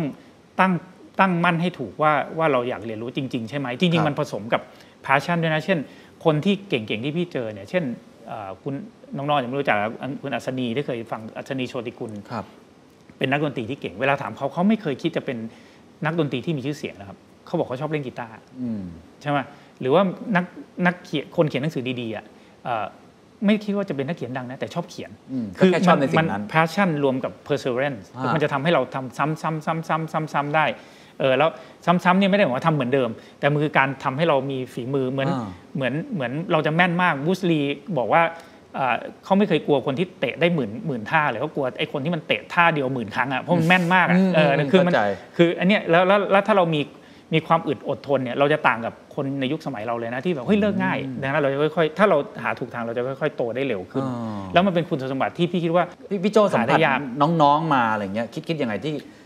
อ่าว่านำตรงก็ต้องแฟร์กับอืมน้องๆเหมือนกันใช่ใช่ไหมเพราะทุกยุคสมัยผมก็โดนยุคสมัยว่ามาตลอดตอนเป็นเด็ก ๆ ก็บอกเหยียบขี้ไก่ไม่ฝ่อเลยไม่อดทน แต่ตอนนี้มันดูเหมือนมันมันมันก็จะมีคำพูดแบบนี้กับน้องๆเหมือนกันพี่โจ้คิดว่ายังไงครับคือความอดทนเนี่ยต้องดูจากสิ่งที่เขาผ่านมาในชีวิตอ่าอย่างเช่น พี่สมมติพี่ได้เรซูเม่มาสองใบ ใบหนึ่งเป็นเด็กจบมหาลัย top topในประเทศไทยเลยแล้วกันเกียรตินิยมอันดับหนึ่งเลยแล้วกันนะอ่ากับอีกใบหนึ่งเนี่ยอาจจะจบราชพัฒแต่ไปอยู่เมืองจีนมา 2 ปี พี่รับไอ้เมืองจีน 2 ปีนะ นี่มันคือฝึกวิชาเศร้าหลินเลยนะ ไปทำสตาร์ทอัพทำอะไรแล้วไป เจอคนที่ไม่รู้จักภาษาก็ไม่ได้เป็นคนที่ด้อยที่สุด แล้วมันดิ้นรนเอาตัวรอดเนี่ยอ่าคือมันไม่ใช่แค่อดทนทำอะไรซ้ำๆนะคือมันเป็นเป็นประสบการณ์อะคือเราจะหาประสบการณ์แบบนั้นอืมได้อย่างไรเออได้ได้อย่างไรที่ทำให้เราอึดถึกทนอะอึดถึกทนรับได้ทุกสถานการณ์แก้ปัญหาได้ทุกอย่าง คือมันนำมาสู่สิ่งอันหนึ่งอะซึ่งซึ่งพี่เรียกว่ามันมันไม่ใช่แค่ประสบการณ์นะครับในที่สุดแล้วมันคือ mindset ถามว่าปัจจุบันทักษะที่สำคัญที่สุดของคนในยุคนี้คืออะไร ทั้งแก่ทั้งเด็กเลยนะอ่า ไม่ใช่ว่าโอ้ยต้องเป็นเอนจิเนียร์ที่เก่ง ไม่ได้ว่าต้องเป็นนักบัญชีที่เก่ง เพราะว่าเราโลกมันเปลี่ยนเร็วมาคกรับทักษะที่สำคัญที่สุดก็คือ ability to learn อ่าใช่ความสามารถในการเรียนรู้ ความสิ่งสามารถใหม่ๆตลอดสิ่งใหม่ๆ ความสามารถในการเรียนรู้สิ่งใหม่ๆ มันก็คือฐานมันคือความอดทนล่ะคือฐานมันคือความที่ที่เราอึดถึกทนเราเรามีทัศนคติที่แบบเฮ้ยเราอยากเรียนรู้เออเราเราเปิดกว้างแล้วเราก็ใส่มันเต็มที่อืมใช่ไหมอืมเออดังนั้นเนี่ยพี่คิดว่านี่คือ perseverance เออที่สำคัญแต่มันแต่ถึงบอกมันต้องประกอบกัน 4 อย่าง เพราะว่าถ้ามีความอึดถึกทนมันจะมีคำถามเนี้ยแต่ถ้าเรามี passion มันจะคนละเรื่องเลยอ๋อเดี๋ยวเราจะพูดเรื่องโฟกัสเรื่องครับเรื่องเอ่อวิมังสาจะเห็นภาพชัดเจนว่าพอประกอบกัน 4 อย่างเนี่ครัยบมันมันมันเหมือนลูปเลยอ่ามัมันมันมันมันจะทำให้เอ่อความสำเร็จเนี่ยมันจะอยู่แถวแถวๆไอ้สี่เรื่องเนี่ยครับครับเพราะฉะนั้นสองอันแรกเราเห็นแล้วว่า passion กับ perseverance ครับซึ่งมันตรงกับอิทธิบาทสี่พอดี แต่อีก 2 ข้อหลังเนี่ยไม่มีในงานวิจัยของคุณดักเวิร์ดนะฮะไม่มีไม่มีอ่าจิตตะอ่าอ่าข้อต่อไปจิตตะ ฟังดูจะแบบว่าจิตตะถ้าแปลภาษาอังกฤษก็โฟกัส คือจริงๆอะโฟกัสมันง่ายมากเพราะมันทำให้พลังมันอยู่ที่เดียวเหมือนเหมือนเราใช้แว่นขยายแล้วรวมแสงอาทิตย์มาแล้วครับเผากระดาษได้อ่าฮะโฟกัสสำคัญยังไงเอ่อเล่าเรื่องหนึ่งไนกี้เรื่องนี้คือเรื่องคำว่าไนกี้เนี่ยเกิดมาเพราะอะไรครับไนกี้เกิดมาเพราะโฟกัสไนกี้เนี่ยเริ่มต้นด้วย 2 คนหนึ่งคือฟิลไนท์ที่เรารู้จักครับที่เป็น CEO อีกคนหนึ่งคือบิลบาวเวอร์แมนเป็นเป็นเอ่อโค้ชกรีตาสอนวิ่งโอเรกอนใช่กรีฑาเขาอะก็ทำรองเท้ากันนะแต่โค้ชกรีฑาโอเรกอนมี passion ก่อนอย่างแรก เขาอยากจะอยากจะหารองเท้าแบบใหม่ที่มันเกาะพื้นวิ่งให้ดีกว่านี้ฮะมันเขายังไม่ชอบอะเขาดังนั้นเนี่ยเขาพยายามค้นแล้วค้นอีก แต่ประเด็นคือเขามีความมุ่งมั่นเขาคิดไอ้เรื่องนี้เรื่องเดียวเลยเออจะทำยังไงดีวะคือคิดง่ายๆ เช่น สมมุติว่าเขาเขาอยากหาพื้นรองเท้าชนิดใหม่เผลอๆเข้ามาถ้าเข้ามานั่งแบบนี้เขาจะมองแล้วไอ้ไฟนี่มันเป็นพื้นรองเท้าได้ไหมวะเออเออคือหัวมีแต่พื้นรองหัวเท้ามันจะคิดแต่เรื่องนี้ฮ้ยไอ้นี่มันพื้นรองเท้าได้ไหมเนี่ยไอ้ไอ้เอ๊ะขับรถไปนี่เอ๊ะถนนเป็นพื้นรองเท้าได้ไหมกลับบ้าน เห็นหน้าเมียเอ๊ะหน้าเมียก็อาจจะไม่ได้หาไปเรื่อยๆหาไปเรื่อยๆจนทำนี้เป็นหลายเดือนมากนะอืมจนมีวันหนึ่งอะกินข้าวเช้าอืมแล้วเมียทำวาฟเฟิลไอ้ตอนแรกก็ดูกระตะหลิวกระทะคิดไปเรื่อยๆไอ้ทำพื้นรองเท้าได้ไหมวาฟเฟิลเตาวาฟเฟิลพื้นมันเป็นเอ๊ะ อาจจะทำได้เอาลายวาฟเฟิลมาทำพื้นรองเท้าเออถ้าไม่หมกมุ่นหรือไม่มีหกจิตตาใช่ไม่โฟกัสนี่ไม่ได้ไม่ทาเอนอเออมันมันเออคนอื่นอาจจะคิดได้แต่มันแต่มันมันคิดหลายเรื่องอืมเนี่ยโฟกัสทำให้ทำให้บิลบาวเวอร์แมนเห็นอันนี้ เลยกลายเป็นไนกี้ตำนานไนกี้เลย มีรองเท้าโชว์อยู่ที่พิพิธภัณฑ์ไนกี้ที่โอเรกอนพี่ไปดูมาแล้วไปชอบเรื่องนี้มากไปถ่ายรูปไปแล้วมีอ่านมีเครื่องวาฟเฟิลบิลแมนไหมแมฮะมีมีมีเครื่องวาฟเฟิลนั้นด้วยมีเออไปดูมาละคุณเศรษฐาทวีสินของแสนสิริครับเคย มาสอนที่คลาสพี่แกแกสอนเรื่องเรียลเอสเต e แล้วก็คนที่สนใจมาฟังแกก็คือคนที่อยากทำเรียลเอสเต e อืมแกก็ถามว่าในเนี้ยมีใครที่แบบทำเรียลเอสเต e ไปด้วยทำอย่างอื่นไปด้วยบ้าง ก็มีคนที่ทำอะไรอาจทำร้านเพชรด้วย ก็อยากรวยเห็นเขาทำเรียลเอสเต e ก็จะสร้างตึก คนนี้เกิดมีโรงงานอุตสาหกรรมมีที่อยู่อยากทำหมู่บ้านอะไรก็ยกมือใหญ่คุณเศรษฐาก็บอกว่าผมบอกเลยนะ คุณเลิกเพราะว่ายังไงคุณก็สู้ผมไม่ได้เพราะผมทำเรียลเอสเต e อย่างเดียว ผมอาจจะโง่กว่าคุณ แต่วันๆผมหายใจเข้าหายใจออกไปเรียลเอสเต e ยังไงคุณสู้ผมไม่ได้หรอก นี่คือโฟกัสเออนี่คือโฟกัสไมเคิลแองเจโลอะเวลาเวลาเขาแกะสลักเนี่ยเขาไม่ได้เห็นเขาไม่ได้แกะส่วนให้เป็นรูปนะเขาแกะส่วนที่ไม่เป็นรูปออก คือเขาโฟกัสจนเห็นเป็นเป็นโครงใช่ไหมเราค่อยๆเอาส่วนที่ไม่ใช่ออกเอาส่วนไม่โฟใช่อกัอสกไปมันมันมันทำให้พลังคอนเซนเทรตสูงมากอ๋อคือดังนั้นถ้าเกิดเรารักมันแล้ว เราพยายามแล้วใช่ไหมแล้วเรามีจิตมุ่งมั่นแล้วเนี่ยมันก็จะ ทำให้เราเกือบสำเร็จ แต่พี่เล่านิทานเรื่องหนึ่งว่าทำไมสามตัวนี้ถึงยังไม่พออืมมี อันนี้อาจจะหน้าหนาวแล้วกันนะที่ไม่รู้ประเทศอะไรละก็อันนี้จำได้ว่าอ่านหนังสือของพิจิกประภาสสวนสรานนท์มีคนตัดฟืน คนตัดฟืนเนี่ยเขาเขาเอ่อรักเจ้านายมากมี passion ตัดฟืนวันหนึ่งแปดชั่วโมงได้กองหนึ่งวันที่สองเนี่ยความพยายามสูงมากนะแปดชั่วโมงมีใช่ไหมโฟกัสไหมตัดแต่ฟืนข้าวแทบไม่ได้กิน วันที่สอง ตัดฟืนเก้าชั่วโมงได้กองหนึ่งเฮ้ยทำไมมันนานขึ้นวะฮะเฮ้ยเราก็ทำเนี่ยฉันทะวิริยะจิตตะมีครบเลย วันที่สามสิบชั่วโมง ยิ่งตัดยิ่งยิ่งกองเดียวใช้เวลานานขึ้นเรื่อยๆเขาก็ไม่เข้าใจเขาทำอะไรผิดเขาไปถามเจ้านายว่าเขาทำอะไรผิดเนี่ยเขามีเขารักเจ้านายมากเขาทำงานจนจะจะไม่ได้เข้าห้องน้ำไม่ได้กินข้าวอยู่แล้วโฟกัสก็โฟกัสเจ้านายถามคำเดียวว่าครั้งสุดท้ายที่รับขวานนะเมื่อไหร่ไม่ได้รับขวานขวานไม่คมวิมังสาคือข้อสี่ ข้อสี่วิมังสา วิมังสาถ้าแปลตามตัวมีคนเคยเขียนในเพจพี่นะเขาแปลให้จากพระบอกมังสาแปลว่าหนัง เนื้อหนังอืมเนื้อหนังวิมังสาคือสิ่งที่ไม่ใช่ ก็คือเอาแต่เนื้อเนื้ออภาษาอังกฤษคือเอาแต่เนื้อเนื้อออแต่ทีนี้วิมังสาภาษาอังกฤษพี่ชอบกว่านะ มีคนแปลว่า testing rationing testing rationing ก็คือคือนักวิทยาศาสตร์อะทดลอง แล้วก็พลาดแล้วก็ถึงจะเกิดความรู้ว่าไม่ใช่โทมัสอาวาเอดิสันที่บอกว่า เขาทำหลอดไฟฮะเขาไม่ได้บอกว่าเขาทำล้มเหลวนะเขาคนพบวิธีที่ไม่รู้หนึ่งหมื่นครั้งอืมเนี่ยวิธีคิดแบบเนี้ยคือวิมังสาคือ testing rationing ล้มลุกเรียนรู้รอฮะเออคือทำทำแล้วก็ทดลองทดลองแล้วก็แป๊กแล้วถึงจะรู้ความจริงใช่ไหมคืออย่างตอนนี้มันมีมันมีหนังสือของอดัมแกรนล่าสุดเลยเพิ่งออกมาเนี่ยครับ Think เขียน Again ชื่อ Think Again happy ที่คิดผิดเลยนะ ถ้าธีมเขาก็คือว่า Think Again นี่คือแบบ เฮ้ย อยู่ต้องลองคิดจริง ๆ มันต้องลองทำด้วย ลองคิดลองทำแล้วก็ผิดพลาดแล้วก็ test ใหม่จนจนมันเราค่อยๆ เหลือเนื้อเหลือแต่เนื้อเหลือเหลือแต่ความจริงเหลือแต่เนื้อทีนี้วิมังสามันก็เลยเป็นเรื่องของการที่ทำอะไรแล้ว อันเนี้ยคือโลกสมัยใหม่ที่น้องๆอาจจะสงสัยหรือว่าได้ยินมา เช่นสตาร์ทอัพทำไมมัน fail fast success fail sooner suc- เอ่อใช่ไหม success sooner หรือ pivot ภาษาสตาร์ทอัพนี่คือ หรือทำโปรโตไทป์ทำ MVP ครับเทำอะไรที่มันเพ อใช้ได้มาก่อน ใช่ใช่แล้วก็ลองแล้วก็ล้มเหลว แล้วก็คมารับเปลี่ยนเปลี่ยนเนี่ยนี่คือกระบวนการวิมังสาเลย testing rationing อ๋อเหรอฮะเออนี่คือคือมานี่คือ2,000วิมังปีสาแล้วเหรอเลยใช่ใช่นี่คือกระบวนการที่ธุรกิจถึงเริ่มใช้วิมังสากันตอนนี้ แต่ในอดีตไม่ค่อยมีนะข้อนี้ครับเท่าที่ผมรู้หมายถึงว่าธุรกิจในอดีตอย่างพี่โจทำการตลาดมาแต่ก่อนเนี่ยเวลาคิดแคมเปญการตลาดเนี่ยก็กว่าจะคิดออกมาได้ ส่งต่อผ่านแต่ละแผนกแผนกออกมา launch แคมเปญหนึ่งหรือว่า product แต่ละ product ก็เป็น waterfall ครับใช่ไหมฮะเป็นน้ำตกค่อย ๆ ใช้เวลา แล้ววิมังสามันมันมา work จริงตอนหลังจริงๆเลยไหมอะมันมีตั้งนานแล้วมันอยู่ในความสำเร็จที่ที่อาจจะมองไม่เห็นเท่าวันนี้เพราะวันนี้โลกมันเปลี่ยนเร็วพี่ยกตัวอย่างสตีฟจ็อบส์ที่บอกว่าประสบความสำเร็จมากๆโอ้โหเป็นมนุษย์สุดยอดอืมอีโคโนมิสเคยเขียนไว้นะ เรื่องนี้เลยบอกว่าเอ่อทุกคนไม่เคยรู้ว่าสตีฟจ็อบส์ก่อนทำอะไรสำเร็จอาจจะล้มเหลวมาก่อนหนึ่งครั้งเสมอ ตอนที่ทำแม c อินทอชก่อนหน้านั้นคือลิซ่าคอมพิวเตอร์ลิซ่าเจ๊งนะฮะก็ตอนที่ทำเอ่อแล้วตอนที่ตอนที่ถูกไล่ออกไปอืม ถึงจะไปทำ next operating system ใหม่ทำ Pixar ค่อยครับกลับมาได้ใช่ไหมก่อนที่จะทำ iPhone เขาไปทำมือถือ Rokr กับ Motorola แล้วเจ๊ง คือเขามีบทเรียนเจ๊งหนึ่งก่อนสำเร็จหนึ่งเสมอ คือคือเรื่องราวพวกนี้อย่างพี่พี่ทำการตลาด สมัยยุคพี่ก็อย่างที่ยุคเคนบอกมันก็ดูราบเรียบ แต่จริง ๆ แล้วพี่ทำการตลาดตอนนั้นทำแฮปปี้แล้วทำได้ดีเพราะว่าพี่เจ๊งกับดีจูสก่อน คือพอเจ๊งเสร็จเราจะ ขนมันลุกไปหมดเลยอะแล้วเราจะรู้ว่าเฮ้ยนี่มันไม่ work ว่ะไอสิ่งที่เราเชื่อมันไม่ใช่ มันเป็นความคิดที่ผิดในการไปลอกเบอร์หนึ่งมันต้องทำไม่เหมือนมันคือเหมือนเหมือนเราเราเข้าคอร์สขั้นรุนแรงนี่คือ Think Again เลยอะอ่าเหมือนเราเคยมั่นใจว่าคอตเลอร์ใช่แน่นอนไปลอกคอตเลอร์มาแล้วไปทำตามนั้น แต่จริงๆแล้วครับโลกการตลาดที่ผ่านมาเนี่ยหรือโลกอินโนเวชันมันมีอันนี้เสมอนะโทมัสอัลวาเอดิสันที่พูดเรื่องเนี้ยก็มีตั้งนานแล้วแหละนานแล้วมีตั้งนานแล้วแหละ เออเพียงแต่ตอนนี้มันมันรุนแรงเพราะ disruption มันใช้เรื่องนี้มาครับมาเป็นเรื่องใหญ่แล้วมันอยู่ในทุกที่นะอุดมแต้พานิชเนี่ยตอนนี้ซึ่งเป็นพระอุดมอยู่นะครับอุดมแต้พานิชเขาพูดเลยนะ จริง ๆ ก็เขาก็เล่าบ่อยด้วย ก่อนที่เขาจะขึ้นเดี่ยวที่เรารู้ว่าเขามีพรสวรรค์อย่างมากในการพูดตลกบนเวทีได้สามชั่วโมง เขาจะไปเดินสายตามโรงเรียน แล้วไปพูดเขาใช้ทดสอบคำนี้เลยนะแป๊ก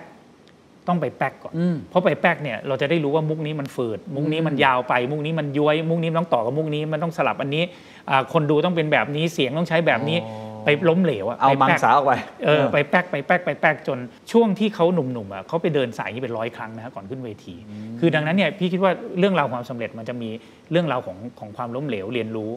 testing rationing มาก่อนเสมอ มันถึงจะได้สูตรที่มันมันกลมกล่อมเห็นชัดเจนเลย แล้ววิมังสาตัวอย่างของพี่โจเองนะครับ คือพี่เขียนบทความเรื่องรอรอรอรอเลยด้วยซ้ำนะเรียกคือย่อมาจากล้มลุกเรียนรู้ แล้วก็เขียนไว้นึกออกเป็น10บสข้อเลยเคยเลือกที่ข้อที่อาจจะรีเลทกับคนมาเขียนด้วยเช่น วิมังสาของพี่นะพี่จะเป็นพี่เรียกว่าเป็นบัวปิ่มน้ำแล้วกันพี่จะไม่เคยคิดได้เองเลย พี่ต้องเจอเหตุการณ์อะไรเงี้ยซึ่งพี่เลยรู้สึกขอบคุณสิ่งศักดิ์สิทธิ์มากที่ชอบเขาเรียกตีนที่มองไม่เห็นนะถ้าภาษาพี่พี่สาธิตเนี่ยถีบประจำเลยทำให้เราได้เรียนรู้จากความผิดพลาด เช่น เคยไม่ดูแลตัวเองแล้วอ้วน ต้องเลยต้องเข้าโรงพยาบาลไปโอ้เป็นการเตือนสติขั้นรุนแรงว่าอยู่ต้องออกกำลังต้องกินผักนะ ถ้าเราไม่เข้าเราก็จะไม่รู้เนี่ยอันนี้ก็จะเรียนรู้จากจากการไปลองทดลองทำตัวเองเลวร้ายมากแล้วเลยมาทดลองแก้ไขนะครับทำการตลาดที่เราให้ฟังแล้วเจ๊งเราถึงจะทำแฮปปี้ได้ถึงจะรู้ว่าอ๋อที่มันไม่ใช่คืออะไรว่า เคยเป็นเบาหวานนิดๆเพราะกินชาไข่มุกเยอะจะรู้ก็ก็เริ่มไม่ประมาทว่าเฮ้ยชีวิตมันก็ไม่ได้ออกกำลังแล้วมันจะได้ดีเสมอนะฮะหรือเคยโดนโกงเอ่อรู้ว่าเออเราไว้ใจคนมากเกินไป แล้วก็ แล้วเอาเราอาจจะไม่ได้พูดดีๆกับเขาอะไรเงี้ยเออหรือเคยลาออกจากดีแท็ด้วยอีโก้แล้วก็ออกไปถึงจะเข้าใจว่าอ๋อจริง ๆ แล้วเนี่ยมันไม่ใช่เป็นเรื่องสิ่งของทรัพย์สินอะไรมันเป็นเรื่องคน คือทุกอย่างที่พี่ได้มาในชีวิตตอนเนี้ยต้องล้มก่อนมาจากสิ่งที่เราวิมังสาเลย testing rationing เอาชีวิตออกไป บางทีไม่ได้ตั้งใจหลายครั้งไม่ได้ตั้งใจที่จะต้องออกจาก comfort zone แต่ถ้าแต่ถ้ายิ่งตั้งใจออกจาก comfort zone อะออกจาก comfort zone คือ knowledge zone ทั้งสิ้น knowledge zone คือวิมังสา คือถึงพี่พี่คิดว่าสิ่งที่เรียกว่าลับขวานคือเรื่องนี้นะที่เราเราเล่าเรื่องครับตัดฟืนขวานที่จะคมเนี่ยมันต้องถูกทุบตีอ๋อใช่ มันมันต้องถูกเคี่ยวต้องกลัเจ็บต้องเจ็บเจ็บเออขะขวานมันถึงจะคมไงประสบการณ์เราจะจำเรื่องอย่างนี้ได้แหละ เพราะว่าถ้าเรามีประสบการณ์ตรงอ่าเราอ่านหนังสือยังไงก็ไม่เข้าใจบอก differentiation ไม่เข้าใจหรอกจนกว่าจะไปเจ๊งเอง ถ้าเราไปลอกคนอื่นอะ ใช่ไหมจนรู้ว่าอ๋อเพราะลอกคนอื่นนี่ไงอ๋อรู้แล้ว differentiation มันคือมันต้องไปที่สุด เขาไปใช้เราไปขวาเขาขึ้นเหนือเราลงใต้เออคืออย่างเงี้ยมันมันจะมันจะอยู่ในอยู่ในใจมากเรียกครัว่าบวิมังสา ผมว่าการการล้มเนี่ยพอเข้าใจได้ เรียนรู้พอเข้าใจได้ แต่ไอการลุกเนี่ยมันใช่ยากเหมือนกันนะพี่โจทำไงให้ใช่ให้ลุกได้ตลอดเวลาเนี่ยจะบอเนี่ยมันก็เลยคฟังมันก็เลยประกอบด้วย 4 องค์เนี่ยอ๋อคือถ้าเรามีฉันทะอ๋อเออถ้าเรารักลูกเนี่ยนะอย่างพี่รักลูกยังไงก็วิ่งใช่ไหมยังไงเราต้องดูแลตัวเอง เรามีอีกิไกอะยังไงเราก็ลุกได้ทุกเช้า ไม่ว่าจะลุกจากไหนก็ตามใช่ไหมถ้าเรามีครอบครัวที่ต้องเลี้ยงดูถ้าเป็นนักมวยยังไงก็ไม่ยอมโดนน็อกอะยังไงก็ฟื้นใช่ไหมแล้วถ้าเรามีวิริยะประกอบกัน perseverance โดยไปกลายเป็นนิสัยใช่ไหมถ้าเรามีโฟกัสมันประกอบกันเนี่ยมันสี่ตัวเนี่ยสี่ตัวเนี่ยถ้าเห็นภาพชัดๆเนี่ยมันถ้ามันทำงานด้วยกันเนี่ยนะถึงบอกทำอะไรก็มีโอกาส สำเร็จ แต่มันต้องมาด้วยกันใช่ไม่ใช่ว่าใช่ข้อใดข้อหนึ่งตกหล่นข้อใดข้อหนึ่งอาจจะพอได้นะแต่พี่คิดครับว่ามันสี่ตัวเนี่ยมันมันเชื่อมโยงซึ่งกันและกันนะคครัรับบคือคือเราก็จะเห็นจริง ๆ ถ้าภาษาภาษาทฤษฎีอังกฤษอีกแล้วที่ฮิตกันมันคือ growth mindset สี่อันเนี้ยเหรอเออก็มันไม่คือได้ growth หรอฮะ mindset นะก็คือก็คือว่าเราคือวิมังสาโดยเฉพาะคือ growth mindset เจอปัญหาแล้วคิดว่าเราเรียนรู้อ่าอ่าอ่าถูกไหมเติบโตได้ตลอดเวลา เติบโตมันคือมันคือ growth mindset เนี่ยการเทสจริงถึงบอกพอเชื่อมโยงแล้วจะเห็นแล้วว่าเอ้ยอิทธิบาทสีไม่เชยนะอ่าทฤษฎีฝรั่งเนี่ยอยู่อยู่เกาะอยู่ตามอิทธิบาทสีหมดเลยโอ้ทีนี้ถ้ามองภาพเป็นองค์รวมเนี่ยเราจะเห็นเคสที่เอ่อมีอิทธิบาทสีไม่ว่าเขาจะรู้ว่าเป็นอิทธิบาทสีหรือไม่รู้ก็ตามเนี่ยเยอะมากนะพี่ยกตัวอย่างอย่างคนที่รู้ว่าใช้อิทธิบาทสีอย่างเช่น พี่เก้งจิระมริกุลที่เป็น GDH คุณครูใหญ่แห่ง GDS ที่หนังที่น้องๆดูกันเนี่ยหนังครับที่เหมือนออกมาเรื่องไหนก็ฮิตอ่าถูกไหมออกมาเรื่องไหนก็แบบทำเงิน ครับ GDS มีเมจิกอะไร เพราะว่าหนังไทยเนี่ยออกมา 30 เรื่องต่อปีเนี่ยเจ๊งไปสัก27 อะ ที่กำไรคือ GDS อืมทำได้ไงคนอื่นทำไมทำไม่ได้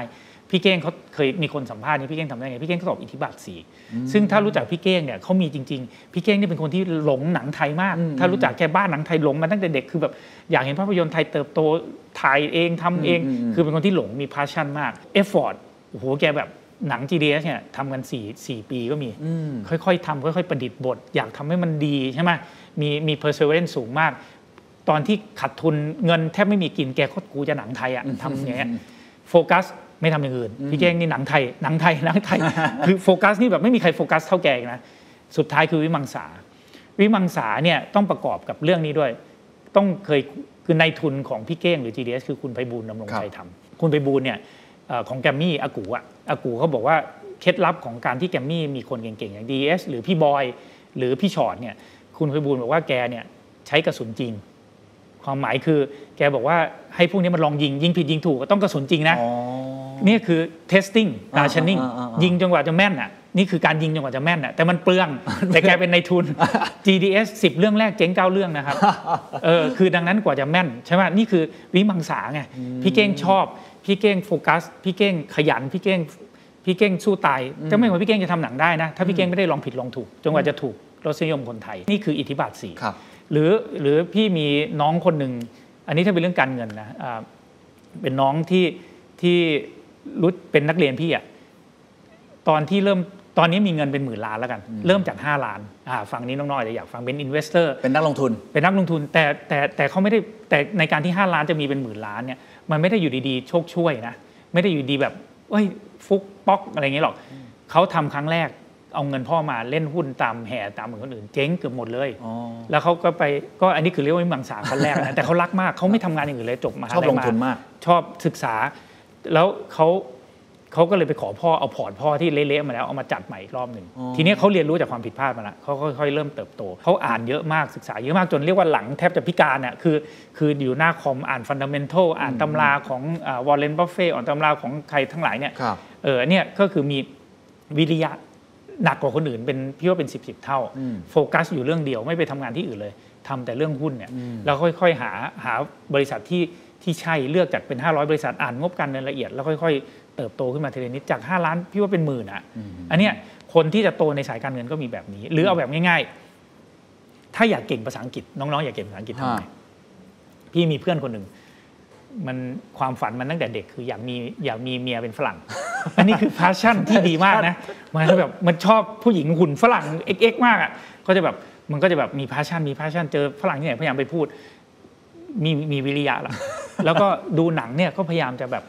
อ่านซับไตเติลไม่เอาภาษาไม่เอาภาคไทย สมัยก่อนเป็น UBC อะไรก็ไม่เอาพากย์ไทย เจอฝรั่งก็ไปพูดไปอะไรคือ ฝึกฝนอ่านไปเรียนอาจารย์สงวน คือมันอยากมีแฟนฝรั่งมากเป็น passion นี่แหละโฟกัสเนี่ยโฟกัสเลยโฟกัสมองไปเนี่ยสมมติมีฝรั่งเดินมาหนึ่งในพันคนเข้าไปคุยเลยมันก็เห็นฝรั่งอะคือมีโฟกัสสูง แต่เนี่ยสำคัญคืออะไรวิมังสา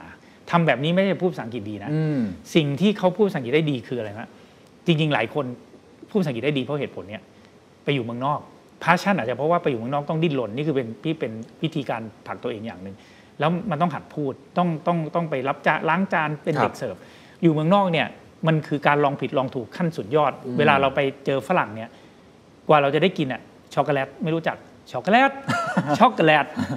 ช็อกโกแลตเนี่ยนี่คือลองผิดลองถูกเออลองผิดลองผิดไปถูกเรื่จอยนๆฝรั่งจะหยิบช็อกโกแลตมาให้อะ เราถึงจะรู้ว่าใช่อะคำต่อไปอะไรเงี้ยใช่ไหมคือดังนั้นเนี่ยนี่คือการลองผิดลองถูกขั้นสุดยอด จะพูดภาษาอังกฤษอะไม่สามารถอยู่ใน comfort zone เรียนแต่ grammar เราจะพูดได้ ยังไงก็ต้องผิด นี่คืออิทธิบาทสี่โ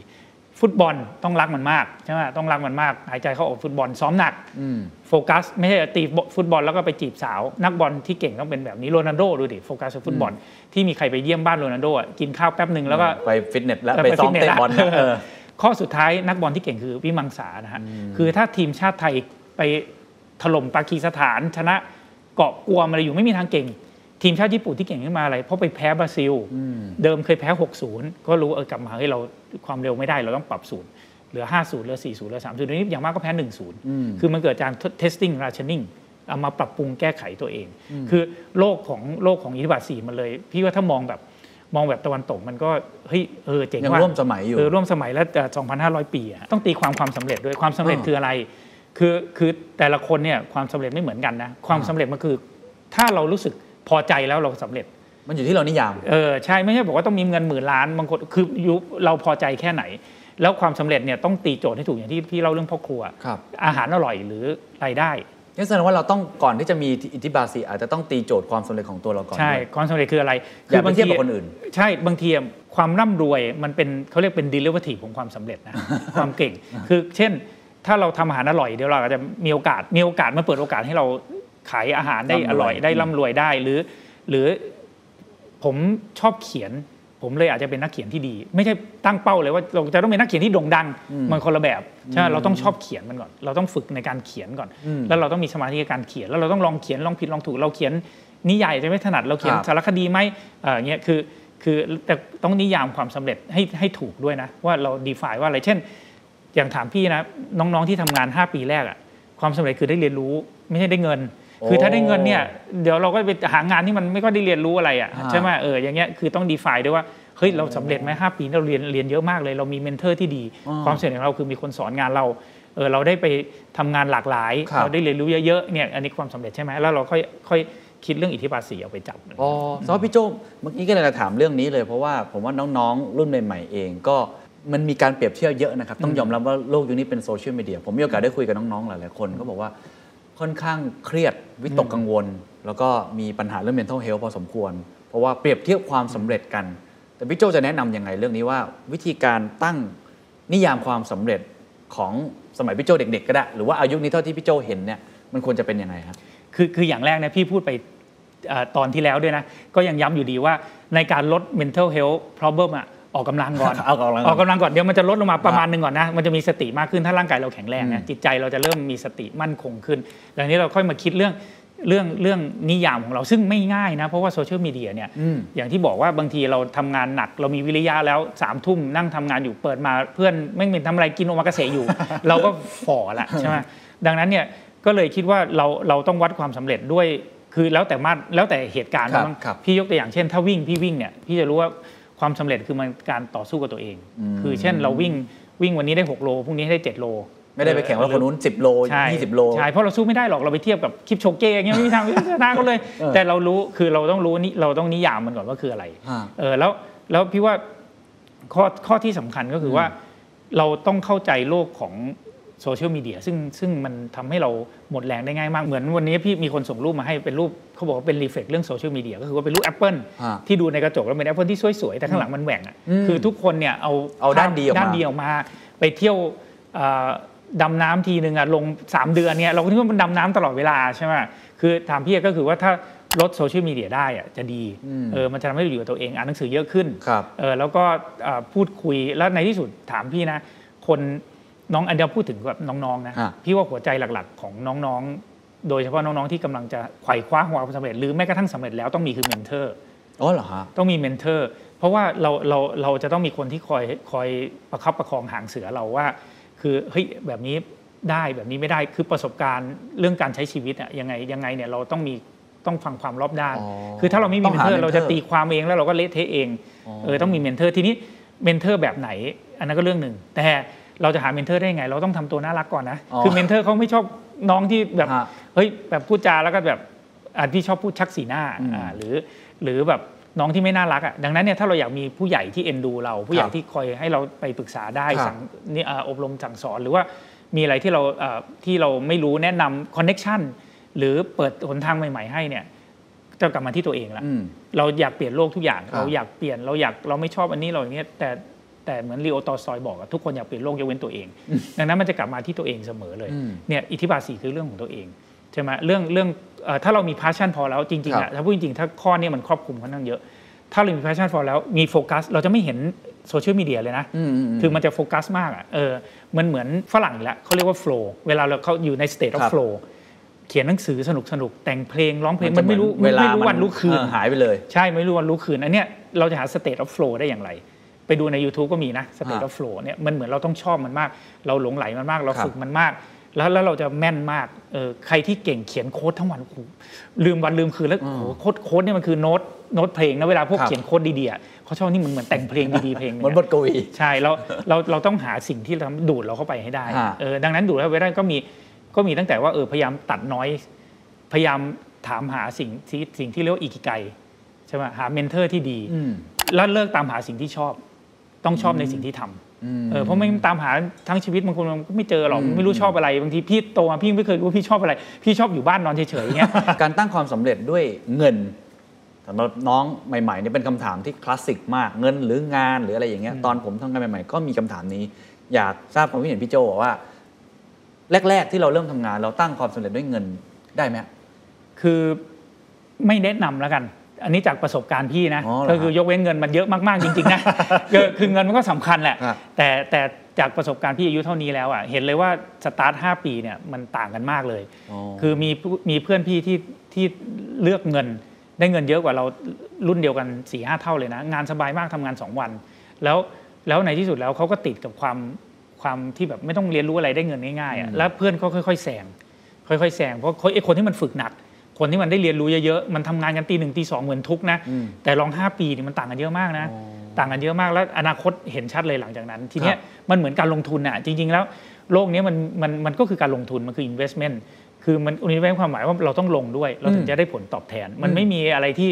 อยู่ดีๆ หล่นมาจากฟ้าหรอกเพราะเราเราเราเป็นคนเราคุยกันในฐานะคนปานกลางนะเราไม่ได้แบบพ่อรวยมากๆใช่ไหมดังนั้นเนี่ยเราต้องลงทุนอะไรบางอย่างสิ อันนี้มันเป็นมันเป็น กฎของฟ้านะ เราไม่ลงอะไรเป็นไม่ได้สัหจรอกธรรมของชีวิตเออเออจะลงแรงลงทุนลงความคิดลงพลังเพื่อให้เราแข็งแรงขึ้นอย่างเงี้ยพี่ก็เลยคิดว่า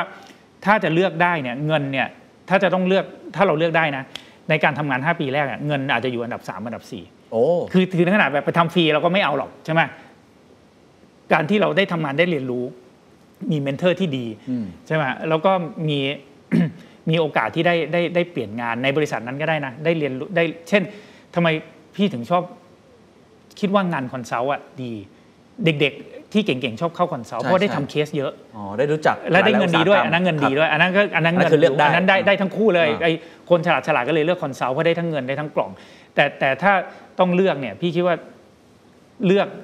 ที่เราจะได้เรียนรู้แล้วเงินน้อยกว่าอืมพี่พี่จะแนะนำอย่างนั้นนะ เพราะว่ามันเห็นผลมากเลยหลังจากนั้นในในช่วงแบบ 10 ปี 15 ปี 20 ปี ถ้าเรามองยาวเนี่ย สำคัญมากเลย 5 ปีแรกครับเพราะว่าร่างกายเราจะไม่ไหวด้วยหลังจากนั้น ในการจะเรียนรู้หนักๆอย่างนั้นอีกอะไรครับอืมสุดท้ายแล้วกันนะครับ อาจจะให้พี่โจช่วยสรุปนิดนึงถึงอิทธิบาทสีว่า มันต้องทำแบบต่อเนื่องใช่ไหมหรือจริง ๆ แล้วพอเราทำไปอะไรสักอย่างหนึ่งแล้วเรารู้สึกว่าเรามีสิ่งนั้นแล้ว มันก็น่าจะสำเร็จตลอดไป หรือจริง ๆ แล้วมันไม่ใช่สิ่งนั้นเลยครับถ้าถ้าอย่างคุณอดัมแกรนท์นะเพิ่งอ่านหนังสือเขาเลยไอ้เรื่องเรื่องเนี่ยติงเกนเนี่ยครับ เขาบอกคือการเรียนรู้ตลอดชีวิตไอ้ไอ้การที่พยายามดีใจเมื่อตัวเองคิดผิดอะมันคือการเรียนรู้ตลอดชีวิต เพราะจริงๆแล้วมันก็คือการที่ทำให้มันคือ ability to learn เนี่ยเออมันเป็น skill ที่สำคัญที่สุดในยุคนี้ครับเพราะว่าโดยเฉพาะยุคนี้ด้วยที่โลกมันเปลี่ยนเปลี่ยนเร็เร็ววมากๆเออดังนั้นเนี่ยสิ่งที่เราคิดว่าเราถนัดแล้วเราเก่งแล้วอะเช่นขับเครื่องบินจนเก่งแล้วอ้าวตอนนี้เรามีโควิด แล้วเราจะหยุดเหรออะไรเงี้ยคือมันมันมันก็เลยถ้าเรามี ability to learn หมายถึงว่าเราเราสามารถหา passion ใหม่ได้ เราฝึกอ๋อใหม่ได้ เราเริ่มใหม่ได้ กระบวนการนี้มันจะทำให้เรามี skill อีกอันหนึ่งละเรามีโอกาสอีกอันหนึ่งละครับแล้วแล้วทำบ่อยๆเนี่ยพี่ไม่คิดว่ามันเป็นแค่เอ่อครั้งเป็นเป็นแค่หนึ่งสองสามสี่พี่คิดว่ามันคือ process เป็นมันคือการ process เปลี่ยนแปลงตลอดเวลาใช่แล้วมันไม่ได้ใช้เฉพาะเรื่องงานนะครับใช่ไหมคือคือเราอยากวิ่งเราอยากเอ่อเอาสมมุติว่า เรามีลูกเลี้ยงลูกพี่ว่าก็คืออิทธิบาทสี่เหรอฮะหนเลี้ยงลูกทาให้สำเร็จก็ใช้อิทธิบาทสี่เออเออเราก็ต้องรักลูกใช่ไหมเราใช้เวลากับลูกโฟกัสกับเขาใช่ไหมแล้วก็วิธีการที่คุยกับเขาทำไมให้เขาแบบ คือคือลองกับเขาเรียนนี่เขาไม่ชอบคือมันใช้ได้ทุกอย่างไม่ต้องเกี่ยวกับมังานนะใช่ใช่แต่เพียงแต่เราก็ต้องตั้งต้นว่าเฮ้ยต้องเอาไว้ถามดีกว่าเราทำอะไรก็ตามเราจะถามตัวเองว่าเฮ้ยเราเราเรา เราต้องทำอันนี้เราชอบมันเนี่ยอย่างเราทำไงเราถึงจะชอบว่าหามุมบิด ถ้าไม่ชอบมันก็ล้มตั้งแต่แรกแล้ว เราก็จะไม่อยากทำเราสู้ตายไหมเรามีวิวไหมวิว better than skill ไหมเราโฟกัสกับมันไหมไม่ได้ครับทำหลายอย่างเหลือเกินใช่ไหมแล้วอันสุดท้ายเนี่ยเรา testing ลาเชนนิ่งไหมเราได้ทดลองเรียนรู้ แล้วมันก็จะวนเป็นลูปครับจริงๆมันพี่ว่ามันใช้ได้ได้ทุกเรื่องเอาไว้เอาไว้เรียกว่าเป็น checklist ดีกว่า มันอาจจะไม่ได้เป็นแบบหุ้ยถ้าไม่มีแล้วแย่เลยนะเอาไว้เป็น checklist ว่าเออเรา เราแบบเหมือนเหมือนออกวิ่งตอนเช้าเฮ้ยลองใส่ถุงเท้ายังวะรองเท้าครบไหมอ่าเออแล้วก็แล้วก็เอ้ยเราเปิดนาฬิกาแล้วนะชาร์จแบตมีหูฟังมีแบตคือมันพี่ว่ามันเป็นมันเป็นการ checklist ของตัวเองว่าสิ่งที่เราพร้อมแค่ไหนทำอยู่เนี่ยเรามีครบไหมเพราะว่าถ้าเรามีไม่ครบเราจะแพ้คนที่มันมีครบอืมอันนี้ดีมากเลยครับวันนี้ขอบคุณมากนะครับพี่โจ้ครับผมขอบคุณครับสวัสดีครับ And that's the secret sauce. ถ้าคุณชื่นชอบ The Secret Sauce episode นี้นะครับ ก็ฝากแชร์ให้กับเพื่อนๆ คุณต่อด้วยนะครับ และคุณยังสามารถติดตาม The Secret Sauce ได้ใน Spotify, SoundCloud, Apple Podcast, Podbean, YouTube และ Podcast Player ที่คุณใช้อยู่นะครับ และอย่าลืมติดตาม Facebook Fanpage The Secret Sauce เข้ามาติชมเข้ามาพูดคุยกับผมได้เลยนะครับ